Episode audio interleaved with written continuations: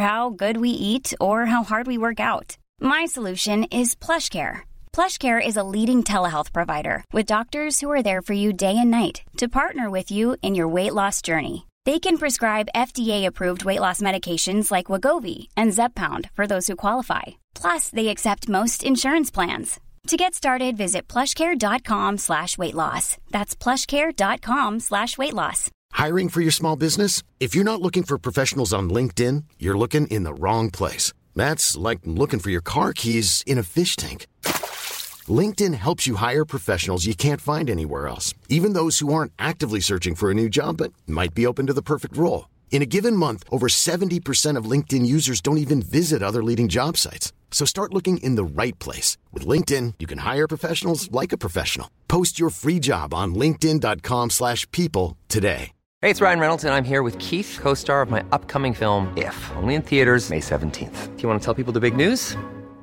Right, I'll do. Sign up now and you'll get unlimited for $15 a month in six months of Paramount Plus Essential Plan on us. Mintmobile.com slash switch. Upfront payment of $45 equivalent to $15 per month. Unlimited over 40 gigabytes per month. Face lower speeds. Videos at 480p. Active Mint customers by 531.24 get six months of Paramount Plus Essential Plan. Auto renews after six months. Offer ends May 31st, 2024. Separate Paramount Plus registration required. Terms and conditions apply if rated PG.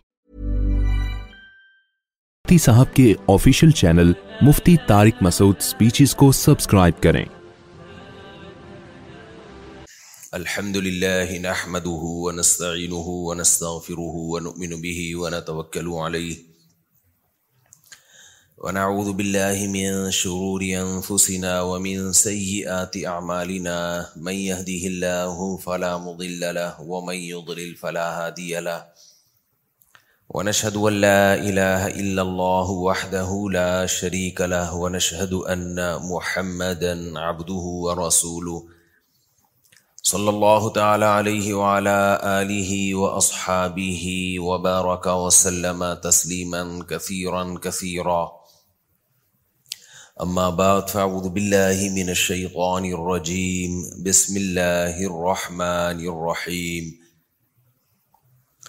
وما آتاكم الرسول فخذوه وما نهاكم عنه فانتهوا وقال تعالى يا أيها الذين آمنوا دخلوا في السلم كافة ولا تتبعوا خطوات الشيطان إنه لكم عدو مبين قرآن مجید کی دو آیتیں پڑھی ہیں اللہ تعالیٰ سے دعا ہے اللہ تعالیٰ صحیح طرح سے بات کہنے کی سننے کی سمجھنے کی اور عمل کی توفیق عطا فرمائے اے ایمان والو اسلام میں مکمل داخل ہو جاؤ یہ آیت میں بہت دفعہ بیان میں پڑھ بھی چکا ہوں اور اس کی تشریح بھی بہت دفعہ کر چکا ہوں لیکن بعض دفعہ قانون ایک ہوتا ہے مختلف طریقوں سے اس کی امپلیمنٹ ہوتی ہے اس کو منتبک کیا جاتا ہے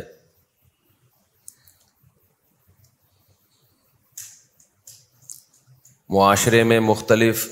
چیزیں سامنے آتی ہیں کس کس طریقے سے لوگ اسلامی احکام کی دھجیاں اڑاتے ہیں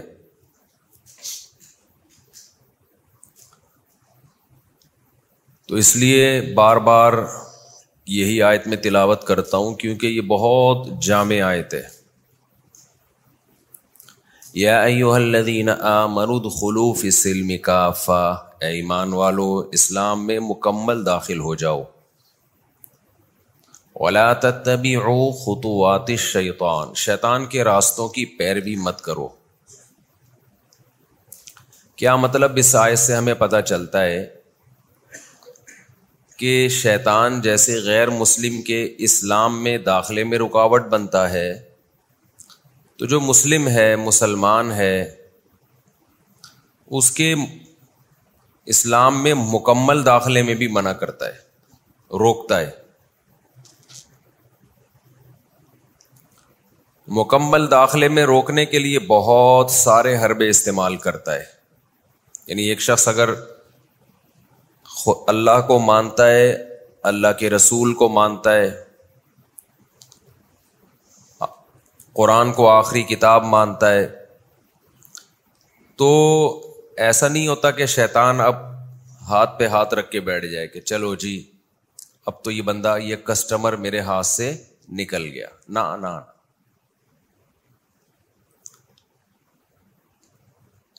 شیطان نے جو کام شروع کیا نا جو اسٹرگل کر رہا ہے وہ اس اسٹرگل پہ اس کو جو موٹیویشن مل رہی ہے دیکھو اتنی ہارڈ ورکنگ دنیا میں کوئی نہیں کرتا جتنی کون کر رہا ہے شیتان تو سوال پیدا ہوتا ہے کہ انسان جب بھی دنیا میں کوئی کام کرتا ہے اس کے پیچھے یا تو کوئی لالچ ہوتی ہے یا کوئی خوف ہوتا ہے عام طور پہ آپ صبح صبح آفس جاتے ہیں محنت کرتے ہیں کیوں محنت کرتے ہیں بھائی آپ کو مہینے کے آخر میں تنخواہ ملے گی پیسے مل رہے ہیں نا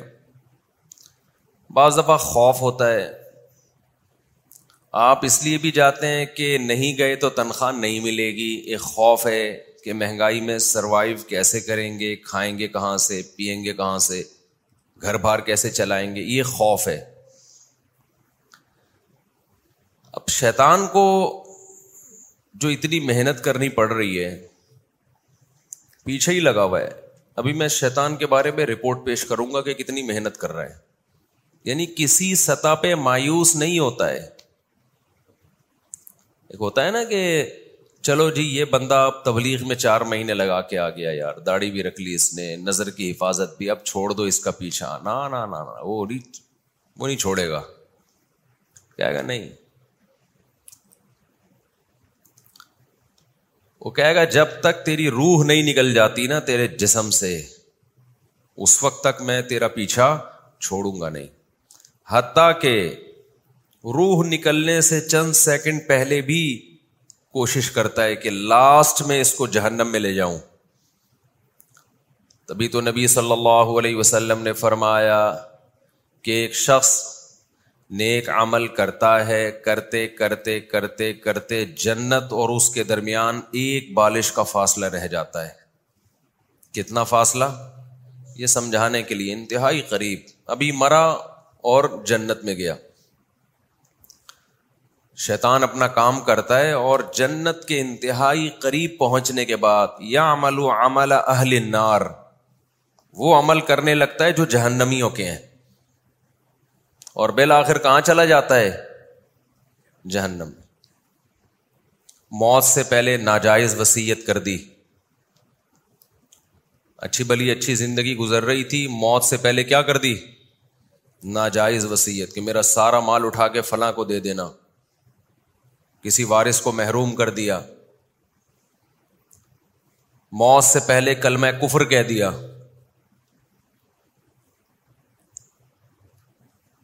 ایسے لوگ ہم نے بہت دیکھے ہیں ساری زندگی نیکا مال میں گزری بڑھاپے میں کھسک گئے کسی نے ان کو گمراہ کر دیا ملحد ہو گئے کافر ہو گئے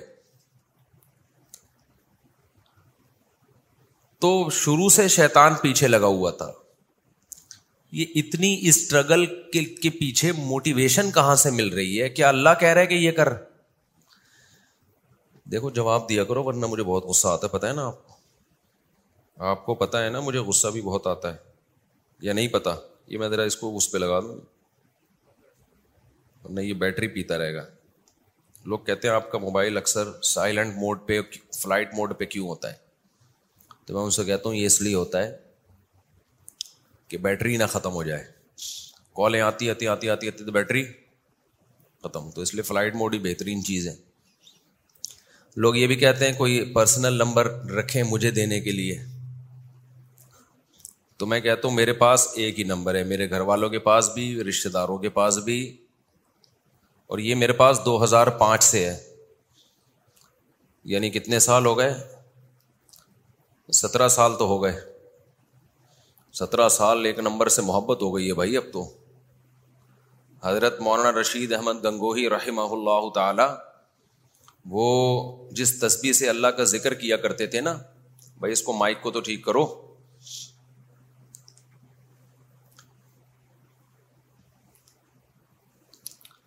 حضرت مولانا رشید احمد گنگوہی رحمہ اللہ تعالیٰ جس تسبیح سے اللہ کا ذکر کیا کرتے تھے تو آخر عمر میں وہ تسبیح بہت ہی بوسیدہ ہو گئی تھی بالکل ایسے دانے ٹوٹ گئے اس کے ٹوٹنے لگے تھے دھاگا گھس گیا تھا کسی نے نئی تسبیح لا کے دی حضرت آپ تسبیح تو چینج کر لیں تو انہوں نے فرمایا کہ ساری زندگی اس تسبیح پہ اللہ کا ذکر کیا ہے اب اس تسبیح سے محبت ہو گئی ہے اب اس تسبیح سے محبت ہو گئی ہے دل نہیں چاہتا اس کو چھوڑوں میں انسان کو جب کسی سے محبت ہوتی ہے نا تو محبت کے آداب اور ضابطے نہیں ہوتے سمجھتے ہو کہ نہیں سمجھتے ہو اللہ سے محبت پیدا کر لو تو جن چیزوں کو اللہ سے محبت ہے یا اللہ کو جن سے محبت ہے ان سے آٹومیٹیکلی محبت ہو جائے گی آپ کو اس کے لیے لاجک کی ضرورت نہیں ہوگی یہ جو آج کل بہت سارے اسکالرز صبح شام علما کو برا بلا کہتے ہیں نا تو اس میں دلائل وہ دلائل کا مسئلہ نہیں ہے مسئلہ ہے کہ اللہ سے ہی نہیں ہے محبت جب اللہ سے ہوتی تو اللہ کے رسول سے بھی ہوگی جب رسول سے ہوگی تو صحابہ سے بھی ہوگی صحابہ سے ہوگی تو تابعین تبا تابعین آئیم مشتحدین محدثین اور ہر دور میں وہ علماء صلیحہ کو تلاش کرے گا پھر علماء سے بھی ہوگی بزرگان دین سے بھی ہوگی تو بڑا فالٹ ہی یہی ہوتا ہے کہ اللہ سے ہی نہیں ہوتی آگے سارے مسائل پھر آپ کہہ سکتے ہو باتیں تو وہ صبح شام اللہ رسول کی کرتے ہیں تو باتیں کرنے پر گورنمنٹ کی طرف سے کوئی پابندی نہیں ہے باتیں قادیانی نے کم کی ہیں مرزا غلام احمد قادیانی نے بھائی مرزا غلام احمد قادیانی نے نبی صلی اللہ علیہ وسلم کی شان میں نعتی اشعار بھی کہے ہیں بڑی زبردست شاعری کی ہے اس نے جس کو قادیانی کیچ کراتے ہیں کہ دیکھو اتنا محبت تھی اس کو ہم کہتے ہیں اتنی تھی تو نبوت کا جھوٹا دعویٰ کیوں کر دیا تو باتیں کرنے پر گورنمنٹ کی طرف سے کوئی پابندی نہیں ہے باتیں بہت سارے لوگ اچھی اچھی کر رہے ہوتے ہیں دیکھو اسلام کا ایک باقاعدہ شعبہ ہے تصوف باقاعدہ اسلام کا ایک شعبہ ہے جسے کیا کہا جاتا ہے تصوف لوگ کہتے ہیں تصوف دکھاؤ نبی کے دور میں تصوف کا لفظ نہیں ہم دکھا سکتے لفظ بعد میں وضع ہوا ہے لیکن جس چیز کو تصوف کہا جاتا ہے وہ چیز ہم نبی کے دور میں دکھا سکتے ہیں بلکہ اس کا حکم ہے آج علم میں امک نہیں ہے الفاظوں کے بکھیڑوں میں لوگوں کو الجھایا جاتا ہے کہاں سے کہاں بات چلتی ہے تو اچھا والا ٹاپک لے کے چل رہا ہوتا شیطان کی رپورٹ ابھی پیش کروں گا میں سمجھ ایسا نہ ہو کہ شیطان رہ جائے شیطان تو اتنی رپورٹیں پیش کرتا رہتا ہے ہم بھی تو شیطان کے بارے میں کچھ رپورٹیں پیش کریں نا شیطان کو موٹیویشن کہاں سے ملتی ہے بتاؤں گا میں ابھی تو بڑی اہم بات ہے اصل میں وہ اس لیے بتا رہا ہوں میں کہ شیطان کو جہاں سے موٹیویشن ملتی ہے آپ کہہ آپ کہہ سکتے ہو مجھے اتنا ترسا کیوں رہے ہو بتا دو نا دو منٹ میں بتایا جا سکتا ہے کہ نہیں لیکن وہ بات ہلکی ہو جائے گی وہ بات کیا ہو جائے گی ہلکی میں اپنی بات کا وزن کم نہیں کرنا چاہتا اپنی بات کا وزن کم نہیں کرنا چاہتا وہ بڑی وزنی بات ہے اور بہت کچھ سیکھنے کو ملے گا اس سے تو چلو وہ رپورٹ پہلے پیش کر دیتا ہوں کیونکہ ٹاپک پھر وہ ہم ناموں کے ناموں میں الجھاتے ہیں لوگ اصطلاحات میں الجھاتے ہیں تو تصوف جو ہے نا تصوف اس کی اصل کیا ہے باطن کی اصلاح باطن کی اصلاح نبی کی ذمہ داریوں میں اللہ نے یہ ذمہ داری بھی لگائی یو علم و و الحکمہ ویو ذکی اے نبی آپ نے قرآن و سنت صرف سکھانا نہیں ہے ان کا تزکیہ کرنا ہے اندر باہر سے ان کو پاک اور صاف کرنا ہے اندر سے پاک کیا ہوتا ہے کیا مطلب آپ ڈیٹول سے اندر سے نہائیں گے کیا اندر سے پاکیزگی کس کو کہتے ہیں تیزاب کی کلیاں کریں گے غرارے کریں گے تیزاب سے آپ اندر کی پاکی کا مطلب آپ کا دل باطنی گندگیوں اور غلازتوں سے پاک ہو جائے آپ کے دل میں لالچ دنیا کی محبت کے جو گٹر ابل رہے ہیں مرا جا رہا ہے پیسوں کے پیچھے پوری گلی ہے گارڈ کی تنخواہ آٹھ ہزار یہ دنیا کی محبت کے گٹر ہی تو ہیں پوری گلی نے گارڈ رکھا ہوا ہے تنخواہ بولو آٹھ ہزار اور لیکن سارا دن مہنگائی کے خلاف تقریریں سن لو آپ مہنگائی بڑھ رہی ہے حکومت کو خیال نہیں ہے ایکچولی حکومت ہی کرپٹ ہے تو حکومت کو آپ کا خیال نہیں ہے آپ کو اپنے ملازمین کا خیال نہیں ہے تو دونوں کیا ہیں ایک جیسے ہیں تو اس لیے رونے ہونے کی ضرورت نہیں ہے نہ پاکستان سے بھاگنے کی ضرورت ہے بھاگے تو وہ گارڈ بھاگے تو سمجھ میں بھی آتا ہے کیا خیال ہے جس کی آٹھ ہزار تنخواہ ہے وہ بھاگ نہیں رہا آپ کہہ سکتے اس کے پاس بھاگنے کے وسائل نہیں ہیں جن کے پاس بھاگنے کے وسائل ہیں وہ ویسے ہی یہاں بہت کچھ کھا رہے ہیں ورنہ باہر کا ویزا آسان تھوڑی ہے بینک اسٹیٹمنٹ دیکھتا ہے بھائی امیرکا لندن یہ کیا دیکھتا ہے کہ تو کماتا کتنا ہے اگر اچھا کما رہے ہو تو پھر پھر کہے گا آ جاؤ اور جو اچھا کما رہا ہے اس کے لیے مسائل نہیں ہے یہاں پہ مسائل اس کے لیے جو بےچارے غریب ہیں جن کے پاس بھاگنے کے پیسے ہی نہیں ہے اور انہیں کو موٹیویٹ کیا جا رہا ہے بھاگو بھاگو بھاگو تو سوائے ملک کی نفرت پیدا کرنے کے اور کوئی رزلٹ نہیں نکل رہا تو خیر تصوف بھی ایک شعبہ ہے قرآن نے حکم دیا کہ اے نبی یہ ذکی ان کا تزکیہ کریں اندر سے ان کو کیا کرنا ہے آپ نے پاک صاف کرنا ہے تو یہ اندر کی پاکی اس کا باقاعدہ علماء نے بعد میں نام دیا یہ نام بعد میں پڑا ہے اس کو کیا نام دیا جانے لگا تصوف جیسے مصحف عثمانی ہم پڑھتے ہیں وہ کون سا مصحف ہے عثمان رضی اللہ عنہ کا نام بعد میں پڑھا ہے لیکن یہ جو مصحف ہے یہ جو قرآن کی آیتیں ہیں یہ نبی کے دور میں پہلے سے موجود تھیں اسی طرح فقہ حنفی شافی مالکی حمبلی یہ سارے نبی کے دور میں موجود تھے نام کیا ہوئے ہیں بعد میں پڑھے ہیں اب لوگ منجن بیچتے ہیں کہتے ہیں اللہ نے تو ہمارا نام مسلم رکھا ہے اللہ نے ہمارا نام غیر مسلم کے مقابلے میں مسلم رکھا ہے سمجھتا ہے کہ نہیں سمجھتا ہے کس کے مقابلے میں مسلم رکھا ہے ہنفی اور شافی کے مقابلے میں مسلم نہیں رکھا اگر آپ کوئی شافی سے ملو اور کہے کہ آپ کس مکتب فکر کو فالو کرتے ہو آپ کا میں مسلم ہوں تو کہے گا اچھا میں غیر مسلم نظر آ رہا ہوں تجھے اتنی سینس جن اسکالرس میں نہیں ہے وہ ہمارے باپ بنے ہوئے ہیں ٹھیک ہے نا وہ ہمیں سکھا رہے ہیں قرآن و سنت دیوبندی بریلوی یہ نام بعد میں پڑے ہیں لوگ کہتے ہیں نا دیوبندی بریلوی نبی کے دور میں نہیں تھے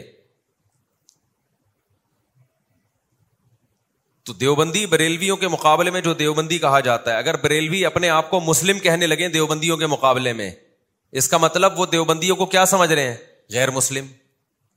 اس سے تو اور فرقہ واریت پھیلے گی اگر دیوبندی اپنے آپ کو مسلم کہنا شروع کر دیں بریلویوں کے مقابلے میں کوئی گرین چینل والا آیا آپ نے کہیں رشتے کا پیغام لے کر آیا ایسے موقع پہ ہی مسلک کو شو کرنے کی عام طور پہ ضرورت پڑتی ہے ہم بلا وجہ تھوڑی کہہ رہے ہیں کہ اپنے آپ کو دیوبندی بریلوی حنفی شافی کہتے پھرو جہاں ضرورت ہوتی ہے وہاں کہنا پڑتا ہے اب آیا کوئی شخص رشتہ لینے کے لیے آپ کہہ رہے ہیں آپ کا مسلک کیا ہے دیوبندی بریلوی وہ کہہ رہے ہیں میں مسلم ہوں آپ کو میں تجھے کہ سکھ نظر آ رہا ہوں میں تجھے میں ہندو نظر آ رہا ہوں تجھے تو آپ جواب میں کیا کہو گے بھائی وہ جواب میں کیا کہے گا بھائی مسلم ہوں تبھی تو آیا ہوں لیکن میں بریلوی مکتبہ فکر کو فالو کرتا ہوں آپ چلے گئے ان کے یہاں رشتہ لینے کے لیے جیسے میں گیا تھا میں بھی تو گیا تھا نا اور میرے اللہ کا شکر ہے بچے ہو گئے الحمد للہ انہوں نے پوچھا آپ کا مکتبۂ فکر کیا میں نے کہا ہم دیوبندی مکتبۂ فکر کو فالو کرتے ہیں اگر میں اس وقت اپنے سسرال میں کہتا کہ وہ پوچھتے پوچھتے آپ کا مکتبہ فکر کیا ہے میں کہتا میں مسلم ہوں بھائی سمپل مسلم وہ کہتے تو کیا ہم کیا غیر مسلم نظر آ رہے ہیں تجھے رشتہ لینے کیوں آئے جب تجھے ہم غیر مسلم نظر آ رہے ہیں تو تو ہری پگڑی پہن کے میرے بیان میں بیٹھے تھے پورے بیان میں ایک بندہ ہری پگڑی پہن کے بیٹھا ہوا تھا اور لوگ جب ان کو یوں یوں کر کے دیکھ رہے تھے میں لوگوں کے ہٹ تمیز سے ادھر میرا بیان سنو سمجھ رہے ہو کیونکہ زیادہ مسئلہ ہوتا تو رشتہ کینسل اس لیے میں نے بڑی رسپیکٹ دی ہری پگڑی والوں اس وقت یعنی جو ہری پگڑی پہن کے آئے تھے سمجھ رہے ہو لوگ کہتے ہیں ہری پگڑی میں نکاح جائز ہے یا نہیں کہ تو تو بھائی ہم نے کیا ہے یار تو صرف پگڑی سے نہیں ہوتا کچھ عقائد پھر آگے دیکھے جائیں گے نا کہ اگر کوئی چاہے دیوبندی ہو یا بریلوی ہو صاف لفظوں میں کہتے ہیں نبی حاضر نازر ہیں مشکل کش ہے وہ تو چاہے دیوبندی ہو چاہے بریلوی ہو اس سے نکاح جائز نہیں ہے اور یہ شرک صرف اس طرح کا شرک بریلویوں میں بھی ہے دیوبندیوں میں بھی ہے بعض دیوبندیوں میں آپ کو قبر پرست نظر آئیں گے وہ لیبل لگاتے ہیں دیوبندیت کا قبروں کے پاس بیٹھے ہوئے نظر آئیں گے لیبل لگاتے ہیں کس کا یہ جو روحانی ٹوپی ڈرامے ہیں یہ تو دونوں فریق میں پائے جاتے ہیں اور غیب کے دعوے بھی کر رہے ہوں گے اور پتہ نہیں کیا کیا دعوے کر رہے ہوں گے تو میں نے کیا کیا وہ میں اگر میں وہاں جا کے کہتا میں مسلم ہوں میں صرف مسلم ہوں سے باہر نکل جو بات پوچھی جا رہی ہے اس کا جواب دے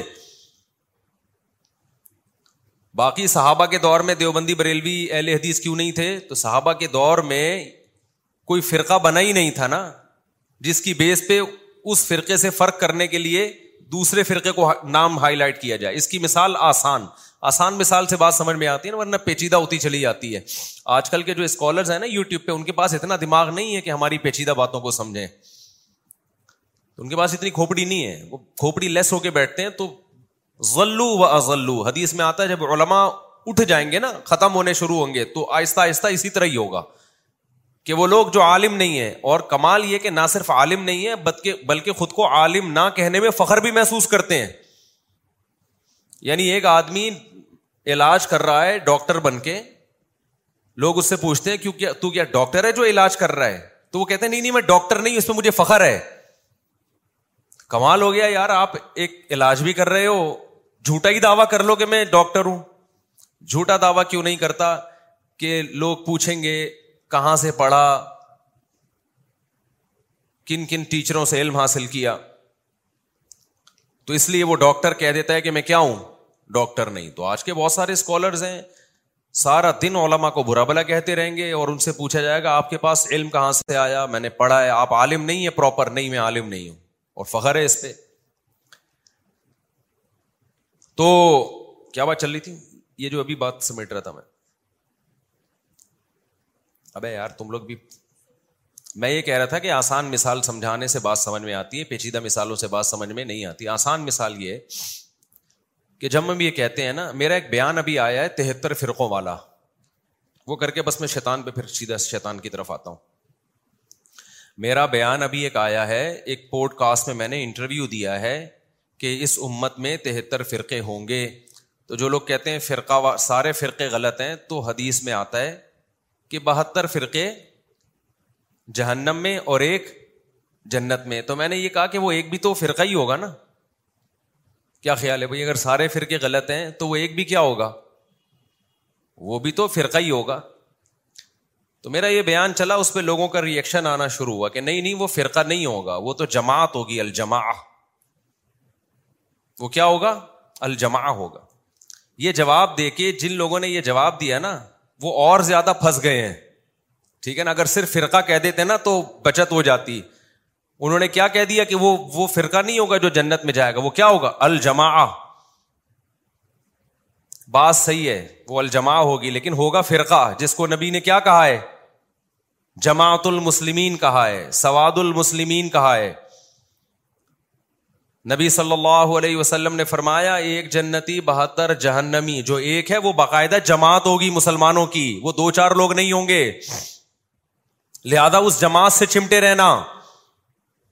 اب دیکھ لو جماعت زیادہ کو کہتے ہیں یا کم کو کہتے ہیں جو جماعت سے ٹوٹ کے الگ ہوتا ہے اس کو فرقہ کہا جاتا ہے جو جماعت میں رہتا ہے اس کو فرقہ نہیں کہا جاتا اب آپ دیکھ لو صدیوں سے جو تواتر سے اسلام چلا آ رہا ہے وہ تو چار مکاتب فکر ہیں ہنفی مالکی شافی ہمبلی جو سب ایک دوسرے کو درست سمجھتے ہیں تو جماعت تو وہ ہے جو اس سے ٹوٹے گا وہ کیا ہوگا سب سے پہلے شیعہ لوگ ٹوٹے اہل سنت والجماعت جماعت سے وہ ٹوٹے وہ صحابہ کے راستے سے ٹریک سے الگ ہوئے انہوں نے کہا ہم نے صرف اہل بیت کو فالو کرنا ہے اس دعوے میں وہ کتنے سچے کتنے جھوٹے وہ وہ جانے لیکن صحابہ سے کیا ہوئے وہ حضرت عمر کو نہیں مانتے حضرت عثمان کے فیصلوں کو نہیں مانتے حضرت ابو بکر کے فیصلوں کو نہیں مانتے الجماعت میں سب سے پہلے تو خلفۂ راشدین ہے تو خلفائے راشدین کے مکتب کو کس نے فالو کیا یہ تو ایما اربا نے فالو کیا ہے تو جو اس جماعت سے ٹوٹ کے الگ ہوگا جو میجورٹی مسلمانوں کی جمہور امت کی چلی آ رہی ہے وہ فرقہ کہلائے گا جو اس سے چمٹا رہے گا وہ فرقہ نہیں کہلائے گا کمال کی بات یہ ہے یعنی وہ فرقہ فرقہ تو کہلائے گا وہ والا فرقہ جو جہنمی ہے وہ نہیں کہلائے گا بلکہ جنتی فرقہ کہلائے گا دیکھو نبی نے فرمایا نا امت تہتر ستف طریق و امتی تہتر حصوں میں بٹے گی تو بٹے گی تو بہتر حصے اور ایک جو ہے وہ بھی تو حصہ ہی ہوگا نا اس کو حصہ کہیں فرقہ کہیں لیکن اس کے جنتی ہونے کی ایک علامت یہ ہوگی وہ جماعت ہوگا وہ کیا ہوگا وہ بہت بڑی تعداد میں لوگ ہوں گے اور یہ سارے دائیں بائیں نکلنے والے یہ ٹوٹے ہوئے لوگ ہوں گے کمال کی بات ہے جو اسکالرز ٹوٹے ہوئے ہیں امت کی میجورٹی سے وہ اپنے آپ کو الجماع کہہ رہے ہیں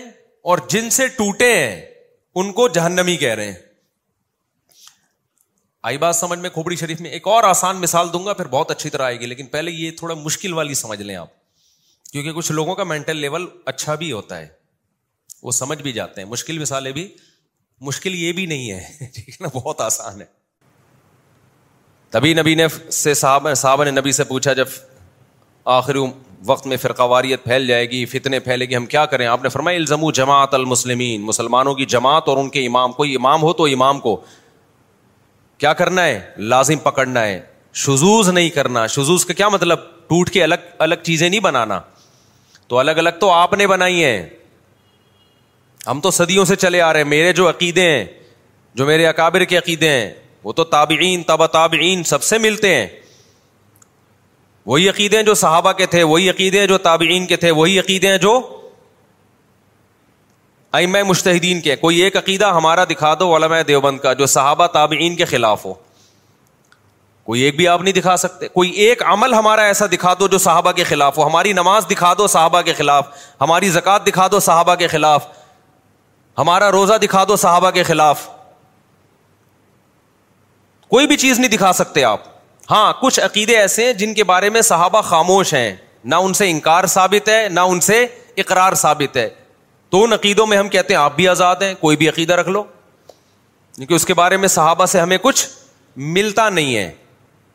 اتنی کلیئرٹی ہے یار ہمارے مسلک میں اور جس مکتبہ فکر کو ہم فالو کرتے ہیں ہاں نام دیوبندی بعد میں پڑا ہے وجہ اس کی یہ تھی کہ بریلوی بعد میں آئے تھے تو ان سے فرق کرنے کے لیے دیوبندی کیا پڑا بعد میں نام پڑا سمجھتے ہو کہ نہیں سمجھتے ہو تو اسی طرح تصوف فقہ فقہ کی اصطلاح ایک نبی صلی اللہ علیہ وسلم کے دور میں فقہ کا لفظ کسی اور معنی میں استعمال ہوتا تھا دین کی سمجھ بوجھ کو کیا کہا جاتا تھا فقہ جو آج کل کے اسکالرز میں نہیں ہے میجورٹی میں بوسوں میں ہے بھی اس کو فقہ کہا جاتا تھا لیکن بعد میں جو اسلامی قانون ہے ظاہری اعمال یہ جائز ہے یہ ناجائز ہے نماز میں یہ کرنے سے سدا صاحب یہ کرنے سے نمازی باطل ان مسائل کو کیا کہا جانے لگا فقہی مسائل فقہ اس کو کہا جانے لگا تو یہ ٹرم ہے اب کوئی کہ فقہ کا مطلب نبی کے دور میں اسلامی قانون پر اس کا اطلاق نہیں ہوتا تھا لہذا میں فقہ کوئی نہیں مانتا تو یہ جہالت ہوگی کہ نہیں ہوگی ہم کہیں گے اسلامی قوانین تو نبی کے دور میں بھی تھے وضو کے مسائل بھی تھے تہارت کے مسائل بھی غسل کے مسائل بھی زکوٰۃ کے مسائل بھی تھے اس کو الگ سے نام نہیں دیا گیا تھا فقہ کا تو نام بعد میں ایجاد ہوئے تو ناموں سے کیا ہوتا ہے بھائی سمجھتا ہے کہ نہیں سمجھتا ہے ناموں میں کیا رکھا ہے آپ نے کمپنیوں کا اشتہار دیکھو نا ملتے جلتے ناموں سے دھوکہ نہ کھائے وجہ اس کی ہے کہ نام تو کوئی بھی کسی کا رکھ سکتا ہے تو اسی طرح یاد رکھو تصوف کا حاصل کیا ہے کہ باطن کی اصلاح کرنا تو یہ کام نبی کے دور میں تھا اس کو الگ سے نام نہیں نہیں دیا گیا نام بعد میں رکھا گیا ہے دیکھو نبی کے دور میں سنت موقع تھی کہ نہیں تھی صحابہ کچھ سنتوں کو بڑے اہتمام سے پڑھتے تھے اور کچھ سنتوں کو زیادہ اہتمام نہیں کیا کرتے تھے بعض لوگوں نے سنت موقع ہی کا انکار کر دیا یہ بھی جہالت ہے کہ سن بس پانچ نمازیں فرض ہیں سنت موقع کی کوئی حیثیت نہیں ہے ایسے لوگوں سے الزامی دلیل سے بات کیا کریں کوئی یہ کہتا ہے نا کہ سنت موقع سرے سے ہے نہیں اور وہ حدیث پیش کرتے ہیں کہ نبی صلی اللہ علیہ وسلم کے دور میں ایک صحابی نے کہا میں سر پانچ نمازیں پڑھوں گا اور چند باتیں کی آپ نے فرمایا جس نے جنتی کو دیکھنا ہو تو اس کو دیکھ لے تو اس نے کہا کہ بھائی ان لوگوں نے وہ اسکالرس کہتے ہیں کہ اس میں سنت موقع تو کہیں ہے ہی نہیں سر پانچ نمازیں ہیں تو ان لوگوں سے ہمارا سوال یہ ہے کہ اگر کوئی فجر کی بھی دو سنتیں چھوڑ دے ساری زندگی تو کیا کوئی حرج ہے ان صحابی نے تو فجر کی سنتوں کا بھی ذکر نہیں کیا اگر کوئی ساری زندگی وطر نہ پڑے تو بھی کوئی حرج نہیں ہے جبکہ وطر نہ پڑھنے کو تمام محدثین فقہا وطر چھوڑنے والے کو کچھ تو حرام ناجائز کہتے ہیں کچھ کہتے ہیں شدید ملامت کا مستحق ہے امام احمد ابن حنبل جو امام بخاری کے استاذ ہیں انہوں نے تو یہاں تک کہہ دیا جو وطر کی نماز نہیں پڑھتا اس کی گواہی مقبول نہیں ہے وہ گواہی دینے کا حل نہیں ہے کیوں انہوں نے دیکھا حدیثیں ملم یوتر لئی سمنا جو وطر نہیں پڑھتا ہم میں سے نہیں ہے ان اللہ اللہ وحی الوطر اللہ نے ایک اور نماز کا اضافہ کر دیا ہے وہ کیا ہے وہ وطر ہے البانی نے اس حدیث کو صحیح کہا میں اسد اسف البانی کا حوالہ اس لیے پیش کر رہا ہوں کہ یہ لوگ ہمارے خلاف جب وطر کے بارے میں دلیل دیتے ہیں نا اور یہ ہمارے خلاف جو بھی دلیل ہیں تو البانی رحمہ اللہ کا حوالہ دیتے ہیں کہ انہوں نے حدیث کو صحیح کہا ہے غلط کہا اس لیے میں ان کا حوالہ دے رہا ہوں سمجھتا ہے کہ نہیں سمجھتا اتنی ساری حدیثوں کو کہاں لے کے جاؤ گے اور فجر کی دو سنتوں کی کس قدر تاکید ہے اور چلو اگر سنت موقع کا اسلام میں کانسیپٹ ہی نہیں ہے کوئی کانسیپٹ نہیں ہے فرض ہے یا عام سنت ہے تو میرا ایک سوال ہے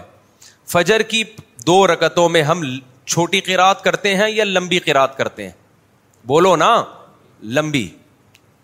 لمبی قرات ہے نا مغرب کی نسبت فجر کی نماز چھوٹی ہوتی ہے یا لمبی ہوتی ہے قرات میں آپ مجھے بتاؤ آپ کا امام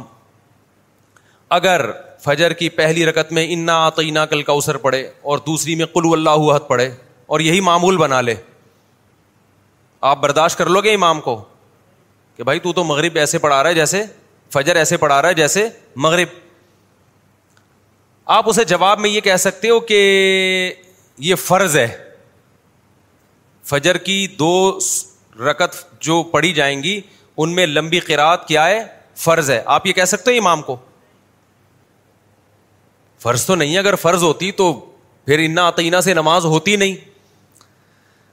آپ جواب میں یہ کہو گے بھائی یہ سنت ہے فجر کی دو رکتوں کو طول دینا کیا کیا عمل ہے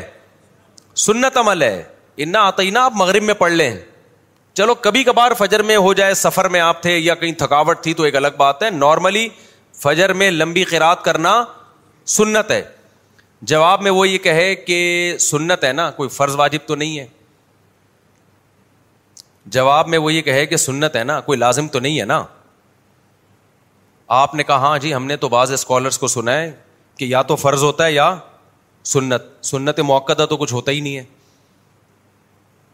آپ کو ہاں سنت ہے تو کیا جب ضروری نہیں ہے ان صحابی نے تو کہا تھا پانچ نمازیں فرض ہیں پانچ نمازیں کیا ہیں فرض ہیں تو میں یہ پانچ نماز پڑھ لی نا میں نے فجر کی ہو گئی نا انعتینہ سے بھی تو ہو گئی نا آپ جواب میں کہو گے بھائی عام سنتوں کی طرح نہیں ہے فجر کی دو رکتوں کو طول دینا یہ سنت معقدہ ہے نبی نے ہمیشہ فجر کی دو رکتیں لمبی پڑی ہیں تو بتا دیا کہ فجر پڑھنے کا اوریجنل طریقہ یہی ہے تو جیسے فجر کی دو سن دو رکتوں کو طول دینا لمبا کھینچنا سن عام سنت نہیں ہے بلکہ سنت موقع جو امام یہ کام نہیں کرے گا قابل ملامت ہوگا اس کو امامت سے نکالا بھی جا سکتا ہے یار تو روزانہ انا عطینہ سے فجر پڑھا رہا ہے یہ کیا کر رہا ہے بھائی انا انتینہ پڑھتا ہے دوسری مقلو اللہ پڑھتا ہے یہ فجر ہے یہ مغرب ہے یہ سمجھ میں نہیں آ رہا کیا کر رہا ہے وہ کہ فرض واجب تو نہیں ہے نا اسے کہا جائے گا سنت موقع ہے اور جو سنت موقع کو چھوڑ دیتا ہے وہ قابل ملامت ہوتا ہے اور واجب الخراج ہوتا ہے آپ پتلی گلی سے نکلو ہم کوئی تمیز کا امام لائیں گے جو فجر تمیز سے پڑھائے تو اسی طرح جیسے نماز کے اندر کی کچھ سنتیں عام سنتیں کچھ سنتیں موقع ہیں ایسے ہی نماز کے باہر کی بھی سنتوں میں کچھ عام ہوتی ہیں کچھ سنتیں موقع ہوتی ہیں تو فجر کی جو دو فرض ہیں اب میں ایک اور مثال آپ کو دیتا ہوں فجر کے دو فرض امام آ کے پڑھاتا ہے اس سے پہلے نہ گھر میں سنتیں پڑھتا ہے نہ مسجد میں آ کے پڑھتا ہے ڈائریکٹ گھر سے آیا مسلح پہ کھڑا ہو گیا نا آپ نے ایک مہینہ دیکھا یار امام صاحب سنتے نہیں پڑھتے آپ نے گھر پہ پڑھتے ہوں گے زیادہ نہیں ہیں گھر پہ پڑھ کے آتے ہوں گے آپ نے پوچھ لیا امام صاحب ماشاء اللہ بڑی خوشی ہوئی آپ فجر کی دو سنتیں ہمیشہ گھر پہ پڑھتے ہیں ماشاء اللہ وہ امام نے کہا نہیں میں گھر پہ نہیں پڑھتا آپ کو غلط فہمی ہوئی ہے آپ کہیں گے پھر مسجد میں مسجد میں تو نظر نہیں آئے تم نے کہا میں پڑھتا ہی نہیں ہوں کیونکہ ہم نے فلاں فلاں فلاں کا بیان سنا ہے اس میں یہ کہ پانچ نمازیں فرض ہیں سنتے ہیں بولو پڑھ لو پڑھ لو نہیں پڑھو نہیں پڑھو پوری دنیا میں کہیں بھی چلے جاؤ نا کوئی بھی ایسے امام کو چھوڑے گا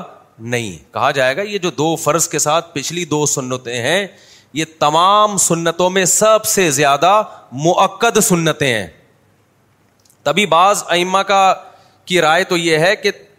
اگر جماعت کھڑی بھی ہو جائے تو آپ مسجد کے باہر دو سنتیں پڑھ لیں بشرطے کہ آپ کو جماعت میں شامل ہونے کا یقین ہو بعض حضرات کا یہ بھی رائے ہے ان کی تاکید کی وجہ سے اور بعض صحابہ سے ثابت ہے کہ چھوڑتے نہیں تھے کسی قیمت پہ تو بس چند ایک حدیث یہاں سے ملی ایک وہاں سے ملی اٹھا کے پورے کلپ بنا بنا کے لوگ کیا کر رہے ہیں ڈال رہے ہیں ذلو و ازلو حدیث میں جو آتا ہے نا کہ قرب قیامت میں ایسے لوگ ہوں گے جو خود بھی گمراہ ہوں گے اور دوسروں کو بھی گمراہ کریں گے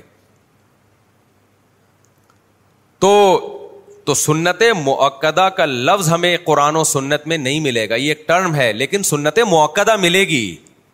یہ لفظ نہیں ملے گا صحابہ کے دور میں یہ اصطلاحات نہیں تھیں بعد میں فقاہ کرام نے علماء نے عوام میں آسانی پیدا کرنے کے لیے کہ ہر عبادت کو اس کا مقام دیا جائے تو اس کے لیے اصطلاحات ایجاد کی ہیں نبی کے دور میں تو فرض بھی اس معنی میں نہیں تھا جو جس میں ہم فرض کہتے ہیں سنت کو بھی فرض کہا گیا ہے اور فرض کو سنت کہا گیا ہے نبی نے فرمایا من آر سنتی فلحی سمنی جو میری سنت سے اعراض کرتا ہے وہ مجھ سے نہیں ہے تو اس سے سنت تھوڑی مراد ہے اس سے فرض مراد ہے کیونکہ سنت کا لفظی ترجمہ ہے طریقہ نبی نے فرمایا جو میرے طریقے سے ہٹے گا وہ مجھ سے نہیں ہے تو اس میں تو فرض بھی داخل ہے اس میں سنت موقع بھی داخل ہے اس میں واجبات بھی داخل ہیں لیکن بعد میں یہ جو اصطلاح ہے سنت کی یہ فرض سے فرق کرنے کے لیے اب ہم کہتے ہیں یہ فرض ہے یا سنت ہے آپ کہتے ہیں بھائی سنت ہے تو اب یہ کسی اور سینس میں استعمال ہو رہا ہے یہ لفظ سمجھتے ہو کہ نہیں سمجھتے ہو مجھے ایسے دیکھ رہے ہو آپ لوگ جیسے میں نے قرضہ لیا ہوا ہے آپ لوگوں سے جیسے میں نے قرضہ لیا ہوا ہے ٹھیک تو ایک خالی رفیع بھائی ہے جو بیان سن رہے ہوتے غور سے تو اب مجھے ایک بات بتاؤ کہ یہ جو تصوف کا لفظ ہے نا یہ بھی نبی کے دور میں لفظ نہیں تھا لیکن تصوف میں جو کام ہوتے ہیں وہ سارے نبی کے دور میں ہوتے تھے تو حضرات فقہ نے بزرگان دین نے دیکھا کہ اسلام دو چیزوں کا نام ہے ظاہر کی اصلاح اور باطن کی انہوں نے دیکھا کچھ لوگوں کا ظاہر تو ٹھیک ہو جاتا ہے اندر ان کا ٹھیک نہیں ہوتا ظاہر میں بڑے تحجد گزار ہوں گے جی ظاہر میں دیکھا جائے تو بڑے ماشاء اللہ ایسا چہرے پہ نور کی کرنیں نکل رہی ہوں گی آپ باقاعدہ ان سے نور ادھار لو گے آپ اتنا نور ہوگا ان کے چہروں پہ آپ دیکھیں گے کہ جی ماشاء اللہ ماشاء اللہ جی وہ ایسے زبردست ہر وقت روتے رہتے ہیں اللہ کی یاد میں لیکن اندر ان کے دنیا کی محبت کے گٹر ابل رہے ہیں میرے پاس ایسے لوگ آتے ہیں اتنی بڑی داڑھی چہرے پہ رونق سر پہ ٹوپی بعض دفعہ تو پگڑی ہوتی ہے اور ایسی شلوار آدھی پنڈلیوں تک فیکٹری کا مالک ہے آ کے بیٹھا ہے اور کہہ رہے مفتی صاحب ٹینشن میں ہوں اب ہے کس بات کی ٹینشن ہے کہہ رہے مجھے ہر وقت ڈر لگا رہتا ہے میری دولت مجھ سے چھن نہ جائے میں نے کہا میرے بھائی آپ کے دل میں دنیا کی محبت کے گٹر ابل رہے ہیں آپ نے پیسہ جیب میں رکھنے کے بجائے کہاں رکھ لیا دل میں رکھ لیا میں نے کہا اس کو دل سے نکالو کہہ رہے کیسے نکالو میں نے کہا بولو چھن جائے تو چھن جائے بھاڑ میں جائے تو کیا ہو جائے گا چھن جائے گی تو کہہ رہے چھن جائے گی تو کیا ہو جائے گا سب کچھ چھن جائے گا تو کیا ہو جائے گا میں نے کہا کیا ہو جائے گا کچھ بھی نہیں ہوگا کہہ رہے بھائی بہت کچھ ہو جائے گا میں نے کہا ٹماٹر بیچنا ہے یار کہہ رہے میرے بیوی بچے میں نے کہا بیوی بچوں کو کہنا اسی ٹماٹر کی آمدن میں گزارا کرنے کرو نہیں تو پتلی گلی سے نکلو بعد میں بھی تو انہوں نے خبر میں اتارنا ہے کہ نہیں اتارنا کیا خیال ہے بھائی کیا بیوی بچے تمہارے ساتھ قبر میں جاتے ہیں تو میں نے کہا ویسے بھی انہوں نے قبر میں پھینک پھانک کے آ جانا ہے تھوڑے دنوں میں اس کے بعد کتنے دن یاد کریں گے بتاؤ آج کل تھی جو لبرل اولاد ہے تو چار پانچ دن بھی تکلف سے یاد کرتی ہے وہ کہ ابا چونکہ مرے ہوئے ابھی ابھی تازہ تازہ ٹائم گزرا ہے تو دو تین دن تو یاد رکھو نا ٹی وی شی وی نہ چلاؤ وہ بھی ان کا دل چاہ رہا ہوتا ہے نئی فلم آئی ہے دیکھ لو نیا ڈرامہ آیا ہے دیکھ لو لیکن چونکہ لوگ کیا کہیں گے اس لیے وہ نہیں دیکھ رہے ہوتے اس اولاد کی خاطر یار آپ اتنا اپنے آپ کو دنیا کی محبت میں نے کہا انجوائے کرو انجوائے اول تو چھیننے کا کوئی خطرہ نہیں ہے لیکن دنیا کی محبت کے گٹر ایسے ابل رہے ہیں کہ جس چیز کا خطرہ نہیں ہے نا اس کا بھی خطرہ دل میں پیدا ہو گیا کہ یہ نہ ہو جائے وہ نہ ہو جائے یہ نہ ہو جائے میں نے کہا بھائی نوٹ کی گڈیاں نکال نکال کے نا صدقہ کرو صدقہ ایسے دیا کرو یہ غریب یہ غریب میں نے کہا یہ جو آپ دیتے ہو نا یہ تھوڑا سا اٹھنی اس کو پکڑا دی وہ جو وائپر والا ہے یہ والا صدقہ نہیں چلے گا مارکیٹ میں میں نے کہا کتنی فیکٹری ہیں چھ سات ہوں گی میں نے کہا ایک نکال دے اللہ کے لیے وہ تو مجھے ڈر تھا کہ بے ہوشی نہ ہو جائے وہ یہ چیزیں کسی صحیح بزرگ کی خدمت میں جب تک نہ رہا جائے اس سے اصلاحی تعلق نہ قائم کیا جائے اس وقت تک یہ دنیا کے گٹر دن سے نکلتے نہیں ہیں کل رات میں سونے کے لیے لیٹا بعض دفعہ خیالات کا ہجوم ہوتا ہے تو مجھے اپنے شیخ یاد آنے لگے کیسی باتیں کیا کرتے تھے کیسی ان کی زندگی تھی تو میں یہ سوچ رہا تھا کہ اگر ہم نے ان بزرگ کو نہ دیکھا ہوتا اپنے شیخ مفتی رشید احمد صاحب کو نہ دیکھا ہوتا تو دنیا کی محبت کا گٹر کہتے کس کو ہیں یہ ہماری سمجھ میں آتا ہی نہیں یہ چیزیں بیانات سے تھوڑی آتی ہیں بیانات سے تو ایک تھوڑی سی موٹیویشن ملتی ہے کہ اچھا یہ بھی کوئی بیماری ہے دنیا کی محبت کا گٹر ٹھیک ہے نا گٹر کی دو قسمیں ایک وہ گٹر جو کراچی میں کھلے ہوئے ہیں جن میں ڈھکن نہیں ہوتے ایک یہ گٹر ہے اور جو گٹر دنیا کی محبت کا انسان کے دل میں ہوتا ہے نا اس میں بھی ڈھکن نہیں ہوتا کسی بھی وقت وہ ابلنا شروع کر دیتا ہے سمجھتے ہو کہ نہیں سمجھتے ہو وہ کسی بھی وقت ابلنا شروع کر دیتا ہے ایک اور بڑے نیک آدمی اب پرانا قصہ ہو گیا تو وہ اب وہ نہیں سمجھیں گے کہ میری بات ہو رہی ہے بعض دفعہ میں قصہ اتنے عرصے کے بعد سناتا ہوں وہ تو بہت پرانا جاتا ہے لیکن نیا نیا قصہ سنانے میں حرج یہ ہوتا ہے کہ وہ سمجھ جاتے ہیں میری بات ہو رہی ہے اور صاحب بڑے نیک بڑے دیندار یہ سب میں باتیں کر رہا ہوں جو گیٹ اپ سے اور نماز روزے سے آپ ان کا تخوا دیکھو گے آپ بولو گے بھائی تخوے کی بلندیوں پہ یہ بندہ پہنچا ہوا ہے میں بیت ہونے لگا تھا اتنے نیک مجھے لگا کہ یہ بہت ہی بڑے نیک بزرگ ہیں جوان تھا وہ اتنے یعنی ایجڈ نہیں ہے میرے پاس آئے کہ اچھا میرے بیانات بھی بہت سنتے میرے پاس آئے مفتی صاحب ہمارے دو بچے ہیں اب پریگنینسی ہو گئی ہے بیگم کو میں بہت ٹینشن میں ہوں میں نے کہا ٹینشن کیا یہ بولی میں یشا ناسا اللہ کہتے ہیں جس کو چاہوں بیٹی گفٹ دیتا ہوں اور جس کو چاہوں بیٹے گفٹ تو گفٹ پہ کس کو ٹینشن ہوتی ہے اچھا میرا خیال تھا وہ یہ بات کریں گے بیگم کی صحت خراب ہے ڈاکٹر نے سختی سے منع کیا اتنی صحت خراب ہے اب مرنے کا خطرہ ہے یا اور کوئی کوئی اور بیماری کا خطرہ ہے یہ بات کریں گے یا یہ کہیں گے کہ جی وہ سنبھالنے والا گھر میں کوئی نہیں ہے دو ایک ایک سال کے وقفے سے دو آ گئے تو فوراً تیسرا آئے گا تو بیگم ذرا لگژری لائف اسٹائل کی عادی ہے ٹھیک ہے نا وہ بہت ہی یعنی کمزور طبیعت کی ہے اس سے بچے بچے نہیں سنبھلتے تو گھر میں لڑائی ہوگی بچے نہیں سنبھلیں گے میں نے کہا یا تو یہ کہیں گے تو میں کہوں گا نہیں اللہ سے ہم دعا کرتے ہیں انشاءاللہ وغیرہ وغیرہ اور سمجھائیں گے یا صحت کا ایشو ہے تو بھائی ڈاکٹر سے رابطہ کرو جب اس نے یہ کہا نا مسا میری آمدن پہلے ہی اتنی ہے میں کیسے پالوں گا جب یہ الفاظ کہے ہیں نا تو میری کھوپڑی گھوم گئی بہت بہت افسوس ہوا بہت افسوس یہ بات وہ نہیں کر رہا جس کے گھر میں کھانے کو روٹی نہیں ہے یہ بات وہ کر رہا ہے جس کا ذاتی گھر ہے کروڑوں روپے کا یہ بات وہ کر رہا ہے جس کی ذاتی گاڑی ہے زیرو میٹر کار خریدی اس نے اپنے لیے میں نے کہا حضرت صحیح فرمایا کرتے تھے گیٹ اپ پہ مت جاؤ اس سے تو وہ اچھا ہے یار ایک ٹماٹر والا بھی مجھ سے کینو مالٹے بیچتا تھا میں نیو کراچی میں تھا نا تو اس وقت میں زیادہ مشہور نہیں تھا تمیز سے گھوم لیا کرتا تھا اب تو میں کہیں نکلتا ہوں مجھے ایسا لگتا ہے کوئی بندہ آ رہا ہے نا تو اس کے سر پہ سینگے مجھے آ کے ٹکر مارے گا وہ مجھے میں اللہ معاف فرمائے ایسا کہنا نہیں چاہیے فینس ہیں یہ سارے فینس ہیں لیکن مجھے لگتا ہے کہ یہ ابھی آئے گا مجھے تو میں ادھر سے نکلتا ہوں ایسا ڈاچ دے کے چلتا رہتا ہوں میں اب تو یہاں نہیں کھڑا ہو سکتا میں اپنی مرغیوں کے پاس چار آدمی نا یہ مسجد کی جالیوں سے پکڑ کے یوں کھڑے ہوئے ہوتے ہیں مجھے دیکھ رہے ہوتے ہیں جیسے حاضری نہیں آتی جیل میں حاضری آئی ہوئی ہے ادھر کا ہم دروازہ بند کر دیتے ہیں بھائی وہاں سے ادھر کسی کو نہ آنے دو تو پھر مسجد کے گرل میں یوں کھڑے ہو جاتے ہیں یوں کر اب میں اپنا کام کر رہا ہوں میں مرغیوں کو دانا ڈال رہا ہوں میں بکری کا دودھ نکال ہوں کھڑے ہو کے دیکھ رہے ہیں تو عجیب سا لگتا ہے نا انسان کو یار کیوں مجھے گھر گھڑ کے پھر میں ان کو بلا لیتا ہوں آ جاؤ یار سلام دعا کرو پتلی گلی سے نکلو کھڑے نہیں ہو یہاں تو پھر پتا چلا یہ جو بھی مشہور ہوتا ہے اس بیچارے کے ساتھ یہی ہوتا ہے فیملی کے ساتھ کہیں نہیں جا سکتا آدمی گاڑی روک روک کے بھی لوگ مل گاڑی میں کہیں جا رہے ہو نا آگے سے روک لیں گے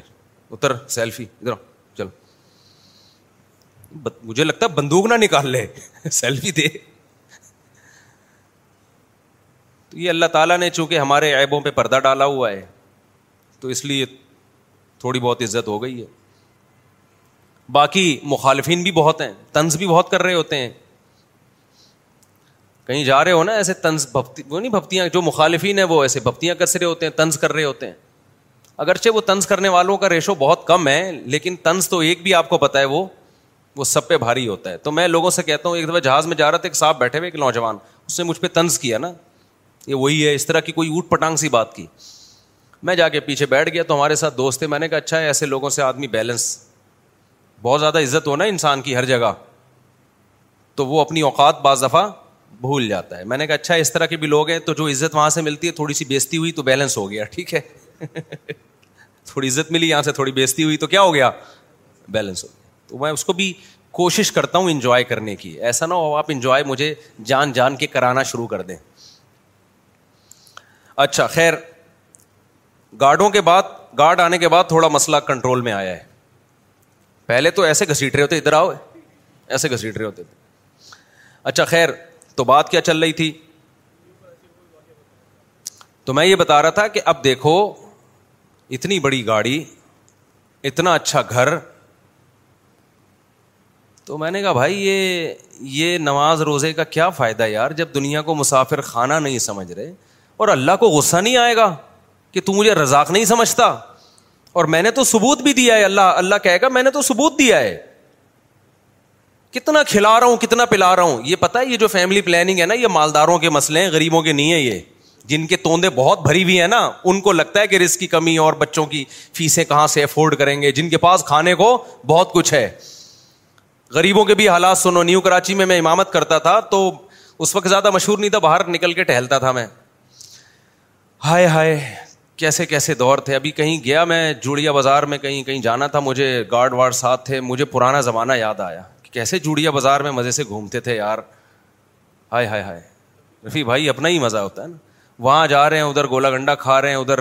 اس کے وہ نہیں ہے وہ بنس روڈ پہ دیکھا ہے وہ دہی بڑے ادھر بیٹھے دہی بڑے پیل دیے تھوڑا آگے گئے وہاں اس کی وہ بھی بڑی مشہور تھی بریانی بھی اور حلیم بھی تو کیسے مزے سے گھومتے تھے یار پھر جڑیا بازار کا تو بازار کا ہی اپنا مزہ ہے ٹھیلے کی بریانی کھاؤ آپ وہاں پہ اب پتہ نہیں ہوتی کس چیز کی ہے لیکن ہوتی بڑی مزے کی ہے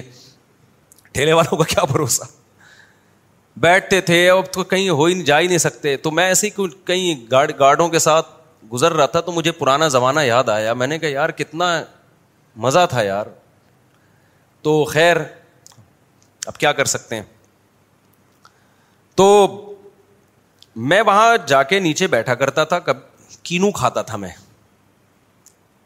کینو کھاتا تھا کینو سمجھتے کیوں کھاتا تھا ڈیلی وجہ اس کی یہ تھی کہ میں نے کینو کھانا چھوڑ دیے تھے کہ گلا خراب ہوتا ہے تو مجھے کسی ڈاکٹر نے کہا کہ بھائی یہ کھایا کرو یہ آپ کی جنرل نالج کے لیے بتا رہا ہوں آپ کا گلا کینو کھانے سے خراب اس لیے ہوتا ہے کہ آپ کینو نہیں کھاتے اس میں تو وٹامن سی ہے میں نے کہا میں تو کھاتے ہی مجھے زکام ہو جاتا ہے اس نے کہا یہ ہو اس لیے رہا ہے کہ نہیں کھاتے تو بڑا اچھا ڈاکٹر اللہ اس کو جزائے خیر دے کہا پھوڑو اب ہم جب سرگودا گئے کینو کا موسم تھا ہمارا ننیال تھا نا سرگودا میں تو ہمارے رشتے داروں نے کینو لا کے رکھے میں نے ایک کھایا میرا گلا خراب میں نے کیا کیا نمک کے غرارے کیے اس گلے کو ٹھیک کر کے دوسرا پھوڑا پھر گلا خراب ہم نے پھر اس گلے کو ٹھیک کر کے تیسرا پھوڑا پھر جو پھوڑے ہیں پوری پوری رات بیٹھ کے کینو کھاتے تھے گلا خراب نہیں ہوتا تھا پھر تو یہ مجھے تجربہ ہے کہ یہ اس سے گلا خراب اس لیے ہو رہا ہے کہ آپ کا گلا ہی ٹھیک نہیں ہے یہ کھاؤ تو گلا صحیح ہوگا تو پھر میں نے کہا کینو کے موسم میں کینو مالٹے نہیں چھوڑنے میں نے اچھا اور بھی بہت ساری چیزیں ٹھیک ہو گئی نا جو الرجی وغیرہ ہوتی تھی تو وٹامن سی بڑی زبردست چیز ہے بھائی تو میں نے کیا کیا میں جا کے روزانہ اس ٹھیلے پہ کینو پھوڑتا تھا کھانے وانے کا میرے یہاں کوئی کانسیپٹ پاکستانی قوم کیا ہاں ہی کانسیپٹ نہیں ہے ہم کھاتے کہاں ہیں میرے بھائی یہ کھانے کا لفظ استعمال مت کیا کرو ہم کیا کرتے ہیں پھوڑتے ہیں آم جو کھاتا ہے پھوڑتا نہیں ہے وہ آم کا حق ادا نہیں کرتا خیر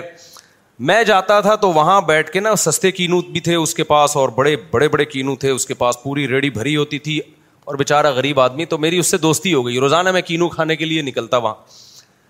ویسے جب دوستی آ رہی ہو گئی ہم نے اس سے گپ شپ لگائی ہم نے کہا آپ کے ماشاء اللہ کتنے بچے ہیں اس نے کہا دس میں نے کہا یار اور کوئی کاروبار آپ کا کہہ رہے بس یہ ریڑھی لگاتا ہوں اور کوئی بزنس نہیں ہے میں نے کہا دس کو کھلا لے تو کہہ رہے اللہ کا فضل ہے آپ ہمارے گھر آ کے دیکھو اللہ نے بڑی برکت دی ہے تو میں نے کہا ماں باپ کہاں رہتے ہیں کہہ رہے ہیں وہ بھی میرے ساتھ ہیں کہہ رہے ہیں میرا دوسرا بھائی ہے اس کے دو بچے ہیں اس کا بزنس مجھ سے زیادہ بچے کتنے دو اور بوڑھے ماں باپ کو بھی اس نے نہیں رکھا کیونکہ مہنگائی کا دور ہے بقول اس کے تو وہ کس نے رکھے ہیں کہہ رہے وہ بھی میں نے رکھے ہیں نہ وہ میری کتاب جانتا تھا نہ وہ اس نے میرے بیانات کبھی سنے تھے اس موضوع پر سمجھ رہے ہو اتنا خوش اے دے دنا دن بیچ رہا ہے جیسے نہیں کینو والے چیخ رہے ہوتے آ جاؤ لے لو لے لو کراچی میں ایک اسٹائل ہے نا تو میں اس کو دیکھ رہا ہوں اس کے چہرے پہ خوشی کے آسار کہہ رہا ہم نے تو اپنے ابا اما کو بھی رکھا ہوا ہے تو میں نے کہا تمہارے بھائی کے کم کیوں کہہ رہا ہے وہ کہتا ہے بھائی اس غربت میں کہاں سے کھلائیں گے تو میں نے کہا تمہیں یہ خیال نہیں آتا کہہ رہے بھائی جس اللہ نے ہمیں کھلا پلا کے بڑا کیا ہے یہ اولاد تو اللہ کی مخلوق پہلے ہے ہماری اولاد بعد میں ہے میں نے کہا دیکھو یار یہ کینو بیچ رہا ہے دل بھی خوش ماں باپ کو کھلانے کا ثواب بھی اولاد کو پالنے کا ثواب بھی پھر میں نے اس سے کہا میں نے کہا تمہارے ہاں ان شاء اللہ دولت کی ایسی ریل پیل ہوگی نا کچھ وقت کے بعد کہ تمہارا بھائی تمہیں حسرت سے دیکھے گا دیکھے گا پھر بھی نہیں وجہ اس کی ہے کہ کھوپڑی پھر بھی کام نہیں کرتی پھر بھی یہ سمجھیں گے تو اتفاق سے ہو گیا میں نے کہا جب تمہارے بیٹے جوانی بیٹے بیٹیاں بیٹیوں کی شادیاں ہو جاتی ہیں اور بیٹے جب جوانی کی دہلی اس پہ قدم رکھنا شروع کریں گے تو تمہارے اس کاروبار میں تمہارا ہاتھ بٹائیں گے آپ کہہ سکتے ہیں اسکول کی فیس کے پیسے کہاں سے دے گا نہ دے اچھا ہے کاروبار کریں گے شروع سے ہی سمجھ رہے ہو نا ہمارے جو اسکولنگ سسٹم ہے نا لڑکے کی وہ بہترین عمر جو کوئی ہنر اور فن سیکھنے کی عمر تھی وہ کہاں گزار دیتے ہیں اسکولوں میں آپ کو اسکولوں کے پڑھے ہوئے چارٹرڈ اکاؤنٹینٹ اور کمپیوٹر کے سافٹ انجینئر تو آپ کو نظر آئیں گے ڈاکٹر تو نظر آئیں گے جو نائنٹی نائن پرسینٹ طبقہ اسکولوں سے فارغ ہو کے برباد ہو رہا ہے جو نہ ادھر کا نہ ادھر کا رہا وہ نظر نہیں آئے گا آپ کو میں مانتا ہوں جتنے بڑے لوگ بنے وہ بھی اسکولنگ سسٹم سے گزر کے بنے ہیں لیکن برباد ہوئے تو وہ بھی تو اسی سسٹم سے ہوئے ابے ہر ایک کے لیے پڑھائی ضروری نہیں ہے کہنا یہ چاہتا ہوں میں بچے کے اسکول کی فیس کے پیسے پڑھاؤ نہیں ہے تو بولے انجوائے کرو بیٹا کیا کرو کاروبار سیکھ ہمارے ساتھ کل دو بندے آئے میرے پاس دو نوجوان لانڈے کراچی کے شکل سے بھی کراچی کے پورے پورے لانڈے لگ کراچی کا جو لونڈا ہوگا نا جو پورا ہوگا کراچی کا وہ شکل سے فوراً پتا چل جائے گا کہاں کا ہے اس میں کہیں بھی پنجاب یا کے پی کے کا ذرا سی بھی اس کو ہوا نہیں لگی ہے ایسے میں تو کراچی گئی ہوں نا مجھے فوراً پتا چل جاتا ہے یہ پیور کراچی کا لونڈا ہے باریک سا ہوگا منہ میں گٹکے کی ایک اسمیل آ رہی ہوگی یہ کچھ علامتیں بتا رہا ہوں ٹھیک ہے نا باریک باتیں ایسی ہوں گی او ہو ہو ہو جیسے اس سے بڑا بدماش دنیا میں پیدا نہیں ہوا اور ہوگا کیا باریک کہاں سے آ رہے ہیں کدھر کو جا رہے ہیں یہ اسٹائل ہوگا بات کرنے کا اردو کی ایسی کی تیسی کی بھی ہوگی اس نے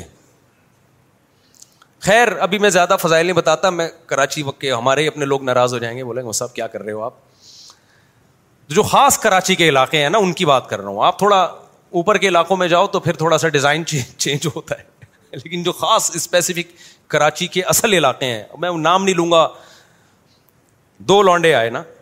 کرپٹو کرنسی کے بزنس دماغ کیا چل رہا ہے میں نے کہا تمہارے پاس ہے کیا کہہ رہی جائز ہے ناجائز میں نے کہا جائز ناجائز تو بعد میں تمہارے پاس کرپٹو کرنسی میں خریدنے کے لیے ہے کیا انہوں نے جو رقم بتائی نا میں نے کہا اس میں چار چھ گٹکے آ سکتے ہیں میں کرپٹو کرنسی تو ایک جوئے کی طرح ہے ادھر سے اٹھا کے کروڑپتی بنا دیا ادھر سے جن کو گرایا ہے ان پٹخے ہوئے لوگوں کو بھی تو دیکھو جن کو روڈ پہ لے آئی ہے کہہ رہے پھر ہم کیا کریں مجھے پتا تھا یہ کراچی میں پڑھائی کے علاوہ سب کچھ کر سکتے ہیں یہ یہ پڑھائی کیونکہ بہت ہائی لیول کے اسکولوں میں جانے کے لیے ان کے پاس فیسیں نہیں ہیں گورنمنٹ کے اسکولوں میں ہم مشورہ دیں گے تو ہمیں پتا ہے حجر کیا ہو جائے گا ابھی صرف گٹکے پہ وہاں کس پہ آ جائیں گے سٹے پہ آ جائیں گے اب ان کے پاس پڑھائی کا آپشن بولو نہیں ہے گورنمنٹ اسکولوں میں پڑھیں گے نا وہ نہیں پڑھیں گے پرائیویٹ اسکولوں میں جو اچھے اسکول ہیں ان کی فیسیں اتنی ہیں کہ وہ وہ یا تو کھانا کھا لو یا اسکول میں پڑھا لو اور پڑھائی وہاں بھی نہیں ہے یہ ذہن میں رکھیں جو بہت اچھے لیول کے اسکول ہیں نا ان میں بس اچھا سا ماحول مل جاتا ہے وہاں بچہ بیٹھا ہوگا ذرا نہا کے آیا ہوا ہوگا وہ گورنمنٹ کے اسکولوں میں نہا کے بھی نہیں آیا ہوا ہوگا تو آپ کا بچہ بھی تھوڑے دنوں میں بغیر نہایا جائے گا پھر وہ یہ خطرہ ہوتا ہے باقی پھر جو پرائیویٹ اسکولوں کا ریزلٹ اتنا اچھا آتا ہے وہ لیتے ہی سلیکٹڈ بچوں کو ہیں جو پہلے سے اچھے ہوتے ہیں اچھے خاندانوں کے ہوتے ہیں وہ سارے پڑھے لکھے ہوتے ہیں اور ان کے گھر میں پڑھائی کا بہت اچھا انتظام ہوتا ہے تو وہ پڑھتے اپنی ہی قابلیت پر ہیں سمجھتا ہے کہ نہیں سمجھتا میرے دو بیٹے ابھی ماشاء اللہ ایک نے حفظ کر لیا دوسرا بھی نہیں ہو رہا اس سے تو میں نے کہا نہیں ہو رہا چھوڑ دے بس تو وہ ہم نے آٹھویں کا امتحان دلوایا ساتویں کا وہ پاس کر لیا انہوں نے حالانکہ اسکول میں تو ہم نے پڑھایا نہیں ہے وجہ کیا ہے کہ اس ان کے کزن نے پڑھایا ان کو میرے بھانجے نے تو وہ تو حفظ کے ساتھ انہوں نے کیا کر لیا اور او لیول کا ساتویں کا پورے پراپر نمبر نہیں ہے لیکن وہ کور ہو جائیں گے ان شاء اللہ حالانکہ حفظ بھی کروا لیا ٹھیک ہے نا ایک دو ایک سال کے اندر یہ تیاری ہوئی ہے کہ او لیول کا سلیبس انہوں نے چھ سات سال کا سلیبس چند مہینے میں مکمل کر لیا یہ ہوم اسکولنگ اور گھر میں پڑھتے ایک سے دو گھنٹہ ہیں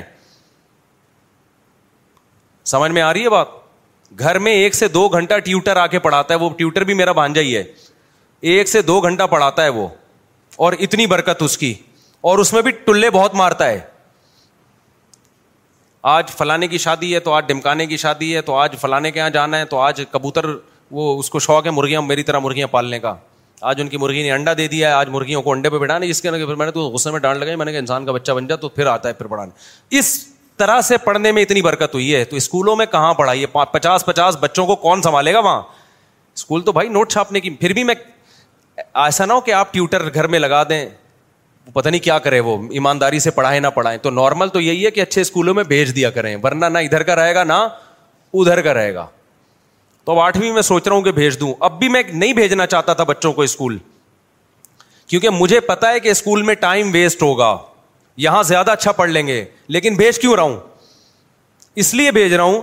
کہ دو گھنٹے ان کا استاد آ کے ان کو گھر میں پڑھاتا ہے اس کے بعد بائیس گھنٹے فارغ ہوتے ہیں بائیس گھنٹے میں یا تو سوتے رہیں گے یا اٹھ کے لونڈے لپاڑے گلی محلے کے جو آڑے ترچے لڑکے ان کے ساتھ نکل لیں گے تو اس کو کنٹرول کرنے کے لیے کہ ابھی میں تو صبح مدرسے چلا جاتا ہوں نا تو ان کو کنٹرول کرنے کے لیے کہ کہیں ان کو کھپا دو تاکہ صبح جائیں تمیز سے دوپہر کو آئیں یہ نیت ہے پڑھائی کی نیت سے نہیں داخل کر رہا مجھے پتا ہے پڑھائی کی نیت سے بے وقوف ہے پڑھانے کے لیے داخل کریں ہم کیا ہو گیا آپ سمجھ رہے ہو کس قسم کی باتیں کر رہے ہیں تو ٹیوٹر ویسے آلریڈی لگایا ہوا ہے اسکول میں بھی جو پڑھیں گے نا تو وہ بھی گھر میں اصل گھر میں کور ہوتا ہے تو اسکول اس لیے بھیج رہے ہیں کہ کھڈے لائن لگاؤ ان کو کہیں صبح تاکہ صبح جلدی اٹھے ورنہ بارہ بارہ ابھی میں جمعے سے پہلے ٹھڈے مار کے اٹھا کے اٹھو تم شرم نہیں آتی تمہیں کیونکہ رات کو سوئے دیر سے ہے نا جب اسکول جانا کہ غم نہیں ہوتا تو بچے پھر سوتے بھی بہت دیر سے ہیں ٹھڈے نہیں مارے میں نے تمیز سے اٹھائے کہ نہ دو گے جمعہ پڑھو شابش تو یہ روٹین نہیں بن بن پاتی بچوں کی سونے جاگنے کی تو اس کے لیے پھر مجبوراً داخل کیا ورنہ بہتر یہی ہے کہ نہیں کرو داخل اگر آپ کی ویسے ہی روٹین بنا سکتے ہو نا گھر میں بچوں کی تو پھر کوئی ضرورت نہیں ہے اسکول کی بچہ بگڑے گا تو وہ آئے تھے دو لانڈے نا کرپٹو کرنسی اور ٹوپی ڈرامہ میں نے کہا بھائی مرے گا تو ابھی تم لوگ یگ لڑکے ہو بالکل تمہیں برباد ہمارا پیسہ برباد ہو جائے گا سارا کہنے پھر کیا کریں میں نے کہا پڑھائی تو بالکل یعنی پوری باتیں تو میں ان کے سامنے صحیح طرح نہیں کر سکا تو میں اب آپ کو بتا رہا ہوں کہ جو میرے دل کے جذبات تھے کچھ ان کو کہے کچھ لبے دبے لفظوں میں کہ ایکسپلین آپ کے سامنے کر رہا ہوں کہ کہنا پورا جو چاہیے تھا نا وہ یہ چاہیے تھا کہ تم کرو تمہارے پاس وہ اعلیٰ اسکولوں میں پڑھائی کے پیسے ہیں نہیں چھوٹے اسکولوں میں جاؤ گے تو کیا ہو جاؤ گے بولو برباد برباد ہو جاؤ گے کوئی نگرانی ہے نہیں چھوٹے اسکولوں میں فری کے اسکولوں میں تو بالکل بھی نہ پڑھو میرے بھائی فری کے اسکولوں میں تو اس میں کیا ہوگا میں نے کہا بھائی اب تم یہ کرو ان کو میں نے کوئی کاروبار بتایا آپ کو نہیں بتاؤں گا میں کیونکہ میں کوئی موٹیویشنل اسپیکر نہیں ہوں کہ لوگوں کو یہ بتاؤں کہ ہر مہینے آپ چھ لاکھ روپے کما سکتے ہیں دیکھا نا آپ نے یو ٹیوب پہ آ رہا ہوتا ہے ہر مہینے آپ چھ لاکھ اصل میں اس طریقے سے وہ ہر مہینے چھ لاکھ روپے کما رہا ہے آپ بھی اسی طریقے سے کما سکتے ہیں کہ لوگوں کو بتائیے ایک یو ٹیوب پہ اچھا سا عنوان لگائیے آپ ہر مہینے ایک کروڑ روپے کمائیے تو آپ کے جو چینل ہے اس کے اتنے ویورز آئیں گے مونیٹائز کیا ہوا ہے آپ نے یوٹیوب چینل اتنے ویورز آئیں گے یوٹیوب یوٹیوب جو ہے پہ آپ کو پیسے دیتا ہے تو وہ کمائے نہ کمائے آپ بولو کما لیں تو میں نے ان سے کہا یہ جو ہر مہینے ایک لاکھ کمانا ڈیڑھ لاکھ کمانا یہ کھوپڑی شریف سے نکال دو یہی سارے فسادات کی جڑ ہے اس سے انسان جاتا ہے ڈپریشن اور ٹینشن میں کام کی بات ہے سن لیں آپ لوگ بھی میں نے کہا جتنے پیسے آپ کے پاس ہے نا جن میں چھوٹے سے گٹکے آتے ہیں اس کو گٹکے میں ضائع نہ کرنا تو ان کو ایک میں نے چھوٹا سا مشورہ دیا آپ عمل نہ کریں دیکھو ہر مشورہ ہر ایک کے لیے نہیں ہوتا ایسا نہ ہو برباد کر دو پیسہ اپنا میں نے کہا یار تم کچھ بھی تم تو اس سے پراپرٹی بھی نہیں لے سکتے اور آج کل تو ویسی بھی کراچی میں پراپرٹی بہت بہت گریوی ہیں میں نے کہا تم سیدھا سیدھا نا ماہرین اتوار بازار جاؤ جہاں پرندے بکھرے ہوتے ہیں اور میں نے کہا یہ دماغ میں نہ رکھنا میں نے ہر مہینے ایک لاکھ کمانا ہے میں نے ہر مہینے دو لاکھ کمانا ہے میں نے ہر مہینے چار لاکھ اس سے سوائے ڈپریشن کے کچھ بھی حاصل نہیں ہوگا آپ یہ بولو میں نے اتنا کمانا ہے جس سے میری بنیادی ضرورت پوری ہو جائے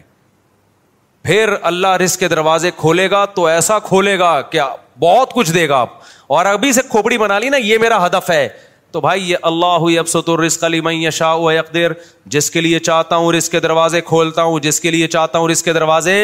بند کر دیتا ہوں یہ تمہاری سوچ پہ نہیں ملے گا کہ میں ہر مہینے چھ لاکھ چاہتا ہوں تو چھ لاکھ مل جائیں ایسا نہیں ہونے ڈپریشن ملے گی اور کچھ نہیں ملے گا میں نے کہا آپ کے پاس جو اسباب اور وسائل ہیں آپ اس میں اسٹرگل کرو تو میں نے کہا میں آپ کو بتاتا ہوں ایک مشورہ دیتا ہوں اور پہلے آپ کو بتا دوں آپ نے اس مشورے پہ عمل نہیں کرنا ورنہ کوئی مرے گا تو میرے مجھے پکڑے گا میں نے کہا اتوار بازار جاؤ پرندوں کی مارکیٹ دیکھو کون سا پرندے کا نام کیا ہے اور کون سا پرندہ کس قیمت پہ بولو نا بک رہا ہے اور کون سا بہت زیادہ بک رہا ہے جس میں لاس کا چانس نہیں ایک مہینہ یہی کام کرو جا کے بازار میں بیٹھ جاؤ بس سمجھو اس کے بعد میں نے کہا آپ کو مارکیٹ میں نا ایک مہینے میں اندازہ ہو جائے گا کہ یہ پیرٹس یا یہ برڈ ایسا برڈ ہے کہ اس کو خریدنے میں انویسٹمنٹ کم ہے اور پروفٹ تھوڑا ہے لیکن یقینی ہے میں نے کہا وہ لا کے گھر میں ڈال دو انڈے بچے پیدا ہوں گے اس کو لے جا کے مارکیٹ میں بولو نا بیچ دو سمجھتا ہے تو میں نے کہا اب اپنا تجربہ شیئر کیا کہ میں نے بڑے بڑے غریبوں کو کروڑ پتی ہوتے ہوئے اس کاروبار میں دیکھا ہے بڑے بڑے غریبوں کو دیکھا ہے کہ جنہوں نے محنت سے یہ کام کیا نا بہت پیسہ کما لیا انہوں نے لیکن اس میں لاس بھی بہت ہے تو وہ پرندہ نہ خریدو جس میں لاس کا چانس ہو سمجھتا ہے کہ نہیں سمجھتا یہ جو پرندے آتے ہیں نا یہ کیا نام ہے چکس جو آتی ہیں بلیک چک اور وائٹ چک آیا کرتی تھی ایک یاد ہوگا اس کے قیمتیں آسمانوں پہ پہنچی ہوئی تھی میں نے نہیں خریدی تھی اس دور میں بھی میں نے اپنے گھر میں پرندے لے کے ڈالے ہوئے تھے برڈس بزنس کی نیت سے وہ سستے والے پرندے ڈالے ہوئے تھے بہت زیادہ پیدا ہوتے تھے تو اس وقت میں آزاد گھوم سکتا تھا میں خود جا کے یہ کام کرتا تھا اتوار بازار جا کے کسی کو بھی پہنا کے آ گیا تو میرے پان گٹکے کا خرچہ نکل آتا تھا اس سے میں وہ پان کھاتا نہیں نہ گٹکا کھاتا ہوں پان گٹکے کا مطلب میرے جتنے دائیں بائیں اس وقت میری تین تھیں معذرت کے ساتھ تو میرے پان گٹکے کا خرچہ اس سے بولو نا نکل آتا تھا ہمارے دوست نے کیا مفتی صاحب یہ کیا کر رہے ہو یار یہ آپ سستے والے چکس لیے بھی آپ نے بلیک چک اور وائٹ چک لو اس سے یہ ہوگا کہ ایک جوڑا پانچ چھ ہزار کا بکے گا اور جب سو بیچیں گے تو پانچ ہزار کو سو سے آپ ضرب دیں تو دیکھو فلاں نے گاڑی خرید لی فلاں نے میں نے کہا بھائی یہ مصنوعی چیز ہے تو انہوں نے کیا کیا کئی لاکھ روپے کا سیٹ اپ ڈالا بلیک چک اور وائٹ چک کے انڈے بچے دے دنا دن ایک دم گئے اتنا پیسہ آنا شروع ہوا اس کے بعد بلیک چک اور وائٹ چک کی قیمتیں دھڑام سے جب نیچے آئی ہیں تو وہ بھی دھڑام سے کنویں میں چلے گئے نیچے بھی نہیں سمجھ میں آ رہا ہے کہ نہیں آ رہا ہے بات نہیں آ رہی میرا خیال ہے تو یہ جو جب آپ دماغ بنا لیتے ہو نا کہ ہر مہینے منتھلی اتنا اور پھر کچھ موٹیویشنل اسپیکر جو بے وقوف ترین ہے وہ آپ کو الو بھی بنا رہے ہوتے ہیں تو وہ آپ الو بن جاتے ہو تو اللہ رسک اللہ کے ہاتھ میں بھائی آپ حدیث میں آتا ہے نبی صلی اللہ علیہ وسلم نے فرمایا نبی صلی اللہ علیہ وسلم کو جب دو چیزوں میں سے اختیار دیا جاتا تھا نا آپشن ہوتا تھا آپ کے پاس ہمیشہ وہ آپشن اختیار کرتے جس میں نفع بے شک کم ہو لیکن نقصان کا اندیشہ ہو رسک نہ ہو اس میں ہمارا نوجوان رسک لے کے پیسے نوٹ چھاپنے کی کوشش کرتا ہے سمجھتے ہو کہ نہیں سمجھتے ہو تو میں نے دیکھا جو زیادہ کاروبار کی باتیں کرتے ہیں نا وہ کاروبار کرتے نہیں ہیں اور جو کرتے ہیں وہ باتیں نہیں کرتے وہ مارکیٹ میں جا کے بیٹھ جاتے ہیں میں نے ایسے ایسے لوگوں کو دیکھا ہے تھوڑے تھوڑے پیسوں پہ انہوں نے بزنس کیا اور اللہ نے کروڑ پتی بنا دیا اچھا وہ دو لانڈے آئے تھے کراچی کے وہ یہ بھی پوچھ رہے تھے مجھ صاحب ہم بڑی انویسٹمنٹ کے لیے ادھار لینا چاہتے ہیں کسی سے تو ہم چاہتے ہیں کہ ادھار میں نے کہا یہ حماقت کبھی نہ کرنا جتنے پیسے تمہاری جیب میں ہے اس سے شروع کرو ادھار کبھی بھی بولو مت لو ورنہ یہ ہوگا کہ ایک نئی ٹینشن کھڑی ہو جائے گی اپنے پیسوں سے جو کام ہوتا ہے وہ محنت کے ساتھ ہوتا ہے دوسروں کے پیسوں سے جو کام ہوتا ہے میرے بھائی اس میں فری پھوکٹ کے پیسے ملتے ہیں اس میں کام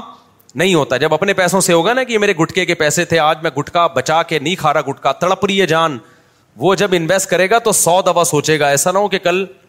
یہ گٹکا بھی جائے اس سے بھی جاؤں میں ہمارے نبی صلی اللہ علیہ وسلم نے کیا فرمایا ایک صحابی آئے دیکھو یہ ہے بزنس ایک صحابی آئے بھیک مانگنے کے لیے آپ نے فرمایا کہ تمہارے پاس کاروبار کے لیے کچھ بھی نہیں ہے کچھ بھی نہیں تھا ان کے پاس یہ جو میں نے اس بندے دو لانڈے لپاڑوں کو مشورہ دیا یہ اسی حدیث سے اخذ ہے تو آپ نے فرمایا نبی صلی اللہ علیہ وسلم نے جو کچھ گھر میں لے آؤ آپ نے یہ تھوڑی فرمایا کہ ایسا کرو بزنس کے لیے انویسٹمنٹ چاہیے انویسٹمنٹ کے لیے پیسہ چاہیے پیسے کے لیے وسیم بھائی چاہیے جو تمہیں ادھار دے دیں یار کیا ہو گیا بھائی اتنی اہم بات کر رہا ہوں آپ سے یہ باتیں آپ کو بہت سے لوگ اور بھی بتا دیں گے اکثر لوگ کہہ رہے ہیں یہ باتیں آپ کو میرے علاوہ کوئی نہیں بتائے گا لیکن میں دیکھا ہے کہ جو یہ باتیں کر رہا ہوتا ہے نا اس وہ پھر بہت بڑی پھینک رہا ہوتا ہے تو یہ باتیں آپ کو اور بھی لوگ بتا دیں گے جو میں بتا رہا ہوں بعض ڈاکٹر کہہ رہے ہوتے ہیں نا یہ یہ بات آپ کو کوئی نہیں بتائے گا میرے علاوہ بعض مذہبی اسکالر کہہ رہے ہوتے ہیں میرے علاوہ یہ کوئی نہیں بتائے گا میں کہتا ہوں میرے علاوہ اور بھی بہت سے لوگ آپ کو ان شاء اللہ بتا دیں گے تو ہمارے نبی کے پاس ایک صحابی آئے بھیک مانگنے کے لیے آپ نے فرمایا گھر میں کچھ ہے تو لے آؤ ان کا تو دماغ بھی نہیں ہوگا اس طرف وہ ایک برتن تھا پلیٹ پلیٹ کو جس ٹائپ کی چیز اٹھا کے لے آئے اس سے بزنس کا آغاز ہو رہا ہے اس سے کیا ہو رہا ہے بولو بزنس آپ نے یہ تو نہیں فرمایا کہ عثمان سے قرضہ لے لو بڑے مالدار ہیں وہ آپ نے یہ تو نہیں فرمایا کہ مغیر ابن شعبہ بڑے مالدار ہیں ان سے قرضہ لے لو نہ جو کاروبار شروع ہی قرضوں سے ہو رہا ہے اس میں کیا کرو گے آپ آپ نے فرمایا کہ جو ہے گھر میں لے آؤ وہ ایک برتن لے آئے آپ نے صحابہ سے فرمایا کون اس کو خریدے گا ایک صحابی نے کہا میں ایک درہم میں آپ نے فرمایا ایک درہم سے زیادہ میں کون لے گا ایک درہم سے زیادہ میں بتاؤ کیسا بزنس سکھا رہے ہیں بھائی ہے بھائی پیسے بھی نہیں ہے درہم بھی نہیں ہے صرف پلیٹ ہے یہاں سے بزنس کا آغاز اور ظاہر ہے اس برتن کی مارکیٹ ویلیو تھوڑی ملے گی خریدا مہنگا ہوگا اب بیچ کیسے رہے ہیں سستا آپ نے فرمایا کون ایک درہم سے زیادہ ایک صحابی نے کہا میں دو درہم میں خریدوں گا کچھ بولی لگوائی نیلام کیا تو وہ بیچ کے ان کو دو درہم پکڑائے اور فرمایا جاؤ کلاڑی اور لکڑی لے کر آؤ وہ صحابی گئے دستہ خریدا کلاڑی کا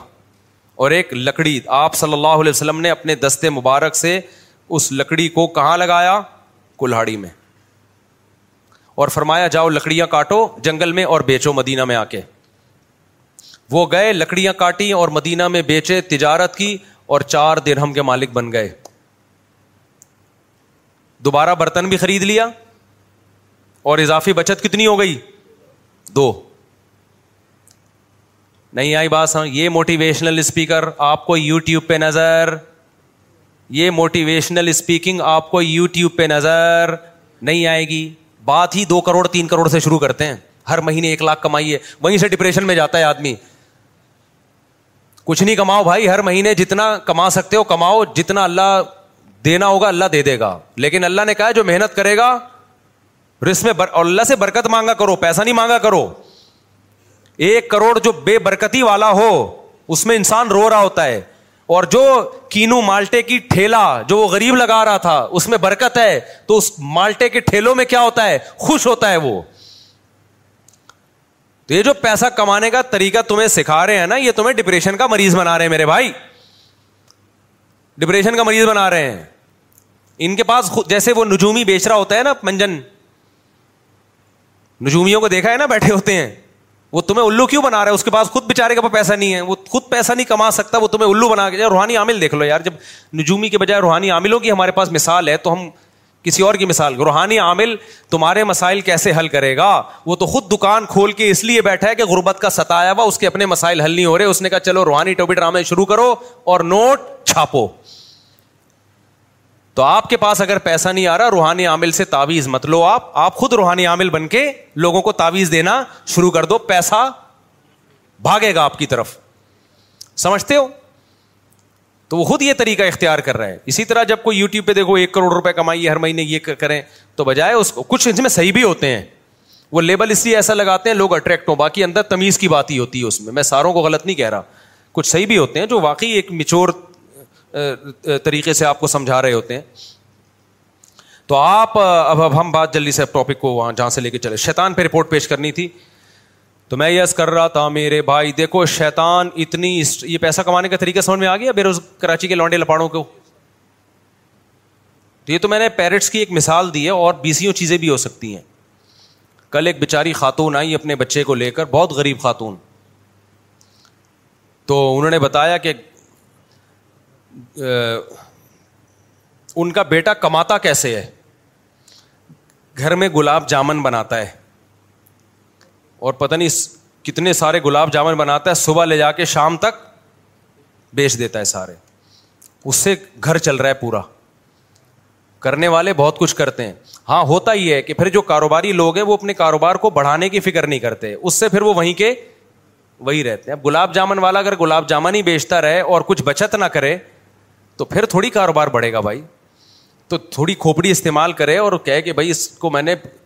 بڑھانا کیسے ہے تو اس کے لیے آپ پھر یو ٹیوب پہ سرچ کریں کہ بزنس کو پروموٹ کیسے کیا جاتا ہے کیونکہ جو لوگ کھوپڑی استعمال کرتے ہیں پھر وہ کاروبار بڑھا دے دیکھو ایک شگ... مجھے یاد ہے ہم بچپن میں سنا کرتے تھے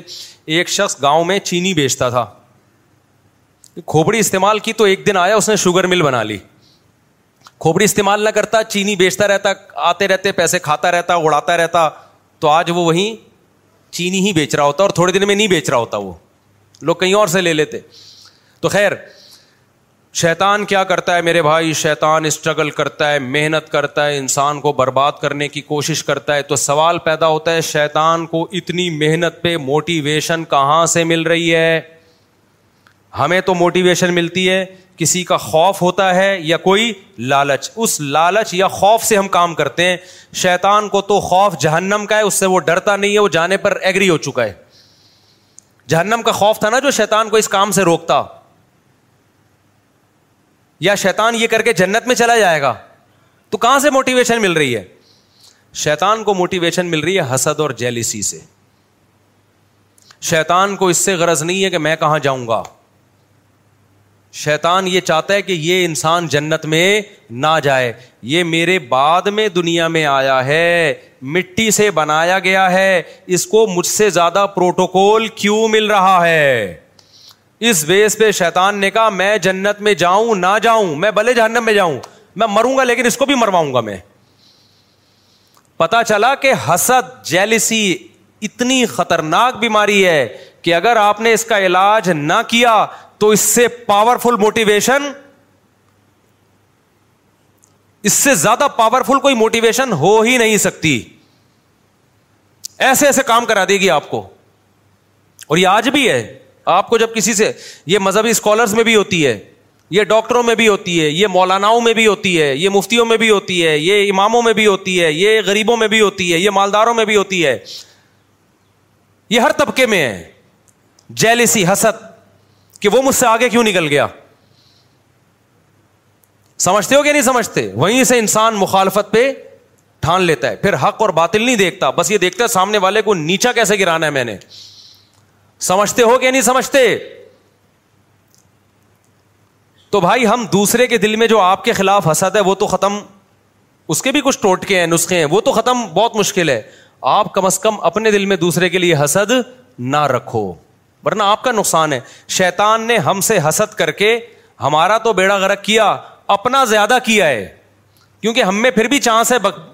بچ جائیں جہنم میں نہ جائیں ہم چانس ہے شیطان کے شر سے نکل جائیں یا شیطان ہم سے گنا کروا دے ہم توبہ کر کے معاف کروا لیں یہ چانسز ہیں شیطان کے پاس یہ آپشن نہیں ہے وہ پکا جہنم ہی ہے تو حسد کرنے والا اپنا جتنا نقصان کرتا ہے وہ زیادہ ہے دوسرے کا جو نقصان کرتا ہے وہ کم ہے تو کیوں جل رہے ہو بھائی کسی کی ترقی دیکھ کے آپ کا دوست فلاں آگے نکل گیا اس نے زیادہ پیسے کمانا شروع کر دیے وہ یہ ہو گیا وہ ہو گیا مذہبی اسکالرس میں حسد کے اس کے ویوز اتنے زیادہ ہو گئے اس کے سبسکرائبر اتنے زیادہ ہو گئے اس کے واچنگ ٹائم اتنا زیادہ ہو گیا یہ مذہبی لوگوں میں چل رہا ہوتا ہے تو فائدہ ہی نقصان ہے تبھی تو ایک دوسرے مناظروں میں ہم نے دیکھا یو ٹیوب پہ مناظرے پڑے ہوئے ہیں دوسرے کو نیچا دکھانے کے لیے ہر آدمی جھوٹ بول رہا ہوتا ہے دوسرے کو نیچا دکھانے کے لیے کیا چل رہا ہوتا ہے جھوٹ خدا سے ڈر نہیں رہے ہوتے بھائی دونوں ہر فریق میں آئیے تو حسد ختم کرنا بہت زیادہ ضروری ہے تو میں جو بیان لے کے چلا تھا نا وہ حسد پہ نہیں تھا وہ تو وہ جو بیان میں لے کے چلا تھا نا وہ کیا تھا یار شروع میں جو میں نے آئے تھے تھی بس میں دو منٹ میں سمیٹتا ہوں اس کو ہاں میں اصل جو بیان لے کے چلا تھا نا وہ یہ لے کے چلا تھا کہ اسلام میں مکمل داخل ہو جاؤ تو مکمل داخلے سے روکتا کون ہے شیطان جو میں اصل بیان لے کے چلا تھا وہ یہ تھا کہ اسلام میں مکمل داخل ہو جاؤ تو شیطان غیر مسلم کو اسلام لانے سے روکتا ہے جو لوگ اسلام میں داخل ہو چکے ہیں ان کو آخری دم تک مکمل اسلام میں داخلے سے روکتا ہے اور جو مکمل اسلام میں داخل ہو چکے ہیں ان کو شیطان کوشش کرتا ہے کہ ان کو ریورس کرے وہ کسی بھی طریقے سے تو وہ شیتان کی کاروائیاں کس کس طریقے سے ہوتی ہیں اور آج کیسے کیسے شیتان کر رہا ہے کام وہ میں ان شاء اللہ پھر اگلے بیان میں آپ کے سامنے رپورٹ پیش کروں گا میں اور آپ کو ان شاء اللہ اس سے بہت فائدہ ہوگا کہ پہلے تو شیطان غیر مسلم کو کوشش کرتا ہے اسلام میں داخل نہ اس کے لیے شیطان کیا کیا طریقے استعمال کر رہا ہے غیر مسلموں کو کیسے الو بنا رہا ہے وہ پھر جو مسلمان ہو چکے ہیں ان کے ایمان پہ کہاں کہاں سے ڈاکے مارتا ہے کیسے کیسے ان کو روکتا ہے کیسے کیسے برگلاتا ہے پھر جس کے بارے میں شیطان کو یقین ہو گیا نا کہ اسلام سے ہٹنے والا نہیں ہے تو شیطان پتا کیا کرتا ہے غیر اسلام کو اسلام بنا کے پیش کر دیتا ہے جو چیز اسلام نہیں ہے اس کو کیا شو کرتا ہے یہ اسلام ہے لہذا اللہ کی محبت میں انسان اس سے چمٹتا ہے اللہ کی محبت میں انسان اس سے اب آپ بتاؤ سیال کوٹ کا جو حادثہ ہوا تھا کہ جن لوگوں نے اس کو قتل کر دیا اسٹیکر پھاڑنے پر ایک غیر مسلم کو کیا یہ قتل اسلام میں حلال تھا بولو نا لیکن قتل کرنے والوں نے عشق مصطفیٰ کا لیبل لگا کے قتل کیا ہے ویسے تو زیادہ تر یہ پلان ہوتا ہے جو اسلام دشمن این جی اوز ہیں نا وہ پیسہ دے رہی ہوتی ہیں ملک میں تقریب ابھی جیسے عیسائیوں کے چرچوں کو جلا دیا تو یہ غیر ملکی ایجنسیاں بھی ہیں جو آپ کے ملک میں نا ان کو پتا یہ مذہبی جنونی قسم کے کچھ لوگ ہوتے ہیں ان کو مذہب کے نام پہ کچھ بھی کروا لو تو وہ ان کے لیڈروں کو پیسے دے رہے ہوتے ہیں کہ اچھا ہے آپ اپنے ماتحت لوگوں کو عشق مصطفیٰ کے نام پہ جذباتی بناؤ اور بولو کہ کوئی بھی کسی بھی وقت نبی کی یاد میں پھٹ جائے تو جنت میں جائے گا وہ تو کچھ غیر مسلم عناصر بھی ہیں جو یعنی اسلام دشمن عناصر بھی یہ کام کر رہے ہوتے ہیں ہو سکتا ہے وہ عیسائی کیوں نہ ہو عام عیسائیوں کو نہیں پتا ہوتا ہو سکتا ہے وہ ہندو ہی کیوں نہ ہو عام ہندوؤں کو نہیں کو نہیں پتا ہوتا تو دنیا میں پیسے کے ذریعے کچھ بھی کروایا جا سکتا ہے لیکن ان کو سر پھیرے لوگ چاہیے ہوتے ہیں ان کو پتا ہوتا ہے ایک انگریز نے بڑی پیاری بات کی ہے اس نے کہا ہے کہ دیکھو جب بھی آپ دنیا میں ہر کام کے ماہر نہیں ہو آپ دنیا میں ہر کام کے ماہر نہیں ہو لیکن آپ پھر بھی دنیا میں ہر کام کر سکتے ہو سوال پیدا ہوتا ہے بھائی جب میں دنیا میں ہر کام کا ماہر نہیں ہوں تو میں ہر کام کیسے کر سکتا ہوں تو کہا کہ ہر کام کے ماہرین سے کروا لو نہیں یہ بات سمجھ میں بھائی دیکھو میرے پاس کوئی آتا ہے مفتی صاحب میرے گردے میں درد ہے میں علاج کر میں آپ سے علاج کروانا چاہتا ہوں اب مجھے پتا ہے میں گردوں کا علاج نہیں جانتا لیکن میں پھر بھی کر سکتا ہوں کیسے میں کسی ڈاکٹر سے رابطہ کروں ڈاکٹر کو بولوں کہ بھائی میں آپ کے پاس ایک بندہ بھیج رہا ہوں آپ بولو کہ میں مفتی صاحب کا نمائندہ ہوں مفتی صاحب نے میرے ذمے لگایا اس کے گردے ٹھیک کرنا اور ڈاکٹر صاحب فیس آپ کو میں دوں گا اس سے نہیں لینا ٹھیک ہے نا اور اس سے میں کہوں بھائی ایک لاکھ روپے مجھے دے دے میں تیرے گردے ٹھیک کروا دوں گا تیرا کام ہو جائے گا میں ٹھیک کروں یا میرا بندہ ٹھیک کرے گردے تیرے ٹھیک ہو جائیں گے لاکھ روپے دے دے اسی ہزار میں ڈاکٹر کو دوں بیس ہزار میں تو ٹھیک کرا دیے کہ نہیں کرا دیے اب میرے پاس لوگ آتے ہیں شادی کرا دو میں تو نہیں کراتا لیکن میں ان لوگوں کی نام لے ان ان کے کا نام لے دوں رفیع بھائی بھائی کا میں ان ان ان سے سے یہ کراتے ہیں کراتے یہ ثواب کس کو مل رہا ہوتا ہے نام ہمارا استعمال ہو رہا ہوتا ہے اب میرے پاس کوئی بندہ آتا ہے کہ جی مجھے کوئی عمارت بنوانی ہے میں کہتا ہوں وہ فرانا نہیں لے رہا ہوتا ان چیزوں کے میں اور آیا بھی نہ کریں ان کاموں کے لیے میں تو ایک مثال دے رہا ہوں تو اب مجھے ایک بات بتاؤ وہ ایک انگریز نے ایک بات لکھی ہے کہ آپ دنیا کا ہر کام کر سکتے ہو کیوں آپ ہر کام کے ایکسپرٹ نہیں ہو لیکن دنیا میں ہر کام کے ایکسپرٹ موجود ہیں ان سے کروا سکتے ہو آپ اب سوال پیدا تو ان سے ہم کیسے کروائیں کچھ کام ایسے ہوتے ہیں جو آسان نہیں ہوتے تو اس گورے کی بات ہے دیکھو ہر شخص کو کچھ نہ کچھ چاہیے آپ اس کی چاہت اس کو دے دو گے وہ آپ کا کام کر دے گا تو اس گورے کے الفاظ ہیں کچھ لوگوں کی چاہت پیسہ ہوتی ہے ان کو پیسہ دو جو چاہے کرا لو کچھ لوگوں کی چاہت ہوتی ہے کوئی ان کو رشتہ چاہیے ہوتا ہے نا عشق ہوا ہوتا ہے آپ ان کو گارنٹی دلاؤ تیری یہاں شادی کرا دوں گا وہ سب کچھ کرنے کے لیے تیار ہو جائے گا اس کے پاس میرے پاس بڑے واقعات ہیں ایسا کیا بھی ہے لوگوں نے تیسرا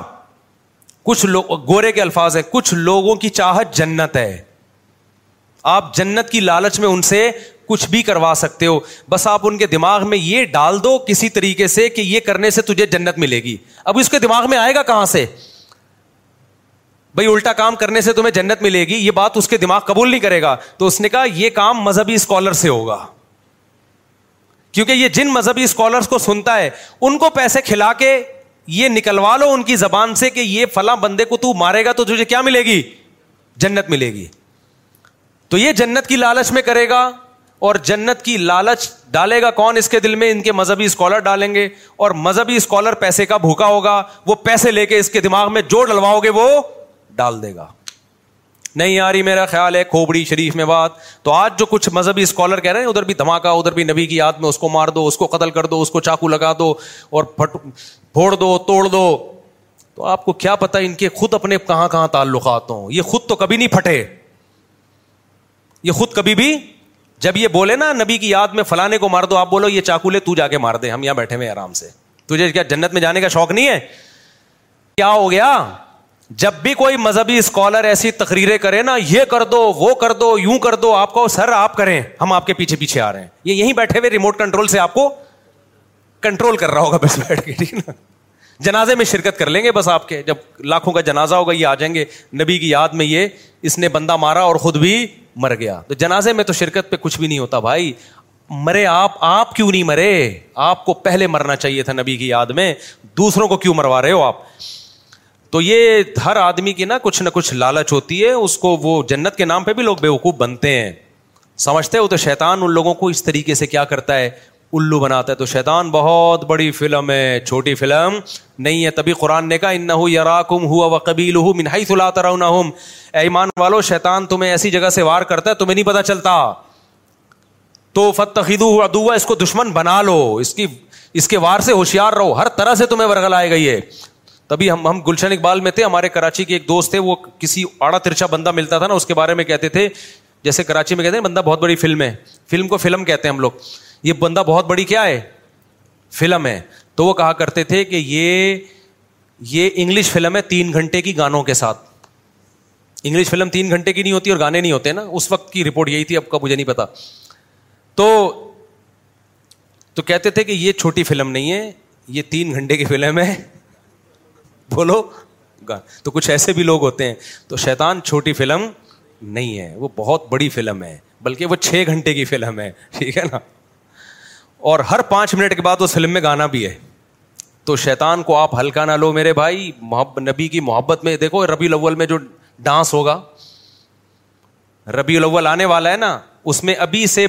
ڈانسنگ پروگرام کی پریکٹس شروع ہے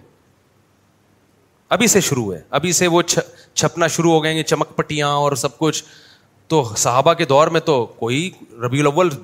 بیسوں دفعہ آیا کچھ بھی ایسا نہیں ہوا لیکن ابھی سے ڈانسنگ پروگرام حلوے مانڈے اور وہ ساری چیزیں یہ سب نبی کی یاد اور محبت کیک کٹیں گے کیک کٹیں گے happy happy birth birth day day to to you اور محمد صلی اللہ علیہ وسلم اللہ یہ تو کفری الفاظ ہیں یہ سب ہوگا لیبل کیا لگایا جائے گا نبی کی محبت تو یہ کون کروا رہا ہے میرے بھائی یہ سب شیطان کروا رہا ہے اللہ تعالیٰ سمجھنے کی عمل کی توفیق Hey, I'm Ryan Reynolds. At Mint Mobile, we like to do the opposite of what Big Wireless does. They charge you a lot, we charge you a little. So naturally, when they announced they'd be raising their prices due to inflation, we decided to deflate our prices due to not hating you. That's right. We're cutting the price of Mint Unlimited from $30 a month to just $15 a month. Give it a try at mintmobile.com slash switch. $45 up front for three months plus taxes and fees. Promote for new customers for limited time. Unlimited more than 40 gigabytes per month slows. Full terms at mintmobile.com. مائی اپگ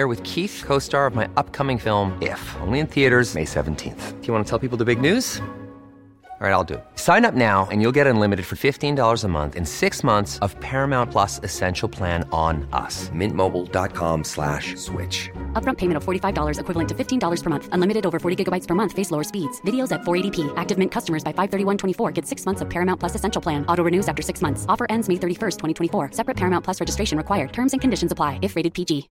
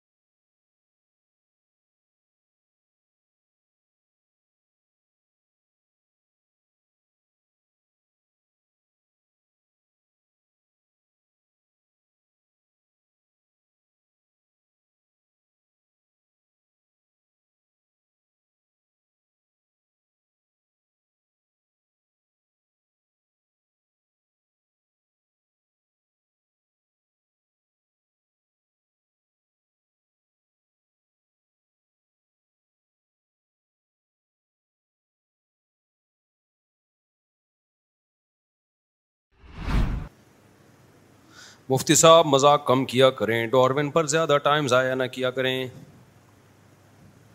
یہ کون ہے بھائی یہ کیسا مذاق کیا ہے ایسا مذاق نہ کیا کریں اور اس طرح کے سوالات بھیج کے اپنا ٹائم ضائع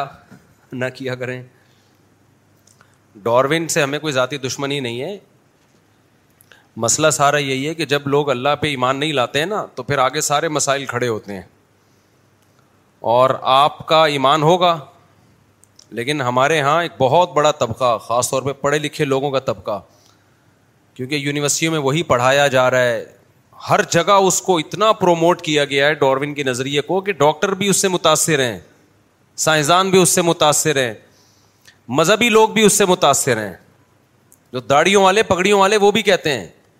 یہاں تک بات پہنچ گئی ہے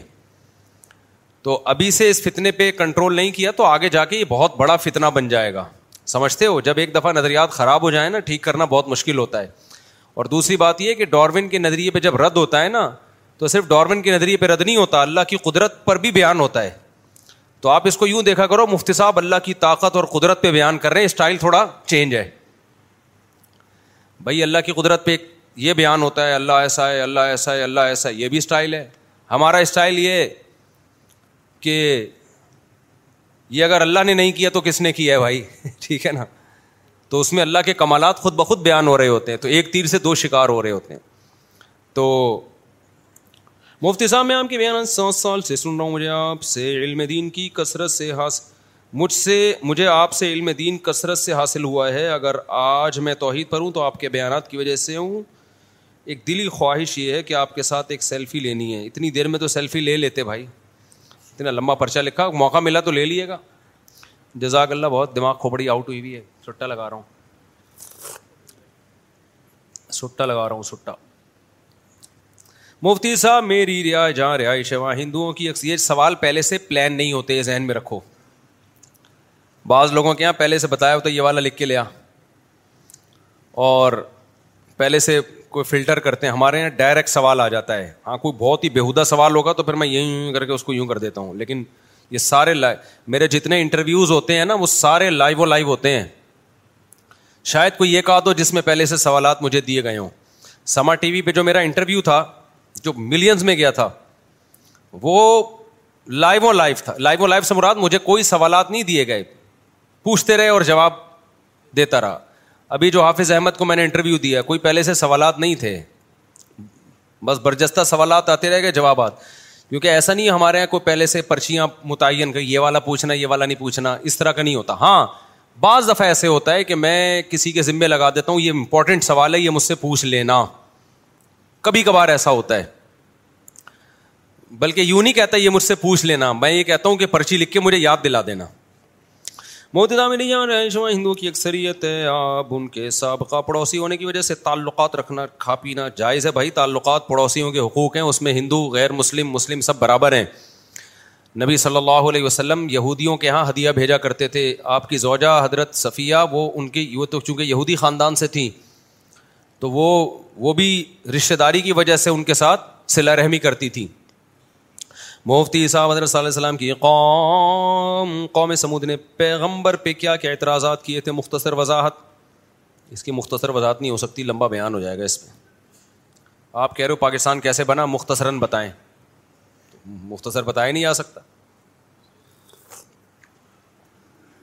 اچھا بھائی مفتی صاحب مشرقین کی قرآن و حدیث کی روشنی میں سزا کیا ہے یہی سزا ہے کہ آخرت میں جہنم ملے گی دنیا میں کوئی سزا نہیں ہے دنیا میں کوئی اسپیسیفک سزا جیسے زنا پہ سزا ہے نا سو کوڑے لگاؤ تو مشرق پہ نہیں ہے کیونکہ اللہ نے پورا پورا آخرت میں اس کو نمٹانا ہے ضانی تو زنا کرے گا چترول لگ کے معاف ہو جائیں گے ٹھیک ہے نا شرک معاف نہیں ہوتا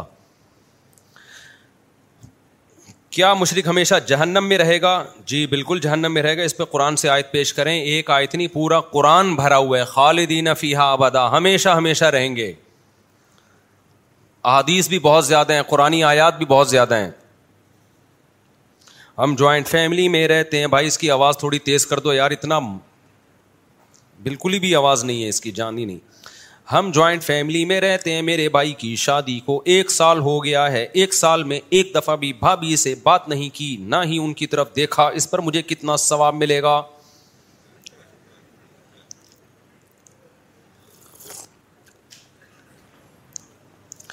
بھابھی پر پردہ فرض ہے آپ سے کرنا بالکل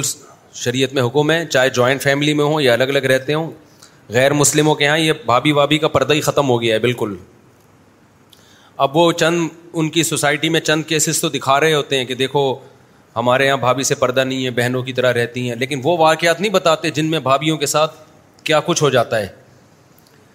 اسلام تو اصول بتاتا ہے نا وہ یہ دیکھتا ہی نہیں کہ رزلٹ کیا ہے قانون جب بنتا ہے نا قانون دیکھو یورپ میں جب ریڈ بتی ہوتی ہے نا تو لوگ رک جاتے ہیں چاہے ٹریفک بالکل بھی نہ ہو وہاں کو یہ لاجک پیش نہیں کرتا کہ اگر میں ابھی سگنل توڑوں گا تو ایکسیڈنٹ کا بالکل بھی خطرہ نہیں ہے یہ قانون تو اس لیے بنایا گیا تھا کہ ایکسیڈنٹ کا خطرہ ہوتا ہے ابھی تو بالکل بھی خطرہ نہیں ہے تو جب دنیا کا قانون ہے نا اس میں لوگوں کو لا سمجھ میں آ جاتا ہے کہ لا ہے تو لا ہے چاہے اس کو توڑنے میں نقصان نہ بھی ہو تو اسلام کا قانون ہے کہ بھابھی دیور سے پردہ کرے گی چاہے پردہ نہ کرنے میں نقصان ہو یا نہ ہو بہت سے جگہ ہیں جہاں بھابھی پردہ نہیں کرتی لیکن کوئی نقصان نہیں ہوتا لیکن لا کیا ہے پردہ کرنا پڑے گا کیونکہ جہاں ہوتا ہے وہ بے پردگی کی وجہ سے ہوتا ہے ابھی میں نے آپ کو ایک واقعہ سنایا اس اتوار کے بیان میں دوبارہ بتا دیتا ہوں ہمارا یہ گارڈ ہے نا شمس یہ نہیں دوسرا والا اس کے گاؤں کا بھی چند مہینے پرانا واقعہ ہے اس کے کسی نوجوان نے شادی کی کسی لڑکی سے اپنی بیوی کو اپنے دوست سے پردہ نہیں کرایا جو بچپن کا قریبی دوست تھا بعض اتنے کلوز ہوتے ہیں کہ آدمی کہتا ہے تو میرے سگے بھائیوں کی طرح حالانکہ اسلام میں سگے بھائی سے بھی پردہ یا سگے بھائی سے بھی آپ کی بیوی نے پردہ کرنا ہے دیکھو اپنی تعریفوں کے لیے نہیں بتا رہا میں صرف یہ موٹیویشن کے لیے کہ یہ عملاً ممکن ہے یہ بتانے میرے بڑے بھائی ہیں ایک چھوٹے بھائی دو بڑے بھائی اور ہم لوگوں میں بہت محبت ہے الحمد للہ ہم جب بھائی آپس میں ملتے ہیں بڑی گپ شپ ہوتی ہے خاص طور پہ بڑے بھائی سے تو بہت ہی بے تکلفی ہے بالکل ایسے گپ شپ ہوتی ہے ہماری بہت کلوز ہیں اللہ کا شکر ہے ہم تمیز سے الحمد للہ اب تک کی رپورٹ کے مطابق اور میری دو بھابھیاں ہماری کزن ہیں ایک چچا ذات ایک پھوپھی ذات دونوں نہ میرے سامنے آئی ہیں کبھی مجھے یاد نہیں پڑتا حالانکہ ان کی شادیاں ہوئی تھیں نائنٹی ایٹ نائنٹی سیون میں اور ہم جوائنٹ فیملی میں رہتے تھے نہ میری بیویاں جتنی بھی ہیں ٹوٹل نہ میرے بھائیوں کے سامنے کبھی آئی سب شادی شدہ ہیں ہم اور سب اکٹھے رہے ایک گھر میں پہلے تو جوائنٹ فیملی میں ہم رہتے تھے نا وہ تو اب ہمارے بچے ہوتے گئے تو ہم اب کہاں ایک ہی جگہ تھوڑی رہیں گے اتنے بعد میں الگ ہوئے سن دو ہزار چھ تک سن دو ہزار چھ تک ہم جوائنٹ فیملی میں اکٹھے ہی رہے ہیں اس کے بعد میں پھر الگ ہو گیا کیونکہ میری حرکتیں ٹھیک نہیں تھیں شادیوں پہ شادیاں کیے جا رہا تھا تو انہوں نے کہا تو گھر کا ماحول خراب کریں گے نکل یہاں سے یہ حرکتیں باقی کوئی دوسری کوئی آپ نہ سمجھیں کوئی چھٹے وٹے لگاتا ہوں شادیاں پہ شادیاں پھٹے مٹے تو ہم نے کہا چل بھائی نکل یہاں سے انہوں نے نکالا میں خود نکلا دو ہزار چھ تک ہم سب اکٹھے رہے ہیں تو ہماری دو بھابھی ہماری کزن ہیں وہ ہم سے پردہ کرتی تھیں میری گھر میرے گھر والے اب تک پردہ کرتے ہیں میرے کسی بھائی کے سامنے کبھی بھی نہیں آئے اور عید بقرعید پہ ہم سب اکٹھے بھی ہوتے ہیں شادی بیاہ پہ ہم سب اکٹھے بھی پھر بھی پردہ ہے تو یہ جو اتنی اچھمبے کی چیز نہیں ہے جس کو لوگوں نے سمجھ لیا کہ جوائنٹ فیملی میں پردہ کیسے ہوگا جوائنٹ فیملی میں پردہ کے کوئی اتنی اچھا ہم تو پریکٹیکلی یہ کر چکے ہیں رہے ہیں الحمد للہ اسی طرح رہے پہلے زمانے میں سب اسی طرح رہے سعودی عرب میں اب بھی ایسا ہی ہے یہ جو بےودگی آئی ہے نا ہماری سوسائٹی میں سالیاں ہی ہی ہی اچھا میری چند سالیاں بھی پردہ کرتی ہیں چند نہیں کرتی تو اگر کوئی میری سالی پردہ نہیں کرتی ہے تو یہ اس کا قصور ہے میرا قصور نہیں ہے سمجھتے ہو ہم ریزرو رہنے کی کوشش کرتے ہیں میں کوشش کرتا ہوں کسی سے فری نہ ہوں حالانکہ وہ بھائی بھائی کہہ رہی ہوتی ہیں اور سمجھتی بھی بھائیوں کی طرح ہی ہیں لیکن پھر بھی ہم ریزرو رہتے ہیں کیونکہ اسلام کا حکم ہے بھائی آپ سالی سے فری بولتا کیوں نہیں نہیں ہو سکتے میں نے دیکھا بعض علاقوں میں مولاناؤں کو دیکھا ہے سالیوں کے ساتھ سفر کر رہے ہیں لاہور سے گجرا والا جا رہے ہیں سالی کے ساتھ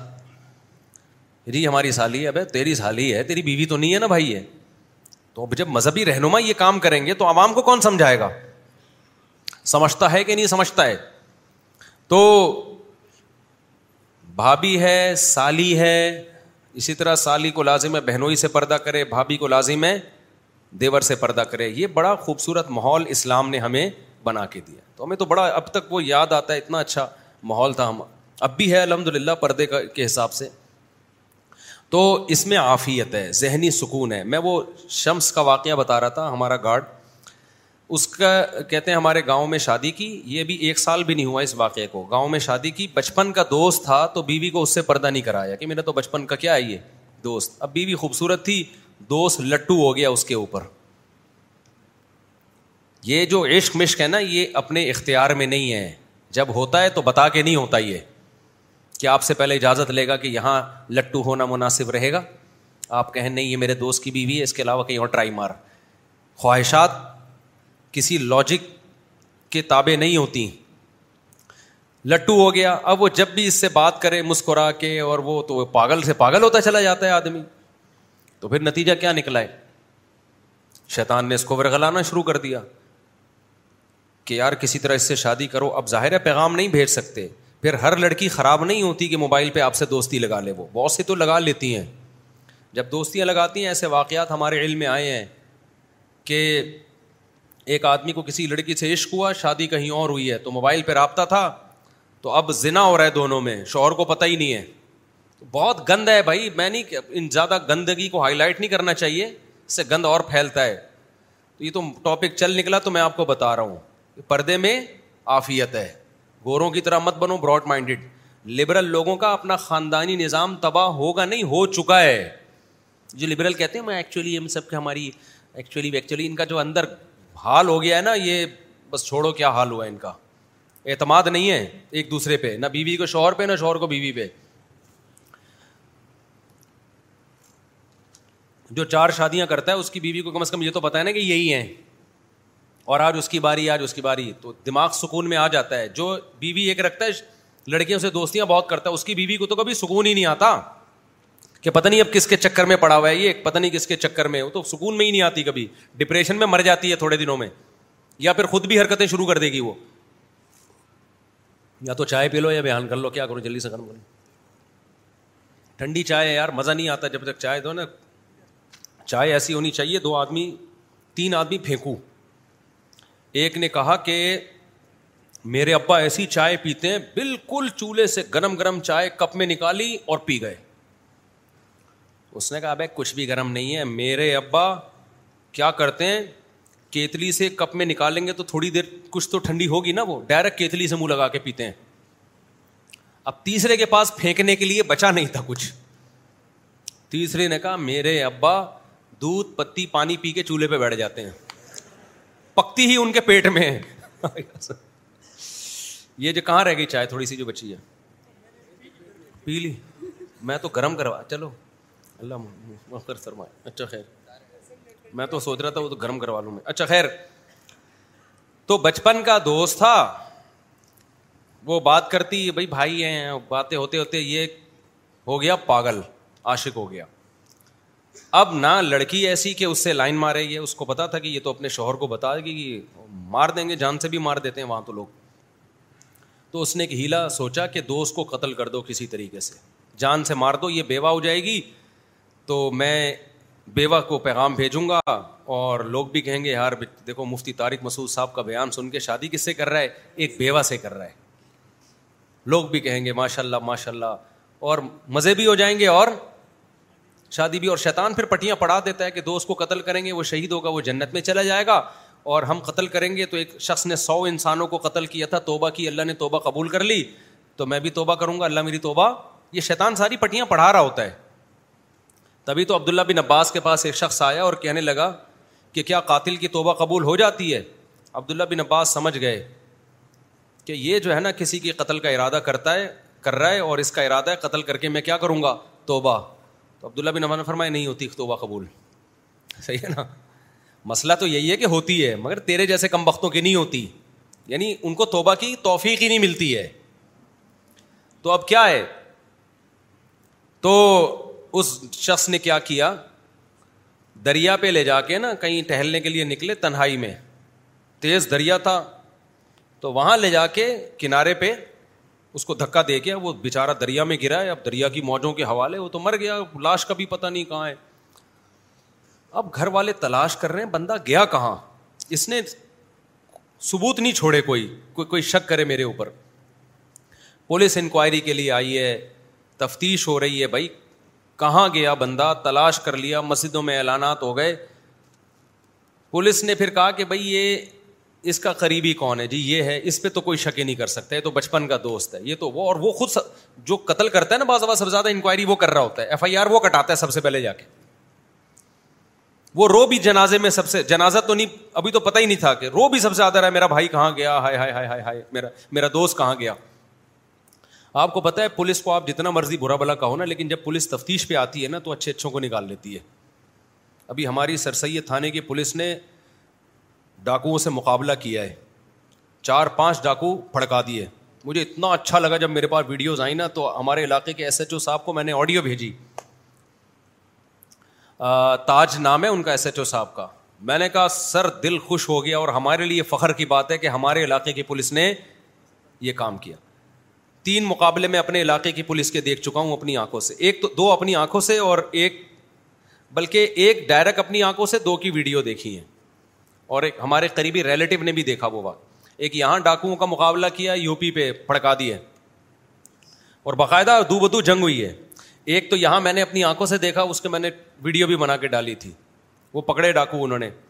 تیسرا یہ جو ابھی واقعہ ہوا ہے بڑے بڑے لمبے ترنگے چار پانچ ڈاکو تھے گھر میں گھسے انکوائری ہوئی پولیس کا مقابلہ ہوا الحمد للہ سب کو پھڑکا دیا تو جہاں پولیس کوئی غلط کام کرے تو اس کی حوصلہ شکنی کرنی چاہیے وہاں اچھے کام پہ حوصلہ افزائی بھی بنتی ہے کہ نہیں بنتی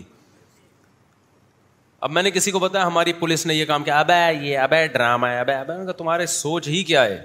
اس قوم کے ساتھ اچھا کرنے سے پہلے سو دفعہ سوچ لو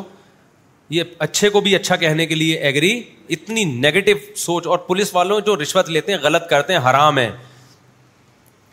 لیکن ان کی آمدنی دیکھو ذرا جا کے پٹرول جو بائک کا پٹرول ہے نا اس کے پیسے گورنمنٹ سے نکلوانے کے لیے پاپڑ بیلنے پڑتے ہیں تو بہت سسٹم ہمارا بہت گندا ہے میں پھر بھی یہ نہیں کہہ رہا پولیس کے لیے رشوت لینا حرام ہے جو حرام ہے وہ حرام ہی ہے جائز نہیں ہے کہیں ایسا نہ ہو کہ ہماری تنخواہیں کم ہیں تو مفتی صاحب نے کہا ہمارا گزارا اس کے بغیر نہیں تو حرام حرام ہی رہے گا تو حلال نہیں ہو جائے گا اچھا بھائی تو وہ کیا کیا ہے کہ اس نے دھکا دے کے اس کو دریا میں گرا کے مار دیا اب مار دیا تو بندہ گیا اب تلاش ہو رہا ہے تو پولیس انکوائری کے لیے آئی ہے پولیس نے پھر نکالا اس کو پکڑا اس کے دوست کو اور جو اس کو ٹارچر کیا یا کسی بھی طریقے سے پھر اس نے اگلا کہ میں ایسے جا رہا تھا میں نے ایسے دھکا دیا پھر پوری انکوائری ہوئی تو یہ بات سامنے آئی ہے اب اس کی لاش پتہ نہیں ملی یا نہیں ملی کہاں گئی تو شاید کہیں جا کے مل گئی ہو اب جنازہ ہو گیا بار اللہ اس کی مغفرت کرے تو یہ ہے بے پردگی کا وبال جو آپ ٹیلی ویژن پہ دیکھتے ہو نا لڑکے لڑکیاں بیٹھے ہیں یہ دیکھو ان کو تو کچھ بھی نہیں ہو رہا یہاں تھوڑی ہوگا کچھ ان کو یہاں تھوڑی ہوگا سب سے زیادہ میرے بھائی اسلام فوکس کرتا ہے اپنے فیملی سسٹم کو بچاؤ وہ پردے کے بغیر بچنا ممکن نہیں ہے تو میں لڑکیوں سے کہتا ہوں اگر آپ کو گھر میں پردہ نہیں کروانے دیا جا رہا تو جوائنٹ فیملی میں رہنا پھر آپ کے لیے جائز نہیں اپنے شوہر کو فورس کرو مجھے میں نہیں آنا چاہتی دیور کے سامنے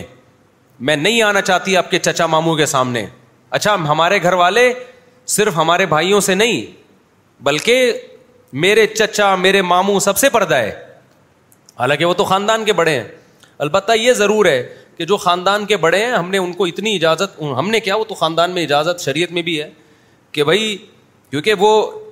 جو خاندان کے بڑے ہوتے ہیں ان کے لیے یہ بچیاں کیا ہوتی ہیں لڑکیاں یا جو بہویں ہوتی ہیں وہ بیٹیوں کی طرح ہوتی ہے نا تو اتنا ہے کہ پردے میں سر پہ ہاتھ رکھ لیں پردے کی پابندی کے ساتھ سمجھتے ہو کہ نہیں سمجھتے یا پردے کے ساتھ وہ آ کے سلام کر لیں اب جیسے میرے چچا میرے تو چچا ہے نہیں انتقال ہو گیا اللہ مخرطر میں چچا یا ماموں گھر میں آتے ہیں تو میں اپنے گھر والوں سے کہتا ہوں بھائی میرے ماموں ہیں بڑے بزرگ ہیں جا کے کیا کرو پردے کے ساتھ جا کے سلام کر لو تاکہ رسپیکٹ بھی ہو اور پردہ بھی ہو بلکہ جو بڑے کزن ہیں گھر والوں کے جیسے کوئی ایجڈ کزن ہے عمر زیادہ ہے تو بھی بڑے بھائیوں کی طرح تو بھائی پردے کی پابندی کے ساتھ جا کے ان کے سامنے کیا کر لو سلام کر لو یا چچا ماموں وغیرہ ہیں وہ ہاتھ رکھ لیں سر کے اوپر پردے کے ساتھ سمجھتا ہے کہ نہیں سمجھتا ہے تو اتنی گنجائش ہے یہ تو تاکہ اس بڑے کو آپ پروٹوکول بھی تو دو نا پتا تو چلے خاندان کا بڑا ہے وہ بھی بالکل چھ کلو میٹر دور جا کے بیٹھے گا تو اس کو یہ احساس کیسے ہوگا میں خاندان کا بڑا ہوں تو اسی طرح بھابھی اگر عمر میں زیادہ ہے ماں کی جگہ ہے تو پھر پردہ تو کرے گی وہ لیکن آپ سفر پہ آنے سے پہلے سفر پہ جانے کے بعد سلام کرو گھر میں ٹھیک ہے نا سلام کر سکتے ہو اس میں کوئی حرج نہیں ہے بلکہ کرنا چاہیے چچی ہے مومانی ہے چچی اور مومانی کا بھی آپ سے پردہ ہے لیکن وہ خاندان کی بڑی ہیں تو پردے کی پابندی کے ساتھ وہ آپ کو سلام کریں بلکہ آپ جا کے کیا کرو سلام کرو خیر خیریت پوچھ لو کہ بھائی آپ کے چچی ہے نا وہ چچا کی بیوی ہے تو بڑی ہے چچے کی جگہ چچا کی جگہ ہے لیکن نامحرم ہے کیونکہ چچا کے مرنے کے بعد چچی سے شادی جائز ہے ماموں کے مرنے کے بعد آپ کے لیے ممانی سے نکاح جائز ہے تو نامحرم ہے لیکن چونکہ خاندان کے بڑے ہیں تو پردے کے ساتھ آپ ان سر پہ ہاتھ بھی رکھوا سکتے ہو میرے خاندان میں جو بزرگ خواتین ہیں اگرچہ نامحرم ہے لیکن جب وہ آتی ہیں تو ہم جاتے ہیں اپنی پکڑی نیچے کر لیتے ہیں بھائی ہمارے سر پہ کیا رکھ دو ہاتھ رکھ دو اب ہماری والدہ کی کزن ہے عمر زیادہ ہے تو ان کے پردے کے وہ حکام نہیں ہوں گے جو بالکل ینگ جوان عورتوں کے ہوتے ہیں تو اس میں یہ ہے کہ بھائی چلو جی تھوڑا ان کو احساس ہوگا کہ بھائی ہمیں عزت دے رہا ہے سمجھتا ہے بلکہ یہ کام تو ہم یہ بھی کرتے ہیں کسی دوست ہے قریبی اس کی والدہ ہیں ذرا عمر زیادہ ہے تو وہاں بھی میں چلا جاتا ہوں جی آپ کی والدہ سے آشرواد لے لیں انڈیا میں آشرواد کہتے ہیں نا اس کو تو وہ ایجڈ ہیں تو ذرا اب جو بوڑھی خواتین ہیں ایجڈ ہیں ان کے احکام اور ہیں کمال کی بات ہے کہ آج کل بوڑھی عورتیں پردہ کر رہی ہیں جوان بالکل نہیں کرنی تو آخری درجہ یہ ہے کہ اگر کوئی بہت ہی لبرل عورت جو دین پہ آنا چاہتی ہے تو آخری درجہ ہم یہ کہتے ہیں کہ اسکاف تو لے لینا کم از کم چلو چہرے کا پردہ نہیں کرتی لیکن اسکاف تو لے لینا اصل میں تو چہرے کا پردہ بھی فرض ہے لیکن آخری درجہ کیا ہے کہ چلو اسکاف تو لے لے وہ بھی نہیں لے رہی تو پھر تو شری حدود کو آپ بالکل ہی کراس کر رہے ہیں نا سمجھتے ہو کہ نہیں سمجھتے ہو تو اس لیے گھروں میں پردہ کراؤ بھائی اپنی بیگم کو بول دو کہ بھائی میرے بھائیوں کے سامنے آپ نے نہیں آنا وہ کہے گی اچھا دوسروں کے سامنے تو آپ چلے جاتے ہو آپ کہو کہ میں بھی نہیں جاؤں گا اب کوئی اور آ رہا ہو تو پھر آپ اس کے مکلف نہیں ہو بھائی کیا ہو گیا آپ اپنی بیگم کو بولو کہ تم میرے بھائیوں کے سامنے مت آنا وہ کہے گی اچھا میری بہن آتی ہے تو آپ بھی تو بیٹھ جاتے ہیں تو اس کو میں نہیں بیٹھتا آپ کی بہن بیٹھتی ہے ٹھیک ہے نا میرا گھر ہے وہ آگے بیٹھتی ہے تو میں کیا خود بھگا دو میری طرف سے اجازت ہے سمجھتے ہو کیا بولو میری طرف سے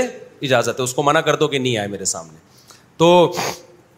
کیونکہ پھر آئے ہوئے مہمان کو آپ بھگا نہیں سکتے منہ پہ کہ آپ یہاں بیٹھی ہو دفاع ہو جائیں پھر یہ غیر اخلاقی حرکت سمجھی جاتی ہے تو عورت پہ پردہ فرض ہے کہ وہ نہ آئے آپ کے سامنے سمجھتا ہے کہ نہیں سمجھتا ہے اچھا بھائی شریعت کی تعلیم آتی ہیں کہ اپنی برائیوں کو چھپانے کا حکم ہے ظاہر نہ کریں پھر اگر ہمیں کسی کی تحقیق کرنی پڑے تو کیسا پتہ چلے گا کہ وہ دیندار ہے یا بے دین نہیں پتہ چل سکتا سو فیصد کسی کے بارے میں شریعت نے ہمیں ظاہر کا مکلف بنایا ہے تو آپ کو یہ ضرورت کیا ہے ایک تحقیق کرنے کی کہ ہمیں کیسے پتا چلے دین دار یہ بھی دین تحقیق جب کرنی پڑتی ہے جب رشتے ناطے کرنے پڑتے ہیں تو اس میں پھر تحقیق کروا لو اس کے قریبی دوستوں سے پوچھ لو بھائی ہم اپنی بیٹی اس کو دینا چاہتے ہیں کہ چھپ کے سٹے تو نہیں لگاتا یہ چوری تو نہیں کرتا یہ چپل اپنی ہے یہ مسجد سے چرائی ہے اس نے پھر مجبوری ہے شریعت کی تعلیمات یہ ہوں گی میرے رشتے دار آپ پر اعتراض کر رہے ہیں کہ مفتی صاحب کی عمر پچاس سال کے قریب ہے پھر بھی آپ نے چوتھی شادی کماری سے کی ہے یہ غیر اخلاقی نہیں ہے کیا آپ کے رشتے داروں کو مل نہیں رہا رشتہ سمجھ رہے ہو یہ سوال جہاں میری شادی ہوئی ہے ان سے پوچھنا چاہیے میرے دو گھر والے طلاق یافتہ ہیں دو کیا ہیں دو غیر طلاق یافتہ ہیں تو اور حقیقت یہ ہے میں بار بار بتاتا ہوں میں مذاق نہیں کر رہا ہوتا میں جھوٹ نہیں بول رہا ہوتا میں نے نکاح کا پیغام پاؤں سے معذور لڑکیوں کو بھی بھیجے ہیں نکاح کا پیغام ہم نے لکوا کی مریضہ خاتون کو بھی بھیجا ہے بحری خواتین گونگی بحری خواتین کو بھی بھیجا ہے کسی نے ہمیں قبول نہیں کیا ریجیکٹ کر دیا سوسائٹی کا گراوا مال سمجھا ہم سے کہ مولوی اس قابل نہیں ہے کہ ہم اس کی تیسری بیوی بنے اگرچہ ہم پاؤں سے معذور ہیں یہ اس قابل نہیں ہے سمجھتا ہے کہ نہیں سمجھتا ہے ہم ٹرائی پھر بھی کرتے رہے ہمیں کماری ملی ہم نے وہاں ٹرائی مارا طلاق یافتہ کو ٹرائی مارا بیوہ کو ٹرائی مارا تو جہاں ہوگا وہیں کریں گے نا نہیں آئی بات میرا خیال ہے سمجھ میں تو جہاں ہوگی ہم کیا کریں گے تو ہم وہیں کریں گے تو اب یہ اعتراض تھرڈ پرسن کو نہیں ہونا چاہیے یہ اعتراض ہونا چاہیے لڑکی والوں کو کیا آپ نے ہماری کماری بیٹی سے شادی کیوں کی آپ پچاس سال کے ہونے والے ہو آپ کے کبھی پونے پندرہ کی رپورٹ ہوتی ہے کبھی پونے سولہ کی رپورٹ ہوتی ہے اتنی بچوں کے لے کے آپ گھوم رہے ہو پہلے سے آپ کی اتنی شادیاں ہیں تو آپ کی یہ جرت کیسے ہوئی آپ نے ہمارے گھر نکاح کا پیغام بھیجا یہ ان کو اعتراض ہونا چاہیے تھا ان کو اعتراض ہوتا تو میں نہیں بھیجتا میں کہتے میں نہیں بھیج رہا ٹھیک ہے آپ کو اچھا نہیں لگ رہا میں نہیں جب ان کو اعتراض نہیں ہے اور وہ خوش ہیں الحمد للہ میرے سسرالوں سے الحمد للہ اب تک کی رپورٹ کے مطابق خوش ہیں تو جب وہ خوش ہیں وہ سمجھ رہے ہیں کہ ہمارے بچوں کے ساتھ اچھا ہو گیا اچھا گھر مل گیا ان کو خوش ہے خوش زندگی گزار رہے ہیں وہ تو پھر یہ پڑوسیوں کو یا محلے میں یا کسی اور کو تکلیف ہو رہی ہے تو یہ تکلیف اس کی علامت ہے اس کو کوئی معذور بھی نہیں مل رہی تو وہ میرا وہ والا غم ہے جو پہلے مجھے ہوا کرتا تھا سمجھ رہے ہیں نا تو بھائی جب جو مل رہا ہے کر لیں کر لو شادی اس میں کیا جا رہا ہے تو میری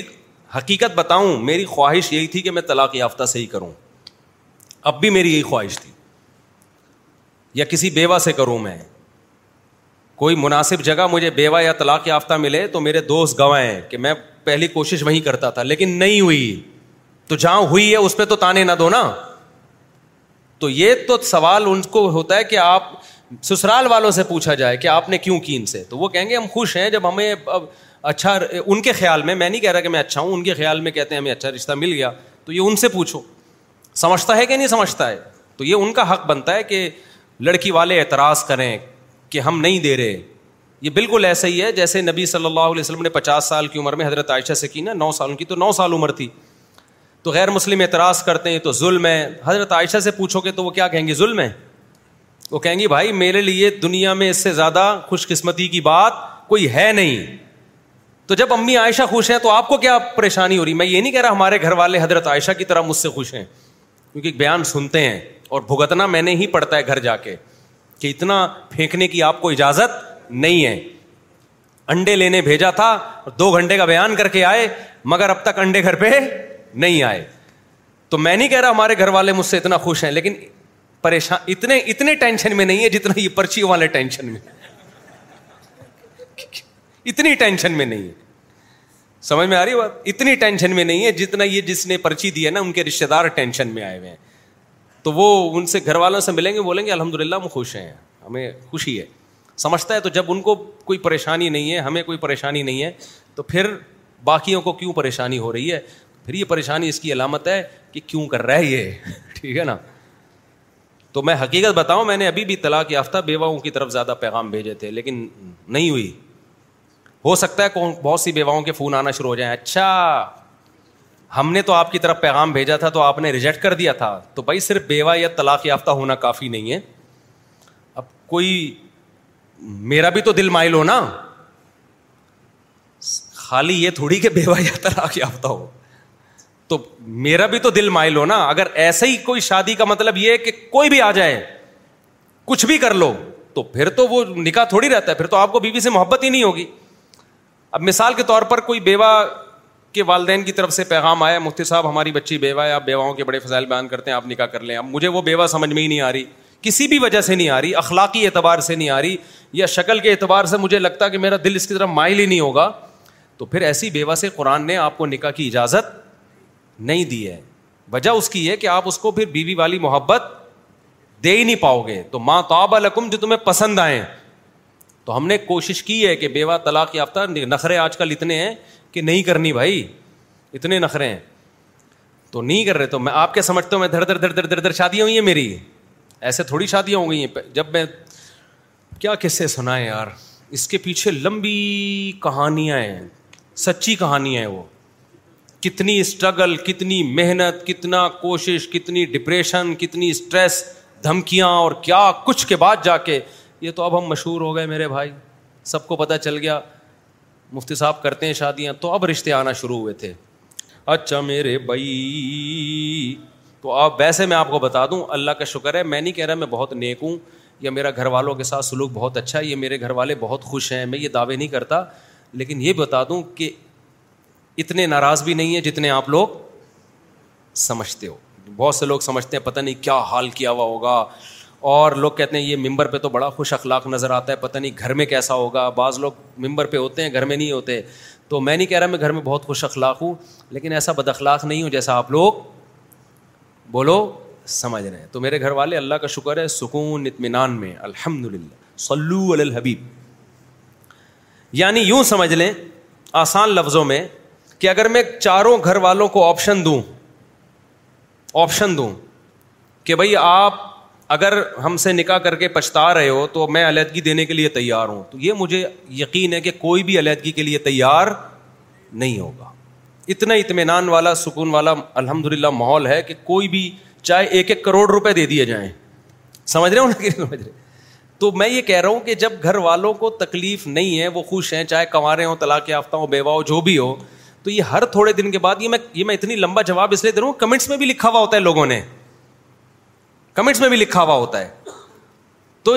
اپنے پرسنل معاملے میں رہا کرو دوسروں کے پرسنل معاملات میں ٹانگ مت اڑاؤ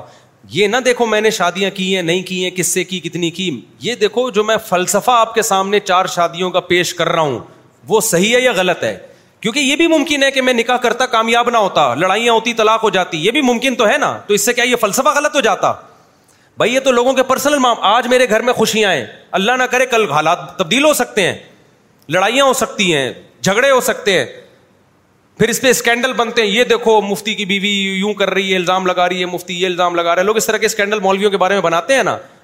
بات یہ کہ وہ میرے پرسنل معاملات ہیں اچھے ہیں یا برے ہیں میں جو فلسفہ پیش کر رہا ہوں کہ چار شادیوں والا یہ معاشرے کی ضرورت ہے اس فلسفے پہ بات کیا کرو کہ یہ ٹھیک ہے یا غلط ہے وہ فلسفے کو کوئی غلط نہیں کہہ نجی حالات تو کبھی اچھے بھی ہوتے ہیں کبھی برے نبی کی زوجہ کو طلاق ہوئی ہے کہ نہیں ہوئی ہے آپ صلی اللہ علیہ وسلم کی ایک زوجہ سے علیحدگی بھی ہوئی ہے رخصتی سے پہلے ہی علیحدگی ہوئی ہے جو ابنت الجون کا واقعہ ہے نا نبی صلی اللہ علیہ وسلم نے ان سے نکاح کیا رخصتی جب ہوئی تو وہ آپ کی وہ زوجہ راضی نہیں تھی اس نکاح پہ جب آپ اپنے کمرے میں داخل ہوئے تو انہوں نے فرمایا میں اس پہ خوش نہیں ہوں آپ نے اسی وقت طلاق دے دی ان کو سمجھ رہے ہو کہ نہیں سمجھ رہے تو ایسے تو نبی کے گھر میں اس طرح کے اس ہائی لیول کے نہیں ہیں صحابہ کے میں بھی طلاق کے واقعات ملیں گے تو میں بھی اسی سوسائٹی کا ایک انسان ہوں میری شادی کامیاب بھی ہو سکتی ہے اور ناکام بھی ہو سکتی ہے کبھی ناکامی میں ہو سکتا ہے میری غلطی ہو کبھی ہو سکتا ہے ناکامی میں سامنے والوں کی غلطی ہو کبھی ہو سکتا ہے دونوں کی غلطی ہو کبھی ہو سکتا ہے دونوں کی غلطی نہ ہو تھرڈ پرسن نے لڑوایا ہو تو میں اس سوسائٹی کا ایک نارمل انسان ہوں اور میں کبھی یہ دعوے نہیں کرتا کہ میں کامیاب میاں ہوں یا کامیاب گھر کا سربراہ ہوں بھائی اللہ تعالیٰ گھر چلاتا ہے چل جاتا ہے نہیں چلتا تو بڑے اچھے اچھے ہوں گے گھر ہم نے ٹوٹتے ہوئے دیکھے ہیں تو یہ لوگوں کے نجی حالات ہوتے ہیں اب کیا ہے مشہور لوگ شادی نہیں کرتے جو سیلیبریٹیز ہوتی ہیں نا فنکار اداکار کیونکہ ایسے واقعات آئے کہ شادی کے بعد جب طلاقیں ہوتی ہیں نا بدنام بہت ہوتے ہیں میرے پاس ایسے فنکار لوگ آئے ہیں کہ ہم نے شادی کی نہیں بنی طلاق ہوئی میڈیا پہ اتنا گندا کیا گیا ہمیں کہ اب ہمیں شادی کے نام سے نفرت ہو گئی ہے تو کیا ہم چھپ کے شادی کر سکتے ہیں میں ان سے کہتا ہوں نہیں اوپنلی شادی کرو کامیاب ہو ٹھیک ہے نہیں ہو ببانگے دوہل بولو بھائی ہماری نہیں بن رہی تھی ہم نے کیا کر لی ہے علیحدگی تو اس میں کوئی بدنامی کی بات نہیں ہے جو زنا کر رہا ہے وہ بدنام نہیں ہو رہا جو نکاح کر رہا ہے وہ کیا ہو رہا ہے ساری ٹینشنیں اس کے لیے تو نکاح کو شادی کو بھی آسان کرو اور اگر میاں بیوی نہیں بن رہی ہے تو علیحدگی کو بھی کیا کرو آسان کرو اس پہ الزام لگانے کی ضرورت ہی نہیں ہے ہوتا پتا ہے کیا جو مشہور فنکار اداکار ہیں یا جو بھی مشہور سیلیبریٹیز ہیں ان کے یہاں جب میاں بیوی کا رشتہ ٹوٹتا ہے نا تو پھر فوراً ایک دوسرے پہ الزامات کا ایک طویل سلسلہ شروع ہو جاتا ہے ان کو ٹیلی ویژن میں بلایا جائے گا جی آپ کی وائف سے علیحدگی کیوں ہوئی وہ کہے گا ایک نمبر کی یوں تھی ایک نمبر کی ایسی تھی پھر وہ اس سے انٹرویو لیا جاتا ہے وہ کہتا ہے یہ دو نمبر تھا اس کے لڑکیوں سے چکر تھے اس کے یہ تھا یہ سب بکواس ہے غلط ہے ان سے بلاؤ بھائی آپ کی علیحدگی کیوں ہوئی آپ بولو میرا پرسنل معاملہ ہے کیوں ہوئی یہ میں جانوں اور میری ایکس وائف جانے بس اس سے زیادہ مجھ سے فری ہونے کی ضرورت نہیں ایکس وائف سے جا کے پوچھا جی آپ کے میاں نے آپ کو کیوں چھوڑا یا آپ نے کیوں ان سے کھلا لیا بھائی یہ میں جانوں میرے ایکس ہسبینڈ جانے یہ ہمارا پرسنل معاملہ ہے لیکن اینکر سوال پوچھتے ہیں اس وقت تو آپ ٹی وی میں بڑے ہنس ہنس کے باتیں کر رہے تھے اور آپ کے انٹرویو اور بڑی شادی بھائی ٹھیک ہے اس وقت تھے لیکن بعد میں کچھ حالات ہمیں ایسا لگا کہ ہم ساتھ نہیں رہ سکتے بریک اپ ہو گیا ہمارا تو یہ اللہ تعالیٰ یہی چاہتے ہیں ٹھیک ہے نا میں اکثر ایک بزرگ کا واقعہ بتاتا ہوں ایک بزرگ سے کسی نے پوچھا کہ آپ کی بیوی کیسی ہے بہت ستاتی تھی ان کی بیوی ان کو انہوں نے کہا بہت اچھی ہے کچھ وقت کے بعد انہوں نے بیوی کو طلاق دے دی لوگوں نے پوچھا حضرت اتنی اچھی ہے تو چھوڑا کیوں اتنی اچھی ہے تو نہیں انہوں نے کہا کہ آپ کی بیوی طلاق کیوں دی ہے کیا خرابی ہے کہہ رہے نہیں اس میں کوئی خرابی نہیں ہے کہ چھوڑا کیوں ہے تو انہوں نے کہا بس نہیں بن رہی تھی ہماری انہوں نے کہا آپ پہلے تو کہہ رہے تھے بہت اچھی ہے اب طلاق کے بعد بھی کہہ رہے ہو بہت اچھی ہے تو اتنی اچھی ہے تو پھر بنی کیوں نہیں تو ان بزرگ نے کہا دیکھو پہلے وہ میری بیوی تھی میں اس کی برائیاں کرتا ذلت کس کی ہونی تھی اپنی نا لوگ کہتے ہیں اب فلاں کی بیوی اپنی بیوی کی برائیاں کوئی دنیا کے سامنے کرتا ہے تو بہت پرلے درجے کا کوئی بغیرت آدمی ہوگا جو اپنے گھر کی باتیں لوگوں سے شیئر کرے بھائی جیسی ہے آپ کی امانت ہے آپ کی حرمت ہے آپ کی عزت ہے گھر میں رکھو اس کو دنیا کے سامنے کیوں ذلیل کر رہے ہو تو انہوں نے کہا پہلے تو میں اس لیے برائی نہیں کرتا تھا کہ میری بیوی تھی اپنی بیوی کی دنیا کے سامنے برائیاں کرنا پرلے درجے کی صرف بغیرتی نہیں بلکہ بول لو یہ تو میں سکھا رہا ہوں میں پرلے درجے کی بغیر پھر چھوڑا کیوں کہا اب میں چھوڑنے میں اب اگر برائیاں کروں گا تو وہ اجنبی عورت ہے اجنبی عورت جو وہ جیسی مرضی ہو مجھے کیا لینا دینا بھائی اس سے ابے کیا ہو گیا تو آپ بھی یہی کہا کرو میاں بیوی میں علیحدگی ہو جائے نا کوئی پوچھے تو نے کیوں چھوڑا میں جانوں میری بیوی جانے تیرے کو تکلیف کیا ہو رہی ہے ٹھیک ہے نا عورت سے جا کے پوچھو تمہارے شوہر نے کیوں چھوڑا بولا بھائی ہماری بن نہیں رہی تھی تو ہم نے کیا کیا علیحدگی اختیار کریں بس اتنا کافی ہے اس سے زیادہ آگے جاؤ گے تو شریح حدود کو کراس کرنا تو جو مشہور لوگ ہوتے ہیں چاہے میں ہوں یا کوئی اور ہو ان میں بھی شادیاں کامیاب بھی ہوتی ہیں اور ناکام بھی ہوتی ہیں جب کامیاب ہوں گی تو لوگ کہتے ہیں واہ واہ ناکام ہوتی ہیں لوگ کہتے ہیں لو لو لو لو دوسروں کو تو شادیوں کی ترغیب دیتے ہیں اپنا گھر بسا نہیں پا رہے نہیں بھائی اگر کسی کا اپنا گھر نہیں بس رہا تو بھی شادیوں کی ترغیب پھر بھی شریعت میں رہے گی سمجھتے ہو کہ نہیں سمجھتے چاہے اپنا گھر بسا پا رہا ہو یا بسا نہ پا رہا ہو اسلام میں نکاح پھر بھی ترغیب یافتہ ہی رہے گا وہ پھر بھی لوگوں کو موٹیویٹ کیا ہے یہ نہیں بس رہا دوبارہ کرو ہاں فرق یہ ہے کہ بعض لوگوں کا گھر ٹوٹتا ہے تو مایوس ہو کے بیٹھتے ہیں اب تو شادی کرنی نہیں ہے بعض لوگوں کا گھر سو دفعہ بھی ٹوٹے وہ سو دفعہ کیا کرتے ہیں پھر دوبارہ گھر بنانے کی کوشش کرتے ہیں کیونکہ آپ دیکھو یہ تو نیچر ہے نا انسان کی بیوی کے بغیر نہیں رہ سکتا تو میں تو بڑے فخر سے کہتا ہوں الحمد للہ بھائی ہم تو کمزور لوگ ہیں ہم بیگم کے بغیر نہیں رہ سکتے اللہ نہ کرے ہمارا گھر اللہ نہ کرے اللہ نہ کرے اللہ نہ کرے سو دفعہ ٹوٹنے کا الحمد للہ کوئی چانس بھی نہیں ہے پھر بھی ٹوٹ گیا تو پھر دوبارہ جوڑیں گے کیا ہے یار ہم تو نہیں رہ سکتے بھائی سیدھی سی بات ہے آپ لوگ رہ سکتے ہو گے اب میرے گھر والے سن لیں گے بولیں گے اچھا ان چاروں میں سے ایک شارٹ ہوئی تو دوبارہ تو اس کا جواب یہ کیوں شارٹ ہوگی اللہ نہ کرے میری عمر سب سے زیادہ ہے شارٹ ہونے کا چانس میرا زیادہ ہے ٹھیک ہے نا میرے گھر والے پوچھتے ہیں یعنی اب اس کا مطلب اگر ایک کا انتقال ہو گیا تو میں نہیں چاہتا کسی کا انتقال ہو واقعی دل سے نہیں چاہتا میں تو میں یہی جواب دیتا ہوں کہ میرا پہلے انتقال کا چانس کیا ہے ویسے بھی جس کی چار ہو جائے نا تو بس اب انتقال سمجھو قریبی ہے ٹھیک ہے اب کیا ہے اب جتنے بھی انتقال کے اسباب تھے سارے جمع ہو گئے اب تو انتقال ہی رہ گیا کیا خیال ہے بھائی جس کی چار ہو گئی کچھ رہ گیا صرف انتقال رہ گیا اس کے لیے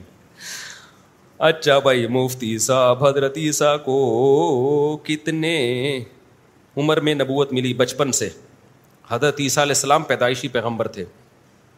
اچھا بھائی پنچ پیری فرقے کے بارے میں بتایا پنچ پیری کوئی فرقہ نہیں ہے بھائی پہلے اتنے سارے فرقے مارکیٹ میں ہیں پنچ پیری حضرات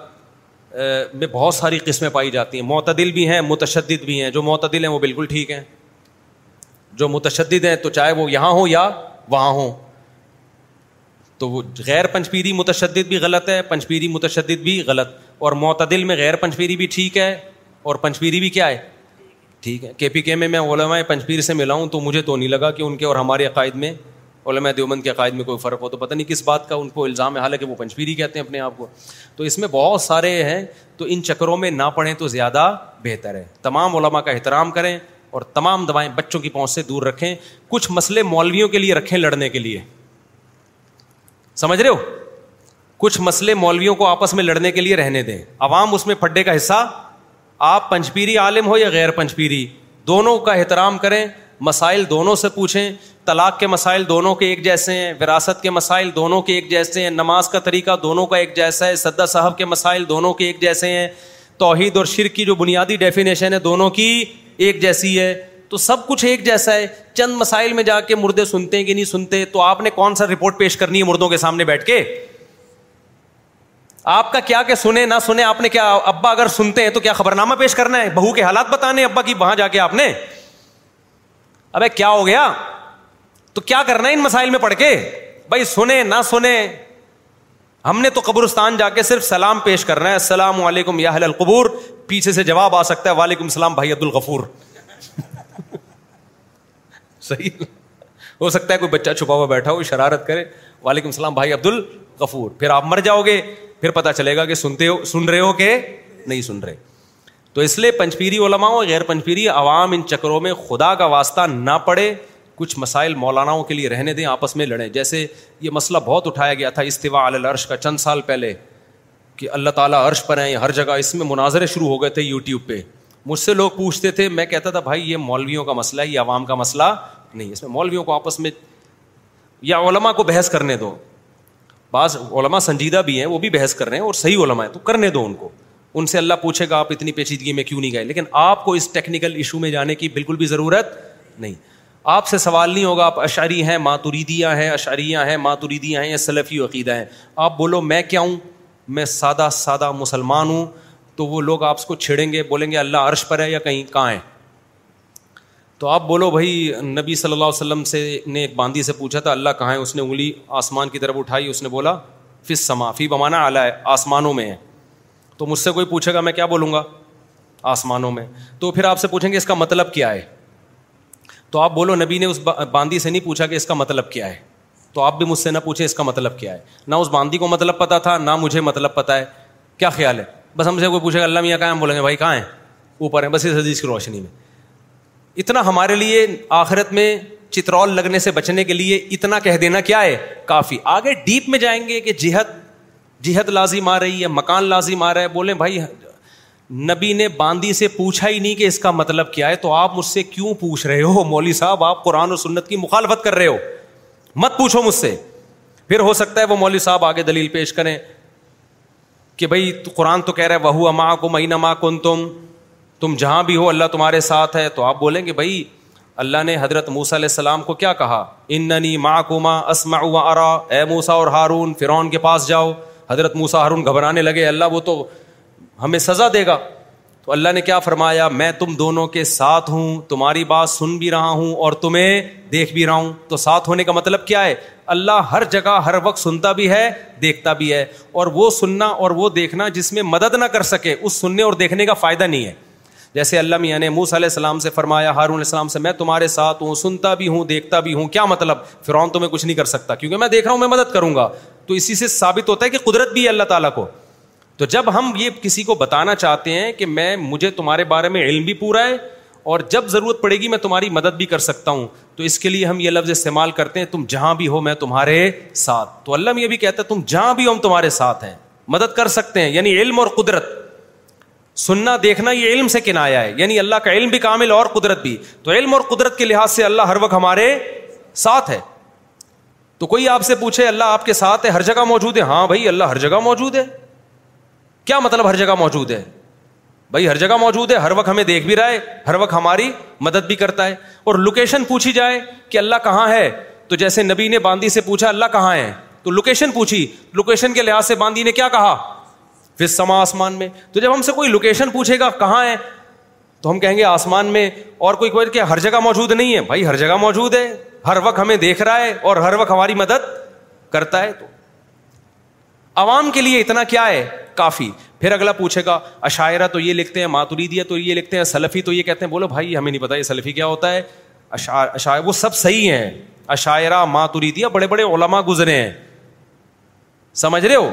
سلفیوں میں بھی بڑے بڑے بزرگ علماء ہیں کسی پہ عوام کو تنز کرنے کی ضرورت نہیں ہے عوام ان مسائل سے خاموشی اختیار کرے پھر بھی اگر وہ کوئی کوئی ہونا ہے پھر اگلا سوال پوچھے تو آپ بولو کہ قرآن کیا کہتا ہے متشابہات کے بارے میں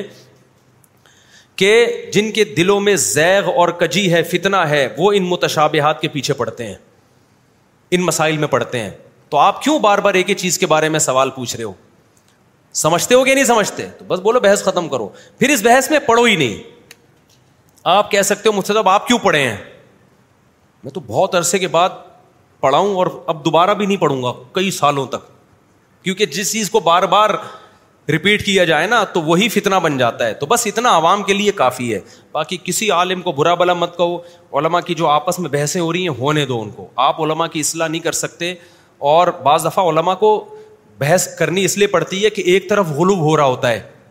تو علماء کی ذمہ داری ہوتی ہے اس غلوب کو ختم کرنے کے لیے دوسری رائے پیش کریں تو یہ علما کی ذمہ داری ہے لیکن آپ کی یہ ذمہ داری نہیں ہے آپ کی اتنی ہے جتنی میں نے بتا دی کوئی پوچھے اللہ کی لوکیشن کہاں ہے پہلے تو اس کو بولو یہ تجھے ضرورت کیا پیش آ گئی یہ پوچھنے کی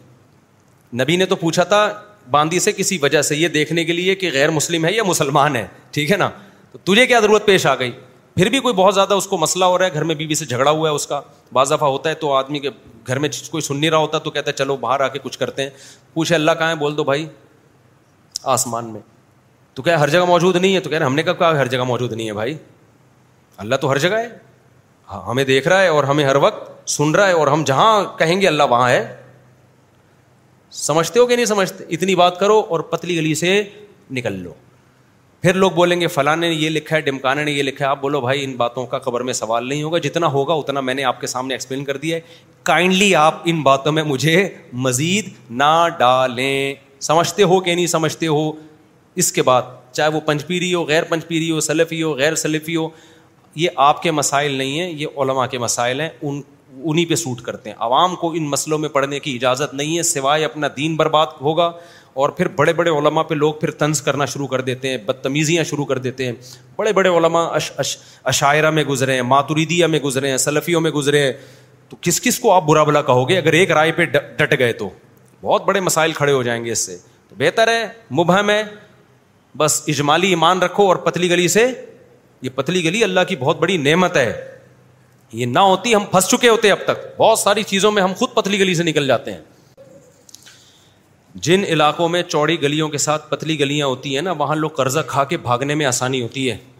پولیس سے گرفتاری میں آسانی ہوتی ہے پولیس چوڑی گلی سے آئی آپ نکل گئے پتلی گلی سے ایک کروڑ روپے قرضہ لیا ہوا تھا بندہ آ گیا چوڑی گلی سے آپ نکل گئے پتلی گلی سے تبلیغ والے آئے گش کے لیے آپ تھکے ہوئے آپ نہیں چاہ رہے تبلیغ والوں نے دیکھا آپ کو چوڑی گلی سے گھستے ہوئے تو آپ پتلی گلی سے نکل جاؤ ہر لحاظ سے بچنے کے لیے تو یہ پتلی گلی جسمانی یعنی فزیکلی بھی ہوتی ہے اور حصی بھی ہوتی ہے تو جب کوئی آپ سے متشاب کے بارے میں سوال پوچھے اللہ کہاں ہے وہ فلانے نے یہ لکھا یہ لکھا تو یہ چند باتیں یہ یاد کر لو جواب دو اور پتلی گلی سے نکل جاؤ میری خواہش ہے کہ کسی اب ہے ہاں پھر بھی وہ کیا سنتے نہیں پتہ نہیں یار علماء پنچپیر بڑے بڑے علماء گزرے ہیں میں پنچپیر ہی نہیں ہوں پہلے بتا دوں میرا وہی عقیدہ ہے جو المحنت المفنت میں لکھا ہوا ہے لیکن یہ ہمارے یہاں غلوف بہت زیادہ ہو رہا ہے بہت سی چیزوں میں تو بڑی بڑی خدمات ہیں میں ایسے ایسے گاؤں میں گیا ہوں دیہاتوں میں گیا ہوں جہاں ایسا شرک تھا پنچپیر کے علما نے محنت کی جڑ سے ختم کر دیا وہاں شیر کو تو بھائی جب کام بھی تو دیکھو نا اگر کچھ نیگیٹو کام ہے تو پوزیٹو بھی تو ہیں ہم جب مخالفت پہ آتے ہیں تو بس ہر چیز کی ہماری عادت ہے کہ اڑا دیں ہم اس تو یہ جو اگر پنچپیر کے علما نہ ہوتے یہ جو گاؤں دیہاتوں میں ہر گلی محلہ چھر کا اڈا بنا ہوا تھا وہاں پنچپیر کے علما نے بڑی بڑی محنتیں کی دس دس سال درس دیے گاؤں دیہاتوں کے لوگوں کو انسان کا بچہ بنانا آسان نہیں ہوتا بڑے ڈھیٹ ہوتے ہیں میں نے واقعہ بیان کیا نا میں دو ہزار سات میں گیا یا چھ میں پنچ وہ گلگت کے گاؤں میں ایک قبر ایک بالش سے اونچی نہیں تھی اور کوئی بدت نہیں پورے علاقے میں نے کہا یار پہلا گاؤں ایسا دیکھا ہے جس میں کوئی بدت ہی نہیں ہے انہوں نے بتایا وہ لمائے پنچپیر کی محنت ہے وہاں سب نے یہی کہا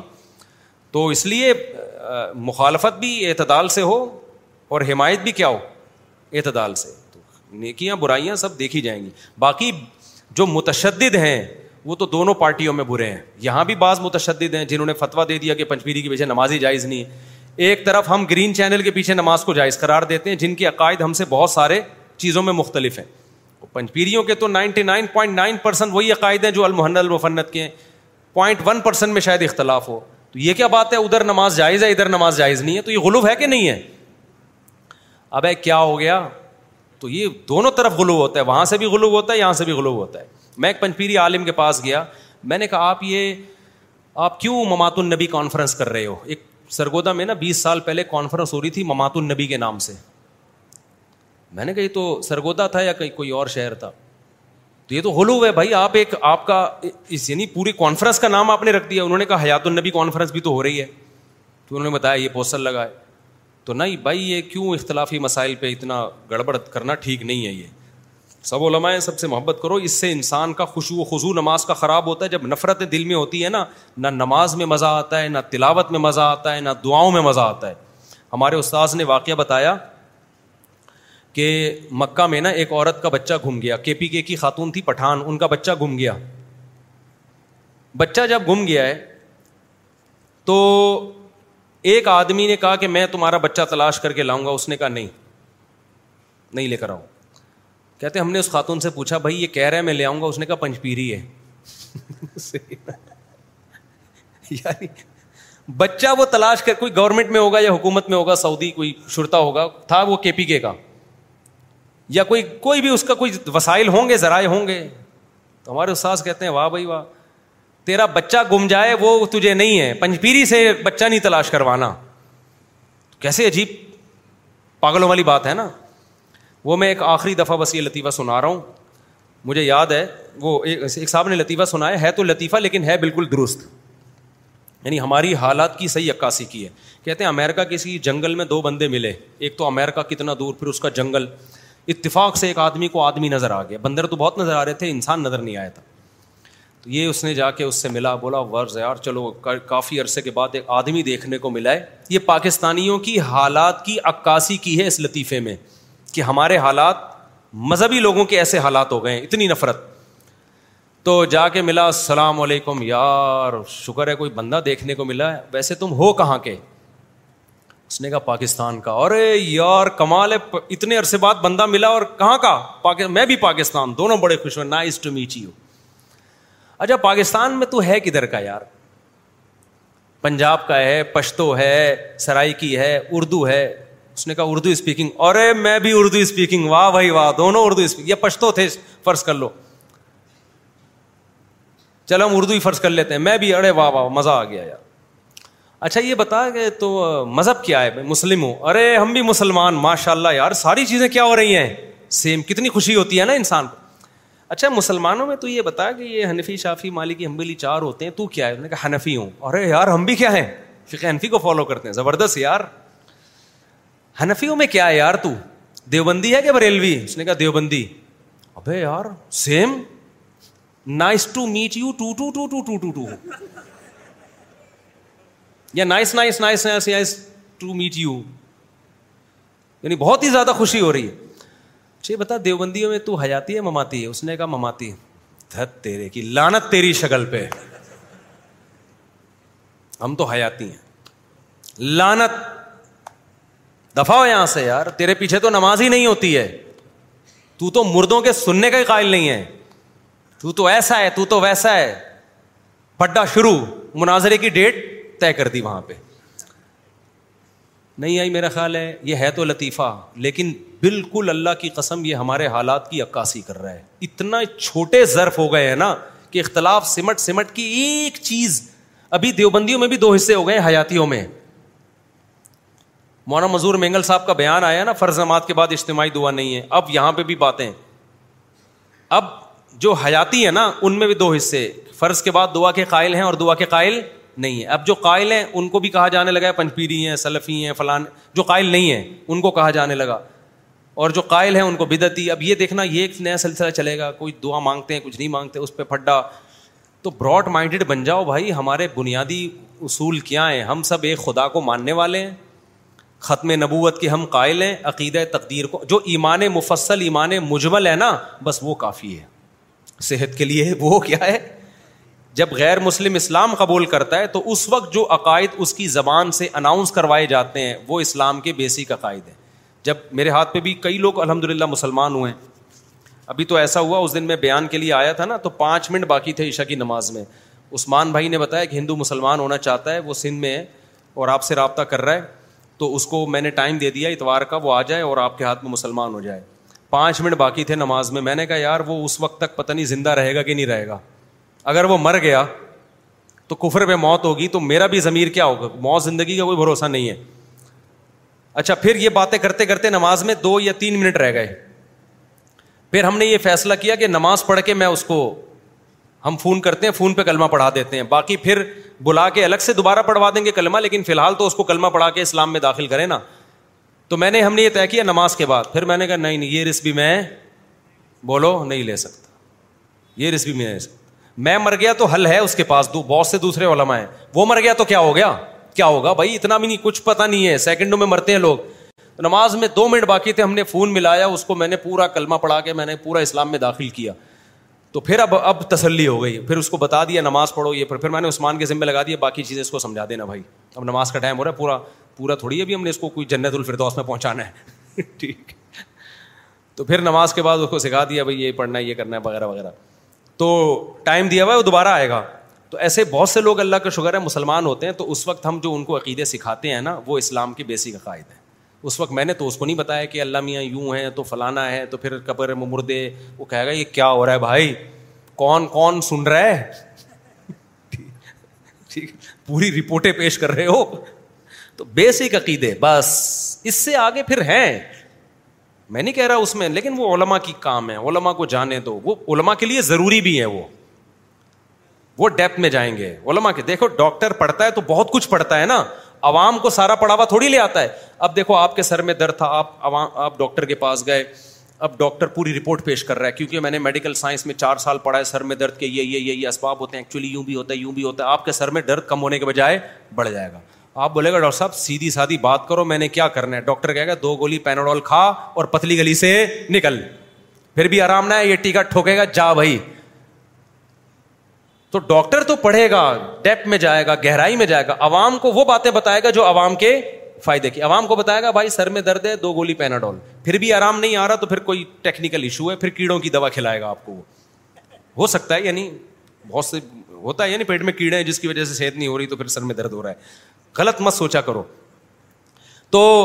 تو عوام علماء تو پڑھتے ہیں ان کو پڑھنے دو عوام کے لیے اتنا کافی ہے اسی سے میں یہ بھی بتا دوں لوگ میرے بارے میں تبصرہ کرتے ہیں مفتی صاحب ایک وائز آدمی ہے علمی شخصیت بالکل بھی نہیں ہے کیونکہ میرے بیان انہیں شادیوں پہ سنے ہوتے ہیں اور ان چیزوں پہ سنے ہوتے ہیں تو کہتے ہیں علم علم بالکل بھی نہیں ہے میں نہیں کہہ رہا میں بہت بڑا علامہ ہوں لیکن آپ عوام میں جو ہمارے بیانات ہوتے ہیں نا ان کو دیکھ کے کسی کے علم کو نہیں تولا جا سکتا عوام میں جب کتنا ہی بڑا عالم ہو وہ بات کرے گا تو عوام کے مینٹل لیول کے حساب سے بات کرے گا اور ان چیزوں کی بات کرے گا جس کی عوام کو ضرورت ہے باقی جو ہمارا علمی لیول ہے ہم نہیں کہتے ہیں ہم بہت بڑے ہیں لیکن جو آج کل یو ٹیوب پہ اسکالرز آ رہے ہیں نا ان کے ہم کہہ سکتے ہیں کہ ان کے پاس وہ نالج نہیں ہے جو اللہ نے ٹوٹی پھوٹی ہمیں دی ہے وہ ہمارے سامنے نہیں بیٹھ سکتے تو چونکہ وہ اب وہ علمی باتیں عوام کے سامنے کر رہے ہیں گمراہ کر رہے ہیں تو لوگ سمجھتے ہیں علمی باتیں ہم وہ باتیں نہیں کر رہے اس لیے کہ ہم سمجھتے ہیں کہ عوام کو اگر ہم ان باتوں میں ڈال دیا تو الجھ جائے گی ہے عوام سے وہ بات کرو جن کا ان کی پریکٹیکل لائف سے تعلق ہے وہ باتیں عوام کے سامنے کرو اس سے لوگ یہ تجزیہ کرتے کہ ان کے پاس نالج نہیں ہے بھائی ہمارا جب مدرسوں میں لیکچر ہوتا ہے وہ الگ اسٹائل میں ہوتا ہے عوام میں لیکچر ہوتا ہے وہ الگ کبھی آپ اصول فقہ آ کے ہم سے پڑھو مدرسوں میں اصول فقہ پڑھو آپ تو آپ کو ان شاء اللہ پتا چلے گا میں یہ نہیں کہہ رہا آپ کہو گے مفتی صاحب بہت پہنچے ہوئے ہیں آپ یہ کہو گے جتنا ہم بہت پہنچے ہوئے نہیں ہیں تو خالی بھی نہیں ہے جتنا ہم سمجھ رہے تھے جتنا ہم کھوکھلا سمجھ رہے تھے اتنے کھوکھلے ہیں نہیں بس یہ ہے ہم نہیں کہہ رہے کہ بہت پہنچے ہم سے بڑے بڑے اللہ میں پڑے ہوئے دنیا میں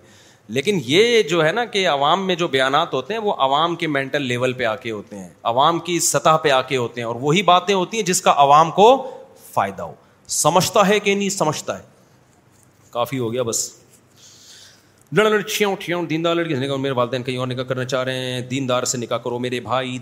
سے نکاح کرو نبی نے حکم دیا سب سے پہلے رشتے میں کو ترجیح دو کیونکہ آگے پوری نسل کیا ہو جائے گی خراب ہونے کا خطرہ ہے اپنی نسل کو بچانا پہلے ضروری دوسروں کی نسل بعد میں فکر کرو میں آپ اعتراض کریں آپ کے پچاس سال میں ابھی پچاس کا ہوا نہیں ہوں اڑتالیس کا چل رہا ہوں مجھے کیوں میں پہلی پریشان ہوا پچاس کا ہونے والا ہوں اوپر سے یار خیال ہے انچاس میں لگا ہوا ہوں ابھی ہونے آؤں گا جنوری میں انچاس کا ہو جاؤں گا میں سمجھتے ہو تو پہلے ہی پچاس کا کر دیا یار مفتی صاحب ہاں، ہو گیا میرا کزن ہر ایک وہ اپنی زوجہ کو پردہ کرواتا ہے اور کسی مخلوط دعوت میں نہیں لے کے جاتا رشتے دار کہتے ہیں تو ظلم ہے ہر کسی کا دل جاتا ہے خوشی غمی میں مخلوط دعوت میں بیوی کو نہ لے کے جائیں یہ آخری سوال ہے اس کے بعد بند بس مزید نہیں کوئی سوال آئے گا یہ اہم سوال ہے مخلوط دعوت میں بیوی کو نہ لے کے جائیں جائز نہیں ہے جہاں مکس گیدرنگ ہو مرد لڑکے خاص طور پہ شادیوں میں تو بہت ہی بےودگی کیونکہ لڑکیاں بڑے ادھورے لباس میں ہوتی ہیں اور لڑکے فل ٹھڑک کی پیک پہ پہنچے ہوئے ہوتے ہیں سمجھ رہے ہو اس میں اپنی بیویوں کو بیٹیوں کو بہنوں کو لے کے جانا یہ صحیح بغیرتی ہے جب بغیرتی پہ سمجھوتا کر لو تو پھر جو مرضی کرو تو اب کرنا کیا ہے آپ کی بیوی کو آپ نے پردہ کرایا یا اس نے اپنے شوق سے پردہ کیا تو یہ بات تو درست ہے کہ بہت ساری انٹرٹینمنٹ کی چیزوں سے آپ کی بیوی محروم ہو جائے گی اس کا پھر تلافی کرو آپ اس کی تلافی یہ کرو کہ اپنے ساتھ اس کو جہاں جہاں لے جا سکتے ہو لے کے جاؤ گھمانے پھرانے لے کے جاؤ ساحل سمندر پہ لے کے جاؤ مری لے کے جاؤ کوئٹہ لے کے جاؤ گھماؤ پھراؤ اس کے ساتھ اس کو گھر کی چار دیواری میں بند مت کرو اس کا حق دوسری عورتوں سے زیادہ ہے دیکھو جو شراب نہیں پی رہا چرس نہیں پی رہا اور اس پہ آپ اچھے مشروب پہ بھی پابندی لگا دو تو پھر چرس پہ آئے گا وہ ڈائریکٹ شراب پہ آئے گا وہ ابے جو آدمی ڈرامے نہیں دیکھ رہا فلمیں بھی دیکھ رہا انٹرٹینمنٹ نہیں ہے نا تو جائز انٹرٹینمنٹ اس کو زیادہ کرنی پڑتی ہے تاکہ وہاں سے اس کی تلافی ہو حضرت مفتی محمد شفیع صاحب رحمہ اللہ تعالیٰ جو حضرت مفتی عثمانی صاحب کے استاد ہیں کتنے بڑے اللہ والے بزرگ تھے وہ فرماتے تھے کہ پردے دار عورتوں کو زیادہ پروٹوکول دینا چاہیے گھمانا پھرانا آپ کو اللہ نے پیسہ زیادہ دیا ہے تو باہر ملک لے کے جاؤ اپنی بیوی کو پیسہ زیادہ نہیں دیا تو اندرون ملک میں اس کو سیر کراؤ سمجھتے ہو آپ تو مشہور لوگ نہیں ہو آپ تو اپنی بیوی کو ہر جگہ لے جا سکتے ہو نا ساحل سمندر پہ لے کے جاؤ پھر اب ساحل سمندر پہ مکس گیدرنگ کا ماحول ہے تو وہ اس سے کوئی فرق نہیں پڑتا وہ تو ہر جو بھی پبلک پلیس ہوگی وہاں کیا ہوگا وہاں مرد بھی ہوں گے اور ایسا کوئی ساحل سمندر تو نہیں ہے لیڈیز کے لیے الگ جینٹس کے لیے الگ اس مس گیدرنگ میں وہ بے حیائی نہیں ہوتی جو شادیوں میں ہوتی ہے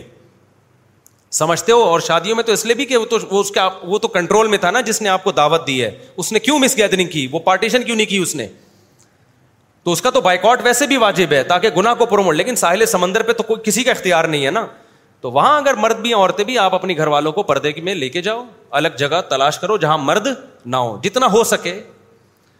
تو اسی طرح گھمانے پھرانے مری ہے نتھیا گلی ہے ہنزا ہے بہت ساری جگہیں جہاں آپ اپنے گھر والوں کو لے جا سکتے ہو پیسہ بالکل بھی نہیں ہے کوئی بات نہیں یار آپ اپنے گھر والوں کو باہر نکلے لو ہائی وے پہ جاؤ کسی دن ہوٹل پہ اچھا کھانا کھلے ماحول میں بیٹھ کے کھلا دو دینداروں میں یہ بڑا فالٹ ہے کہ وہ صرف شریعت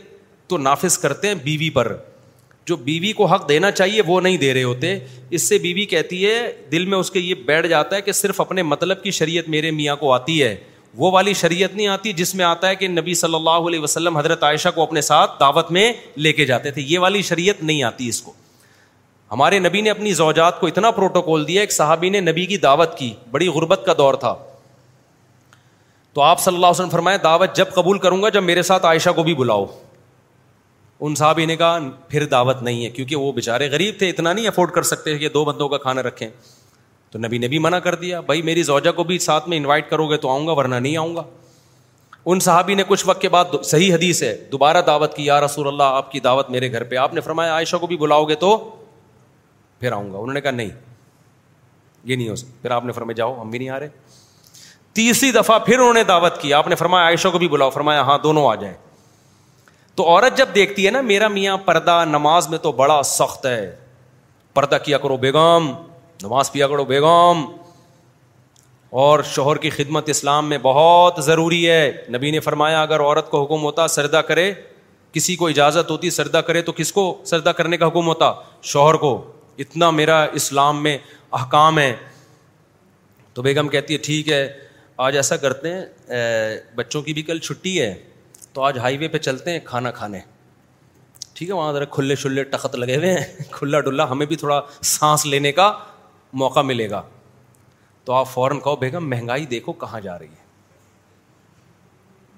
ملک کی حالات دیکھو کیا مفتی صاحب کا بیان نہیں سنا کہ ہوٹلوں کا کھانا نہیں کھانا چاہیے اس سے یہ ہوتا ہے خود کھا کے آیا دوستوں کے ساتھ بیٹھ کے اس وقت مہنگائی اس کو سمجھ میں نہیں آ رہی تھی کبھی ادھر جا کے بیٹھا ہوا ہے کبھی ادھر گٹر کے ڈھکن ہے نہیں پھر بھی گٹروں میں بیٹھا ہوا ہے جا کے ٹھیک ہے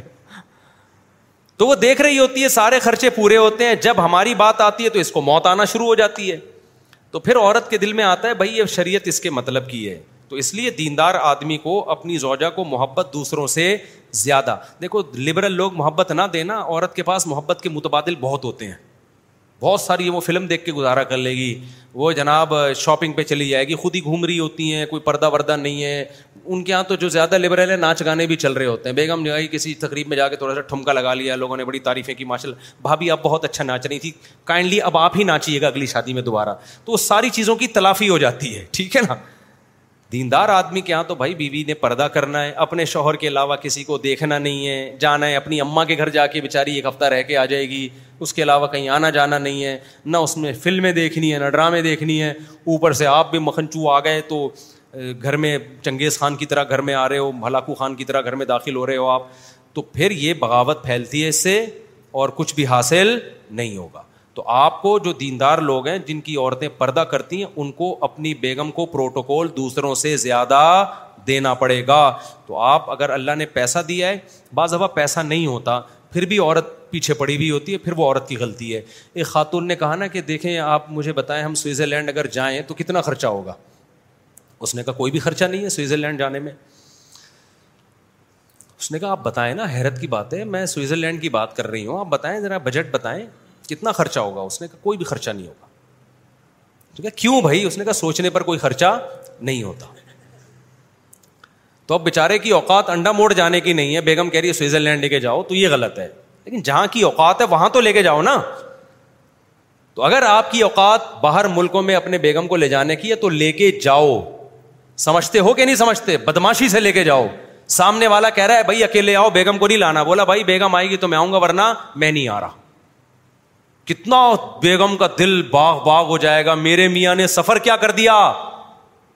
اب مجھے ڈر لگتا ہے میرے گھر والے سن کے مجھے ہی نہ سنانا شروع کر دیں اس لیے اتنے فضائل بتاؤ طارق صاحب جتنے افورڈ کر سکو لیکن بھائی بات یہی چاہے میں کر رہا ہوں نہیں کر رہا لیکن شریعت تو یہی ہے نا میں یہی بول دوں گا بیگم کو کہ بھائی کیا کریں مجبوری ہے دیکھو میرے لیے تو مصیبت یہ ہو گئی ہے میں جب سے مشہور ہوا ہوں تو گھر والوں کو لے کے کہیں گھوم ہی نہیں سکتا میں پہلے میں گھومتا تھا گھر والوں کو لے کے میں خود لانگ ڈرائیو پہ نکلا ہوں سب گھر والوں کو لے کے گیا ہوں گلگت بھی لے کے گیا ہوں چترال بھی لے کے گلگت چترال تھوڑا زیادہ ہو گیا جھوٹ بول ہی نہیں سکتا نا میں میں اسلام آباد کو مری اور نتھیا گلی لے کے گیا اور سوات مردان لے کے گیا میں اپنے گھر والوں کو ملیشیا بھی لے کے گیا ہوں دبئی بھی لے کے گیا ہوں مسقط لے کے گیا ہوں سمجھتے عمرے عمرہ بھی ایک گھر والوں کو کرا دیا میں نے نمبر لگاتا ہوں نا میں تو عمرے پہ تو سب کے نمبر لگیں گے جب میرے پاس وسائل نہیں تھے تو میں ماموں کے گھر لے جاتا تھا مجھے یاد ایک دفعہ میرے ماموں نے نے مجھے آ جاؤ میں گھر والوں کو چلے ماموں سے مل کے آتے ہیں انہوں نے کہا چلو ماموں کے لے گیا پھپھو کے لے گیا یہی ہماری اوقات تھی کیا خیال ہے بھائی تو اس وقت جو ہم کر سکتے تھے ہم نے کیا اب تھوڑے وسائل زیادہ ہو گئے تو ہم نے کہا چلو بھائی ملیشیا گھما کے لے آیا گھر والوں کو دبئی گھما کے لے آیا دوسرے گھر والوں کو سب کو نہیں ملیشیا چاروں کو اگر میں ملیشیا لے کے جاتا تو میں پھر یہیں رہتا تو آپ چاروں چلے جاؤ ہم یہاں پر ہیں کیونکہ پھر ملیشیا کی گورنمنٹ سارے مل... اتنے جھگڑے ہو سکتے ہیں کہ پورا ملیشیا میں کرفیو لگ جاتا تو جس کی بھی دو تین بیویاں ہوتی ہیں دو تین کو اکٹھا کہیں نہیں لے کے جاؤ بھائی بہت مسائل ہوتے ہیں الگ الگ تو آ... اس میں یہ ہے کہ جب وسائل ہوں تو زیادہ اب میں مشہور ہو گیا ہوں اب لے جانا میرے لیے کہیں بھی ممکن نہیں ہے اب میں کہیں جا ہی نہیں سکتا فوراً ایک دم کہیں بھی جاؤ اب مستورات کے ساتھ سارے لوگ گھر کے اور خواتین ہو اور ساری دنیا اکٹھی ہو جائے بہت مشکل ہے لیکن اب بھی میں گھر والوں کو تفریح کراتا رہتا ہوں اس کا طریقہ پھر ہم نے یہ سوچا ہے کہیں ہمارے قریبی رشتے دار ہیں تو ان کے ذمے لگا دیا بھائی یہ بچوں کو گھماؤ آپ ابھی میرے بچے لاہور گھوم کے آئے ہیں سب بچوں کو ہم نے بھیجا لاہور میں ہیں ہمارے جاننے والے ہیں تو ان کے گھر بھیج دیا پوری فیملی کو ان کو بولا بھائی گھماؤ ہمارے خرچے پہ ان کو تو انہوں نے اس قائد اعظم کا قائد اعظم کا مزار تو کراچی میں وہ مینار پاکستان اور چڑیا گھر اور فلانا اور ڈمکانا ایک سال کا ایک بجٹ میں نے نکال کے رکھا ہوا ہے کہ یہ بچوں کے گھمانے پہ خرچ ہوگا سمجھتا ہے کہ نہیں سمجھتا ہے اور میرے ہاتھ میں بچتا کچھ بھی نہیں ہے آپ سمجھتے ہو مفتی صاحب نوٹ چھاپنے کی مشین ہے اس لیے گھما رہا ہے جب میں گھر والوں کو ملیشیا لے کے گیا تھا نا تو میرے پاس جو چار پانچ لاکھ روپے جمع ہوئے تھے ٹوٹل وہی تھے وہ ٹوٹل میں نے لگا دیے اس پہ اور زیرو پہ آ گیا تھا میں نہیں آئی میرا خال بات آپ سمجھ رہے ہو کہ شاید کروڑوں کے نوٹ چھاپ رہے ہیں مفتی صاحب اور ملیشیا اور دبئی پیسے جمع ہوتے ہیں تو ان چیزوں پہ لگا دیتا ہوں کہ بھائی لگا دو دیکھا جائے گا سب سے پہلے تعلقات ہیں تعلقات اچھے ہو گئے نا غربت میں بھی گزارا ہو جائے گا تعلقات اچھے نہیں ہیں تو نوٹ چھاپ کے بھی گزارا نہیں ہوگا لوگ سمجھتے ہیں نوٹ تھوڑا تھوڑا چھاپ رہے ہیں ملیشیا لے کے جا رہا ہے دبئی لے کے جا رہا ہے جو جمع ہوئے اس میں گھما کے لے آیا دبئی پھر زیرو پہ آ گیا کچھ بھی نہیں پھر جو جمع ہوئے جو آتا جا رہا ہے خرچ کرتے جا رہے ہیں ان چیزوں پہ خرچ کرتے ہیں ہم ابھی بھی سمجھ میں آ رہی ہے تو ٹھیک ہے نہیں آ رہی تو جیسے چل رہے ہو ویسے چلتے رہو اب دیکھنا گھر میں تباہی کیا ہونے والی ہے اب خواتین وہ میرا جیب خرچی والا بیان نا خواتین نے اپنے میاں کو سنانا شروع کیا تو اب یہ والا سنائیں گے سوئٹزرلینڈ لینڈ والا ملیشیا والا تو میں خواتین سے کہتا ہوں اپنے میاں کی اوقات دیکھو ٹھیک ہے نا جتنی گنجائش ہے اس سے زیادہ اس پہ بوجھ مت ڈالو اور غریبوں میں یہ مسئلہ زیادہ ہے وہ بیگم کو زیادہ محبت مالدار تو مجبوری میں دیتا ہے محبت کیونکہ مالدار شادی مالداروں میں کرتا ہے تو مالدار عورتوں کے نخرے ہوتے ہیں ان کے ابا اونچی پوسٹوں پہ ہوتے ہیں سسر کا فون آ جاتا ہے تو مالدار آدمیوں کے یہاں تو ہوتا ہے تھوڑا بہت پروٹوکول دے دیتے ہیں وہ ڈر کی وجہ سے خوف کی وجہ سے دیں غریب کی بیوی بھی غریب گھرانے سے آئی ہوتی ہے کمزور ہوتی ہے وہ اس کو بالکل پروٹوکول نہیں دے رہا ہوتا وہ اس کو جوتی کی نوک پہ رکھتا ہے سارے غریبوں کی بات نہیں کر رہا جو میرا بیان سن رہے ہیں ان کے علاوہ کی وہ جوتے کی نوک پہ رکھتے ہیں یہ غلط ہے میرے بھائی آپ کو اللہ نے جتنی گنجائش دی ہے اس کے حساب سے بیوی کو عزت دو بھائی ہم جب غریب تھے تو اپنی بیگم کو کیا عزت دیتے ہیں ماموں کے لے گئے خالہ کے لے گئے یہی کر سکتے تھے یا زیادہ زیادہ ادھر ہائی وے پہ لے گئے وہاں بیٹھ کے کھانا کھا لیا بس اس سے زیادہ ہم نہیں کر سکتے تھے تو ہم آپ بھی اتنا ہی کر لو یار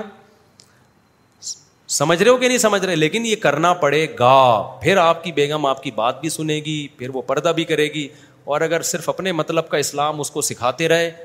اور جو آپ پہ ذمہ داریاں ہیں وہ آپ نے پوری نہیں کی تو بغاوت پھیلنے کے علاوہ کچھ بھی حاصل نہیں ہوگا ہم نے ایسے گھر بھی دیکھے ہیں مرد بہت دیندار ہے ہر وقت نصیحتیں کرتا ہے بچے ایک نمبر کے دو نمبر بیگم ایک نمبر کی دو نمبر یہ ہم نے دیکھا ہے ہم نے اسی سوسائٹی میں زندگی گزاری ہے ان میں یہی تھا کہ وہ نصیحتیں تو کرتے رہتے تھے محبتیں نہیں دیتے تھے اچھا ایک آخری بات جب بات سے بات بچوں کو ٹائم بھی دیا کرو لازمی ابا کیا کرتے ہیں صبح صبح آفس گئے شام کو آئے کہ چائے پی دوستوں میں بیٹھ گئے بچوں میں بیٹھتے ہی نہیں سارا دن ہاں بچہ کوئی غلط کام کر رہا ہے ٹوک دیا بھائی یہ کیا کر رہا ہے بھائی یہ کیا کر رہا ہے تو بچہ بھی ابا کو کیا سمجھتا ہے محبت ملتی نہیں ہے بس نصیحتیں ملتی رہتی ہیں بچے باغی ہوتے ہیں کچھ نہ کچھ ٹائم بچوں کے لیے گھر میں نکالیں ان کے ساتھ بیٹھیں گپ شپ لگائیں ان کے کاموں میں تھوڑا بہت ہاتھ بٹائیں بچے کو یہ دیکھو کامیاب باپ وہ ہے جب ابا گھر میں آئیں تو بچہ خوش ہو کے ابا آ گئے ہمارے اگر آپ کے گھر آنے سے بچہ کانپنا شروع کر رہا ہے کہ یار ابا آ گیا پھر دیکھنا پھینٹی لگے گی یہ ہوگا وہ ہوگا اس کا مطلب آپ کامیاب ابا نہیں ہے بچہ بولے گا ایسا ابا کہاں سے لبا کچھ دنوں کے بعد وہ بولے گا دوست بولیں گے آپ کے بچے کے دوست بچوں کو بولیں گے کہ یار تم نے ایسا ابا کہاں سے لبا تو تھوڑا ٹائم دو بچوں کو محبت دو رسپیکٹ دو ان کو محبت کی باتیں کرو ان کو عزت دو ہر وقت تانے ابے تو ایسا ابے تو تو کبھی انسان کا بچہ بن ہی نہیں سکتا ابے تو تو چور کا چور ہی رہے گا اس سے بچوں کی جو نگیٹو اتنی سوچ بنتی ہے کہ آپ کی سوچ ہے یہ تھوڑا عزت دو بیٹا تم بہت اچھے ہو تھوڑا عزت دو تھوڑا ان کے ساتھ ملو بیٹھو تو اس طرح کی جب سیٹ اپ ہوتا ہے نا میں جو بچوں کے ولاگ بنا کے ڈال دیتا ہوں کبھی کبھار میرا دل پہ پتھر رکھ کے کرتا ہوں تھوڑا سا یہ بتانے کے لیے کہ دیکھو بچوں کو اس طرح سے ٹائم میں نے دیسی گھی کا ولاگ بنایا تو اس میں بچی کا کیا لینا دینا تھا یار کیا لینا دینا تھا بچی کا تو بس تھوڑا سا کہ یار تیروں سے بچوں کو بھی فری کرا لو تھوڑا سا گپ شپ لگا لو تو گھر میں بہت سے لوگ ٹائم دیتے نہیں ہیں نہ گھر والوں کو نہ بچوں کو ان کے گھروں میں بغاوتیں پھیلتی ہیں بچوں کو ابا سے ریلیشن نہیں ہوتا یہ حالات ہوتے ہیں جب بچوں کو باپ گھر میں ٹائم نہیں دیتا بچے حالانکہ سارا خرچہ آپ اٹھا رہے ہو گیس بجلی کے بل آپ دے رہے ہو سب کچھ پھر لوگ کہتے ہیں ہم اتنا کچھ کر رہے ہیں اولاد کے لیے اولاد تو ہمیں مانتی نہیں ہے بھائی اولاد کو ان سب کے سے زیادہ محبت کی ضرورت ہوتی ہے ٹائم کی ضرورت ہوتی ہے وہ آپ نہیں دے رہے تو بچے آپ کو ابا کے بجائے وسیم صاحب سمجھنا شروع کر دیتے ہیں ٹھیک ہے ایک صاحب تھے اسٹاک ایکسچینج میں جاب کرتے تھے وہ میرے بھائی نے مجھے بتایا اتنا مصروف ہو گیا تھا وہ بندہ شیئرس کے بزنس میں اتنا مصروف ہو گیا تھا کہ اس نے خود بتایا کہ میں رات کو دو بجے گھر پہنچتا ہوں بچے سو چکے ہوتے ہیں اور بارہ بجے گھر سے نکلتا ہوں بچے اٹھ کے اسکول جا چکے ہوتے ہیں کہہ میں دیکھ رہا ہوں بچے پہلے اتنے تھے اب اتنے ہو گئے اب اتنے ہو گئے اس سے زیادہ میرا بچوں سے کوئی ریلیشن نہیں ہے یعنی بچے ایسے کہہ رہے پہلے مجھے یہاں تک آتے تھے بستر میں اب یہاں تک یعنی بچوں کو بڑا ہوتے ہوئے تو جیسے میں جب ایک مہینے کے لیے سفر پہ جاتا ہوں نا تو آپ کے چوزوں کو دیکھتا ہوں تو مجھے لگتا ہے کہ اب اتنے بڑے ہو گئے ہیں صاف پتہ چلتا ہے کہ جو چوزے ہم چھوڑ کے گئے تھے پہلے اتنے تھے اب کتنے ہو گئے اتنے بڑے ہو گئے تو کہہ رہے مجھے بھی ایسا ایک مہینے بعد میں نے دیکھا بھائی اتنے ہو گئے بچے نا ہمارے یہ ریلیشن ہے ابا کا آج کل مارکیٹ میں تو اس لیے تھوڑا بچوں کو نا تھوڑا گھمانے پھرانے لے جایا کرو تھوڑا ٹائم دیا کرو اور ہر وقت ہاں، یوں ہاں، تانے تو تو چور کا بچہ ہے تو تو ایسا بچہ ہے کوئی غلطی کرے بھی تو اس اسٹائل میں آپ ان کو طنز نہ کیا کریں اس سے ریلیشن کیا ہوتا ہے خراب ہوتا ہے جو بہت ڈینجرس ہے بچہ ایک دم سے انسان کا بچہ نہیں بنتا آہستہ آہستہ بنتا ہے بس کافی ہو گیا میرا خیال ہے اب چلے جاؤ یہاں سے خدا کا واسطہ میری جان چھوڑ دو اچھا وہ دعوت نامہ پڑھ لوں گا وہاں جا کے میں آپ لوگ تشریف لے جائیں kindly